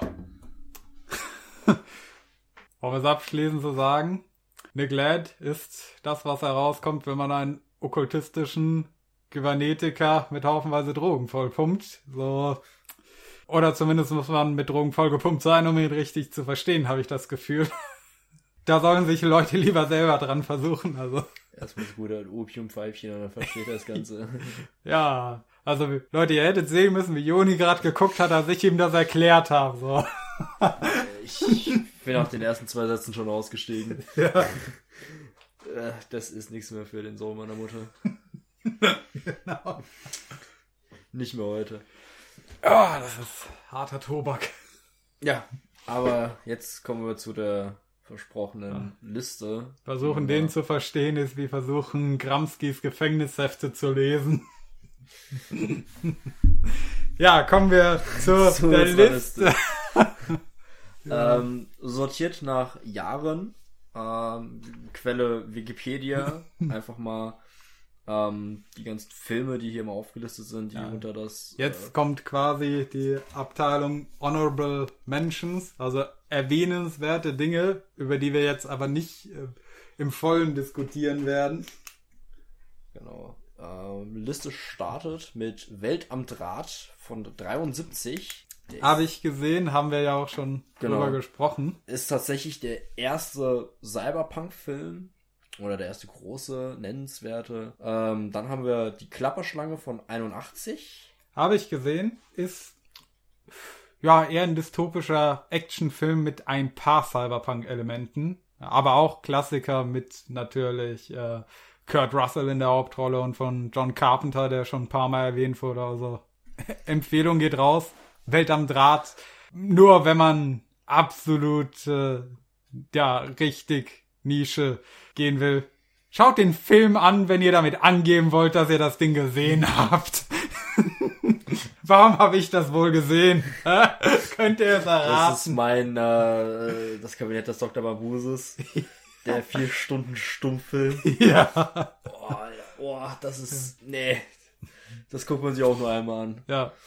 Ähm, dann haben wir Blade Runner. Ja. Kennt keiner von 82. Haben wir nie drüber geredet. Nein. Nee, wer, wer sieht diesen Film auch? Dann haben wir äh, Tron, auch von 82, der auch eine sehr ähm, interessante, sehr, sehr einfache Darstellung von diesem Cyberspace innerhalb ja, eines Computers dargestellt hat. Den Computercode als äh, Spielbrett, mehr oder ja, weniger. Ja, auch sehr eckig, kantig, so ja. dieses Polygonlastige, mhm. aber auf jeden Fall sehr stilistisch in der Darstellung. Das war auch eine stilistische Entscheidung, weil ja, ja die Videospiele damals ja nicht viel anders aussahen. Das war ja noch diese, diese 16-Bit-Ära oder die 8-Bit-Ära eigentlich noch fast. Ja. Ähm, Na, Würde ich als Unterhaltungsfilm auch empfehlen. ja, ist eher, geht eher Richtung Kinderfilm, finde ich, Jugendfilm oder so. Ja, so. ist jetzt nicht so schwer äh, philosophisch. Mm, War, glaube ich, auch ein Disney-Film. Oder gehört mittlerweile Disney. Das Remake ist von Disney. Tron Legacy. Dann haben die Tron auf jeden Fall aufgekauft. Äh, ich glaube, Tron war ein Spielberg. Guck doch, klick doch einfach mal kurz auf Tron drauf und guck nach. Hat kein WLAN, ich muss hier googeln. Gott. Du hast ja keins. Ähm, Film. Weil ich will nicht die Aktienkurse sehen. die Aktienkurse von Disney erstmal nachgucken. nee, Tron ist ein Aktienunternehmen, sehe ich gerade. Okay. Es ist, ähm, Steven Liseberg. Also nicht Spielberg. Nee, aber anderer Steve. Wenn du Steven Spielberg bei Wish bestellst, Steven Liseberg. Ich guck gerade nach Studio. Steht das hier irgendwo? Nee, keine Ahnung, ist ja auch egal. Ja. Äh, Jeff Bridget ist auf jeden Fall mit dabei. Der Ah. Dude. Hm. Äh, nee, ist eigentlich ein ganz unterhaltsamer Film. Ich für mich aber auch kein Cyberpunk, sondern eher klassische Science Fiction, will ich eher sagen. Aber ja, es ist halt dieser Cyberspace, der da halt thematisiert wird. ja. Dann haben wir von 83 Videodrom. Habe ich gesehen. Ist ein guter David Cronenberg-Film.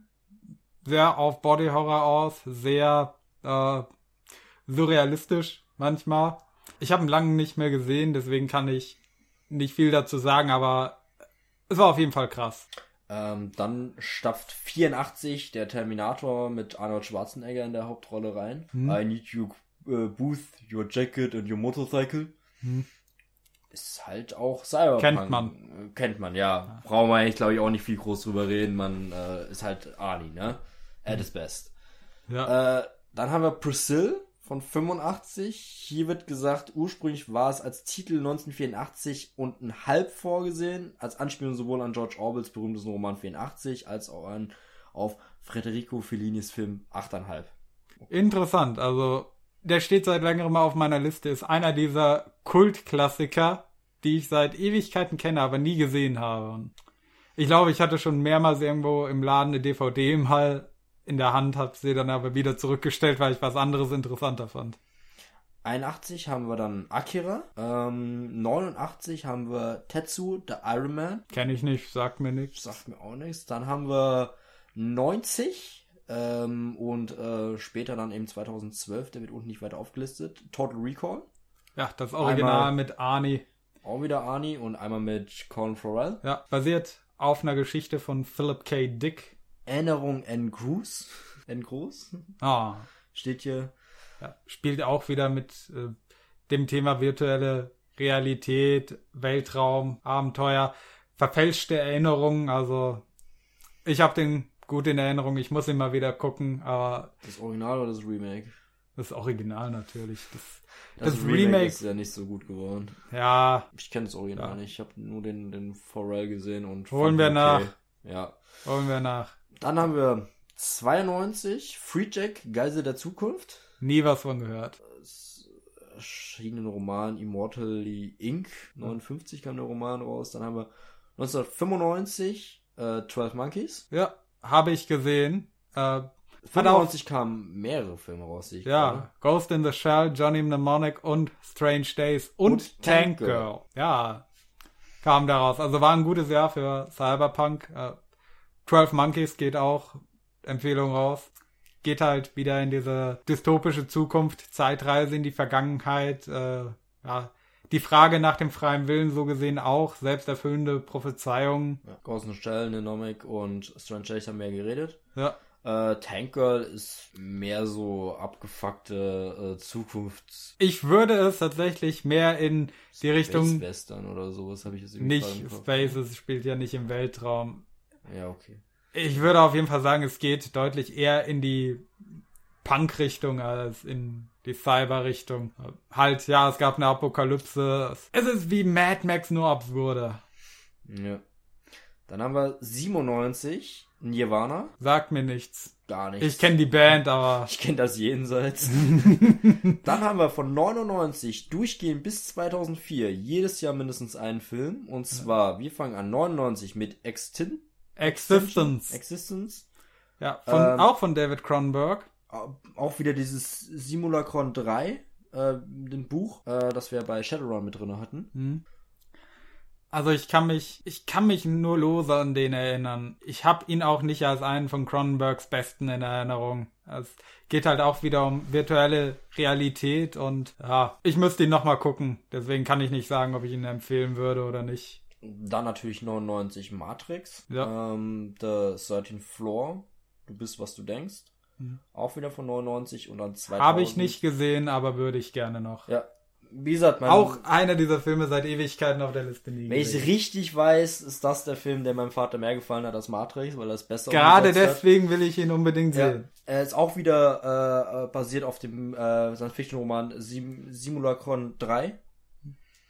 Ähm, dann haben wir 2000 IQ, IQU, wird als Fortsetzung zu Blade Runner gesehen. Sagt mir aber so gar nichts. Was Mir auch ist. nicht, aber hört sich interessant an. Dann haben wir 2001 Avalon, Spiel und dein Leben. Nie gesehen. Dann einen interessanten Film. 2001 ähm, kommt da raus. Metropolis von Ozuma Tezuka.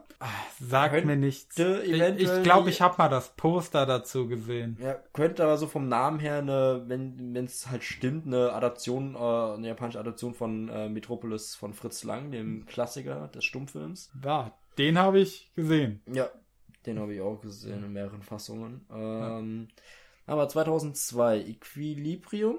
Den habe ich gesehen, das war der mit. Äh, es ist eine Art Adaption von äh, Schöne neue Welt mit Christian Bale in der Hauptrolle. Ich würde aber jetzt nicht unbedingt sagen, dass sie wirklich Cyberpunk ist. Es geht eher in die dystopische Richtung und ja, so Near Future, wenn dann eher. So. Der Aspekt vor allem die äh, Tropen in der Handlung und der Charaktere liegen halt deutlich eher auf dem dystopischen als auf dem Cyberpunk-Aspekt, wobei es da natürlich Überschreibungen, äh, Überschneidungen gibt mit dem Punkt, ja, die Rebellion äh, gegen das bestehende System und dergleichen. Hier ist es halt nicht wirklich ein Unternehmen, sondern noch eine Regierung und ja, ich würde es eher als Dystopie ansehen als als Cyberpunk. Dann haben wir ebenfalls 2002 Minority Report. Den habe ich gesehen. Den habe ich auch äh, als gut in Erinnerung mit Tom Cruise und von Steven Spielberg. Ah, ich müsste ihn mal in HD sehen, weil ich hatte das Gefühl, die Filmversion, die ich gesehen habe, war nicht so gut von der Bildqualität her, aber vielleicht liegt das auch am Film selber. Ähm, ja, wieder Zukunftstechnik, äh, ja, das, der Bereich der des Pre-Crime, also der Vorhersage von Verbrechen spielt eine große Rolle. Hier hast du auch mal, wenn man das als Cyberpunk deutet, ich würde es eher in die Richtung normale Science Fiction deuten als äh, Cyberpunk. Äh, aber es ginge dann auch eher in diese Richtung von östlichem Cyberpunk, von diesem Unterschied her, dass es halt um äh, eine Figur innerhalb des Rechtssystems geht und keine Rebellion dagegen. Dann haben wir 2003 äh, Code äh, 46 oder 46. Ja. Habe ich nie gesehen. Ähm, 2003 kam auch noch mal Natural City, wo hier steht deutsche äh, deutliche Parallelen zu Blade Runner. Habe ich auch nicht gesehen. Dann 2004 Ghost in the Shell 2 Innocence. Habe ich gesehen, ist aber sehr lange her. Ja, aber es war der, ich glaube, das war der Teil, der, nee, es gab, glaube ich, noch mal einen Ghost in the Shell Teil, der explizit äh, Standalone Komplex heißt. Also, um das zu erklären, den Begriff habe ich, glaube ich, schon mal erwähnt vorhin. Ja. Standalone Komplex ist quasi, wenn verschiedene voneinander unabhängige Akteure äh, dasselbe oder ähnliche Ziele unabhängig voneinander verfolgen, deren Aktionen teilweise äh, sich miteinander kreuzen und gegenseitig unterstützen und es von außen aussieht, als wäre das äh, ein kollektiv gesteuerter äh, Plan, den diese Gruppe verfolgt. Aber eigentlich kennen sich alle nicht und es passiert unabhängig. Es ist quasi, ja, so, um nochmal auf Moldbug zurückzukommen, die Idee äh, der Kathedrale ist halt nicht, oh, es gibt die böse Weltverschwörung, die alles von oben herab äh, ja diktiert, sondern halt eben einzelne Akteure und Institutionen, die zusammen ähnliche Ideen haben und verfolgen und dann aus der Verstrickung und Zusammenarbeit dieses Netzwerkes äh, es von außen erscheint, als wäre es eine kollektiv angestrebte Leistung. Dann kam Kommen wir wieder zu dem Punkt, bei dem du mich nicht blöd anguckst wie eine guck Kröte. dich nicht blöd an. Ähm, Du guckst den Bildschirm blöd an. Was sagt er mir? Tablet, sag mir, was sagt er mir da? äh, One- 1.0, du bist programmiert. Kam auch 2004 raus. Sagt mir nichts. Dann kam 2006 kamen drei Filme. Einmal A Scanner Darkly. Basiert auf Der dunkle Schirm von Philip K. Dick. Steht noch auf meiner Liste. Dann haben wir Archie und Sipak. Sagt mir nichts. Sagt mir keine Ahnung, wie man den ausspricht. Und äh, Renaissance. Sorge. Ah, kenne ich auch nicht. Dann 2007 kam nur Chrysalis, tödliche Chrysalis. Erinnerung raus. Chrysalis. Diente Vorlagen für den Horrorfilm Augen ohne Gesicht. Sagt mir nichts. Ich glaube, vor allem von den jüngeren Sachen kenne ich eher weniger. Dann haben wir Babylon AD äh, von 2008 und äh, Sleeper Dealer. Sagt mir beides nichts. 2009 haben wir Surrogates, mein zweites Ich.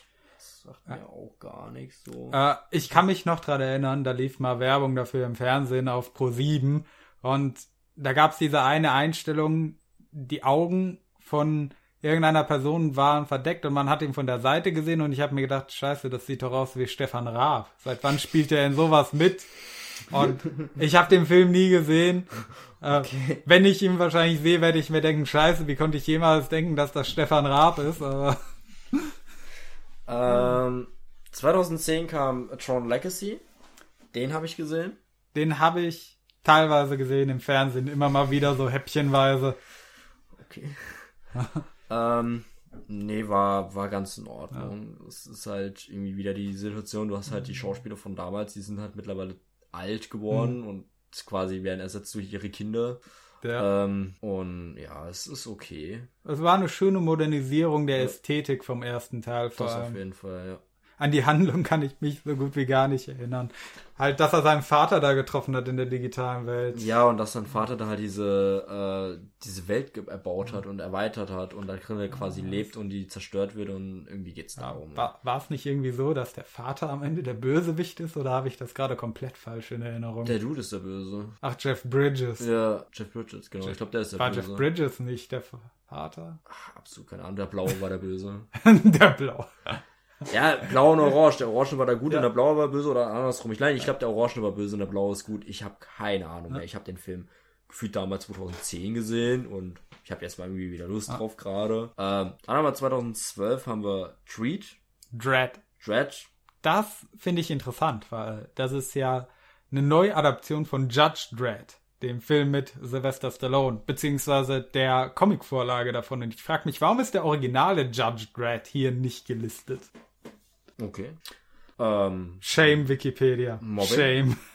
äh, Würde ich als Actionfilm auf jeden Fall empfehlen. Äh, also ich würde es auch nicht wirklich in. Naja, ich denke, man kann es in Cyberpunk einordnen. Lustigerweise auch mal diese Ausnahme, in der es von der Perspektive der Gesetzeshüter dargestellt wird. Diese Welt, äh, die langsam verfällt, Megacities, die entstehen.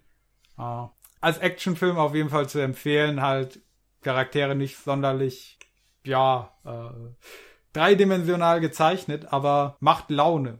So. Schade, dass der Film in dem Jahr damals untergegangen ist. Der hätte meiner Meinung nach mehr Aufmerksamkeit verdient. Dann haben wir 2017 haben wir den Ghost in the Shell 2017er logischerweise und äh, Blade Runner 2049, der wurde nämlich nicht 2049 gedreht. Ja, Der kam Ende 2017 raus und hatten wir ja schon Ja. besprochen. Genauso Ghost in the Shell, das Remake. ja, und dann haben wir 2019 als letzte der Reihe Alita Battle Angel. Da habe ich leider nur die Adaption von Robert Rodriguez gesehen. Mir persönlich hat sie gefallen. Das Äh, ist doch die von 19er. ja, äh, muss ich auch mal den Manga lesen und äh, die originale OVA mal schauen, weil sieht interessant aus. Und wahrscheinlich ist es auch wieder, dass da so absolut tiefere Themen besprochen werden über das Wesen der Menschlichkeit, der Existenz und der Realität und man das alles rausgelassen hat. Universum, dem, dem Ja. Leben und dem ganzen Rest. Genau. Und ich mir danach denke, Gott, war das kacke, der Film von Robert Rodriguez. Bleib mal weg mit dem Scheiß. Ja, aber es war ganz nett. Und es hat mich, anders als Captain Marvel, der zum selben Zeitpunkt rauskam, nicht absolut abgefuckt mit seiner Politik. Dann haben wir den Reiter Anime und Manga. Da haben wir dann sowas drin wie Akira, Ghost in the Shell, äh, Battle Angel Alita, Eden is an Endless World. Irgendwas sagt mir da. Klinge da, irgendwas habe ich davon mal gehört. Die Animatrix ist aufgelistet, also das werden wir jetzt nicht so im Detail. Psychopath wird hier genannt und äh, Love, Death and Robots. Ja, die Serie habe ich gesehen. Ja, ist großartig. Ja, Hast würde ein ich auch sehr paar empfehlen. Cyberpunk-Geschichten drin. ne? Da ist ja auch Steampunk mit dabei und ähm, ich meine jetzt zum Beispiel Sima Blau ist halt Oh ja, Cyberpunk. Sima Blue. Sima Blau, ja, Sima Blue, stimmt so Sima Blau. Die Pornoparodie. die. Nein, Sima, nein, Sima Blau ist, das, ist der deutsche Titel von der Folge. Ich weiß. Ich habe ja Netflix auf Deutsch und nicht auf Englisch. Ähm, nee, die, die behandeln halt die Cyberpunk-Themen einfach so, äh, ja, was ist der Geist, was ist Kreativität. Einige ist tun das. Ja. Die meisten gehen aber auch eher so in normale Science Fiction. Das ist ja einfach nur eine Anthologie von allen möglichen Science-Fiction-Genre. Das ist ja alles. ja, Von Cyberpunk, äh, von Steampunk über normalen, klassischen Science-Fiction, über Horror, über äh, wieder zurück zum Cyberpunk. Das ist ja. also da werden wir jetzt nicht so genau drüber gehen, weil ich bin nicht so tief im Anime- und Manga-Game drin und du glaube ich auch nicht. Nee. Man kennt halt so die Klassiker. Ja. Dann haben wir halt hier noch die Tabletop und RPGs. Dann haben wir das Ja, Cyberpunk dein Fall. 2020, die Shadowrun. Dann haben wir noch Android Netrunner, das Living Card Game. Stimmt, Android Netrunner, so heißt das Game. Richtig. Und dann haben wir noch die Videospiele mit No Romance zum Beispiel von 88, Rise of the Dragon von 90, System Shock. Äh, Blade Runner gab es offenbar auch mal ein Genau, Videospiel Äh, dazu. Perfect Dark ist ein Klassiker, Videospiel, Deus Ex genauso, also die Deus Ex-Reihe natürlich. Ähm, dann hast du halt da hier Crisis 2 hat anscheinend äh, in der Story. Watch Dogs, Ja, Shadowrun äh, Return und Hongkong haben wir hier noch. Detroit Become Human. Ja, Ich liebe das Meme, bei dem jemand bei Detroit Become Human diesen na, Poster mit dem halben Gesicht äh, einfach das Gesicht durch das von Mark Zuckerberg ersetzt hat. ja. äh, Das ist Me mein einziger Kontakt mit diesem Spiel. und das äh, der liebe Dreximus Prime, das sehr, sehr gerne mag anscheinend. Äh, der kleine Android. Ja. Äh, Remember Me, irgendwas klingelt da bei mir auch. Und dann haben wir dieses äh, 2020 rausbekommen, äh, bekommen, haben wir Cloudpunk, ein Paket-Simulation im Cyberpunk-Universum und eben Cyberpunk 2077. Dann haben wir hier, was mich sehr, äh, sehr faszinierend fand, eine Abteilung Musik, das in den 80er und 90ern im Bereich, besonders im Bereich Elektronik natürlich eben musikalisch sich mit dem Thema auseinandergesetzt wurde, unter anderem eben von Billy Idol mit dem Album Cyberpunk. Dann haben wir Cyberpunks mit Z hinten statt mit K von der Cassandra Complex, Outside von David Bowie, Sequencer von Covenant, Tr äh, Transverse City von Raven Savon. Savon und Year Zero von Nine Inch Nails. Nails. Nails. Und Also- in Outsider, Transverse City und Year Zero habe ich reingehört und es war sehr interessant zu hören. Ja, vor allem von David Bowie, das würde ich mir gerne mal anhören. Ja.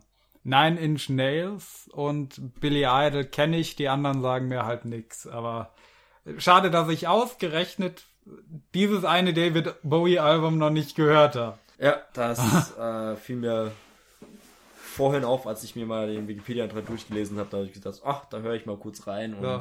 ist, ist das, was ich erwartet habe, so musikalisch in dem Bereich, was ich halt schon kenne durch die Soundtracks. Die Liste hier wird wahrscheinlich nicht vollständig sein. Ja, es, ich meine, der Soundtrack von Blade Runner kannst du da halt auch auflisten, der ja auch alleine funktioniert, klar. aber halt eben zusammenhängt mit den Cyberpunk-Filmen. Und damit glaube ich mein Tablet zu. Ja. Ich denke, wir haben doch jetzt sehr lange und ausführlich darüber geredet. So eine kleine Einführung mal ins Thema Cyberpunk. von zwei Leuten, die nicht ganz tief im äh, absoluten Game drin sind, da findest du auf jeden Fall auch noch Tiefe nach unten. Gerade jetzt zum Beispiel auch mit den Rollenspielen. Das Also ist ich- ja Lustigerweise, was ich nie gedacht habe, von den Filmen, die auf Wikipedia gelistet wurden, habe ich definitiv mehr als die Hälfte, vielleicht sogar über drei Viertel geschaut. ich glaube ja. Aber das ist mir gar nicht mehr aufgefallen. Ja, da merkst du, wie, so, wie unterschiedlich Cyberpunk einfach auch ist. Ähm, klar, man hat diese großen Namen im Kopf, aber es ist halt noch mehr. Es ist äh, ja eine Idee. Eine Ja. Idee der möglichen Zukunft, die eventuell real, eventuell nicht real wird. Und wenn sie es wird, ich werde ein Netrunner werden. Mhm. Als Street Samurai. Hm. Als Ich glaube, Robocop würde man nach der Definition auch mit reinzählen. Ich meine, wenn man, die ja. sowas wie Judge Dredd aufnehmen, schlägt ja in eine ähnliche Richtung. Ja. Vor allem das sogar noch ein bisschen mehr bei äh, Robocop hast du ja noch die OCP, die Omni Consumer Products, äh, das Unternehmen, das da alles steuert und jetzt auch quasi den Rechtsschutz übernimmt. Also schon so staatliche Aufgaben anders outgesourced werden und dann halt Robocop als Produkt bringt. Ja. Also das würde da definitiv auch mit reinzählen und der Originalfilm klare Empfehlung. Ja, aber ich glaube, wir haben jetzt so mal über die Filme geredet, über die man so als erstes stolpert. Ja. Ähm, Gerade halt auch die großen Namen mal beleuchtet, mal drüber geredet. Ähm, und ja, Cyberpunk ist wesentlich mehr als einfach nur Blade Runner oder nur Akira oder nur Matrix und äh, ist sehr unterschiedlich Hm.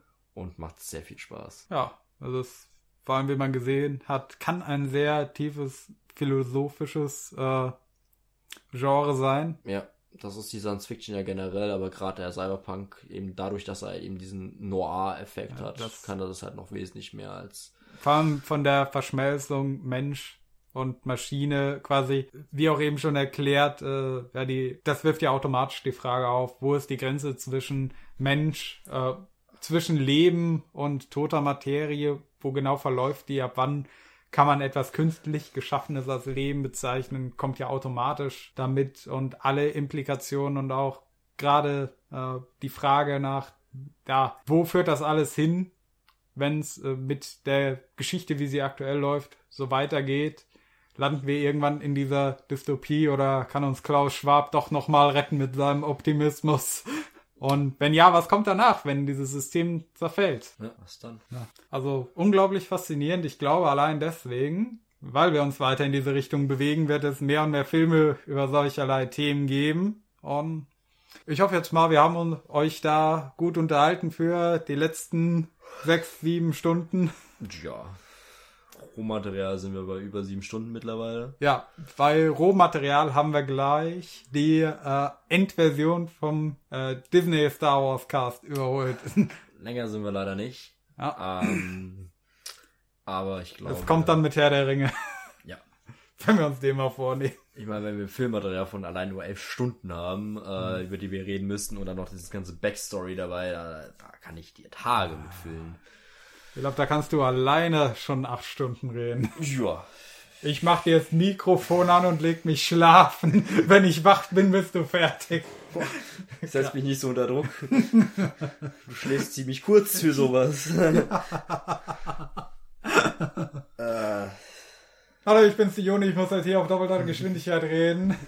Mordi schläft nicht so lange. Moni schläft nur 10 Stunden, so lange habe ich Zeit.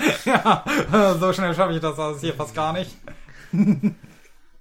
Ja, aber ähm, ich hoffe, es hat euch Spaß gemacht.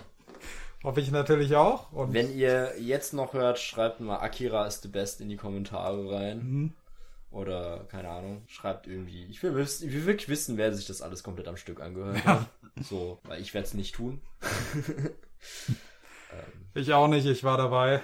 Ja, ich, ich, ja, ich werde vielleicht diese halbe Stunde mal noch mal kurz anhören äh, bei klarem Verstand, wenn da der liebe Morty dann Exkurs über Weltpolitik äh, geholt hat. Ähm, ansonsten, ich hoffe, wir haben nicht allzu viel Blödsinn erzählt. Wir haben nicht allzu viele Leute beleidigt und auf die Füße getreten. Äh, es hat mir auf jeden Fall sehr viel Spaß gemacht. Ich hoffe, wir haben genau das getan. Ja, äh, wir sind halt beide etwas müde mittlerweile. Ja, schon so wegen. Ja, möchtest du das Schlusswort übernehmen oder soll ich, bevor du hier wegratzt? Ich ratz dir nicht weg, mir fällt nur nichts ein, Witziges. Wir haben die Zukunft, Leute. The future is now. Future is now. Und damit wünschen wir euch noch eine gute Nacht. Na, eher gesagt einen schönen Morgen, weil 10.30 Uhr. Ja, Schönen Nachmittag. Äh, ja, schönen doch. Abend. Schön, ja, gut, schönen Abend, stimmt. Da sind wir wieder. 17 Uhr haben wir jetzt ungefähr. 16 Uhr vielleicht. Wenn ihr das pünktlich zum Erscheinungsdatum hört. Ja, schätzungsweise, wie viel wir rausschneiden müssen, dann sind wir vielleicht so bei 16.30, 17 Uhr vielleicht in dem Ja. Dreh. Äh, ich hoffe, wir haben euch den Sonntag etwas unterhalten können. Und dass diese Folge rechtzeitig rausrennt. dass die Technik jetzt nicht streikt, aber äh, Fürs Protokoll, wir haben zwei Minuten nach 6 Uhr morgens am 16. Januar 2021. Ja. So zeitaktuell sind wir. Dieser Podcast war gerade eine Zeitreise für die Leute, die pünktlich angefangen haben. Wir haben den 17. Land Januar. 10.30 Uhr und wir reden hier am 16.01. Ja. 6.02 Uhr. ja, dann ist es vorbei. Uns- Wir freuen uns, dass Sie den Social Outcast gehört haben. Sie haben keine weiteren Nachrichten.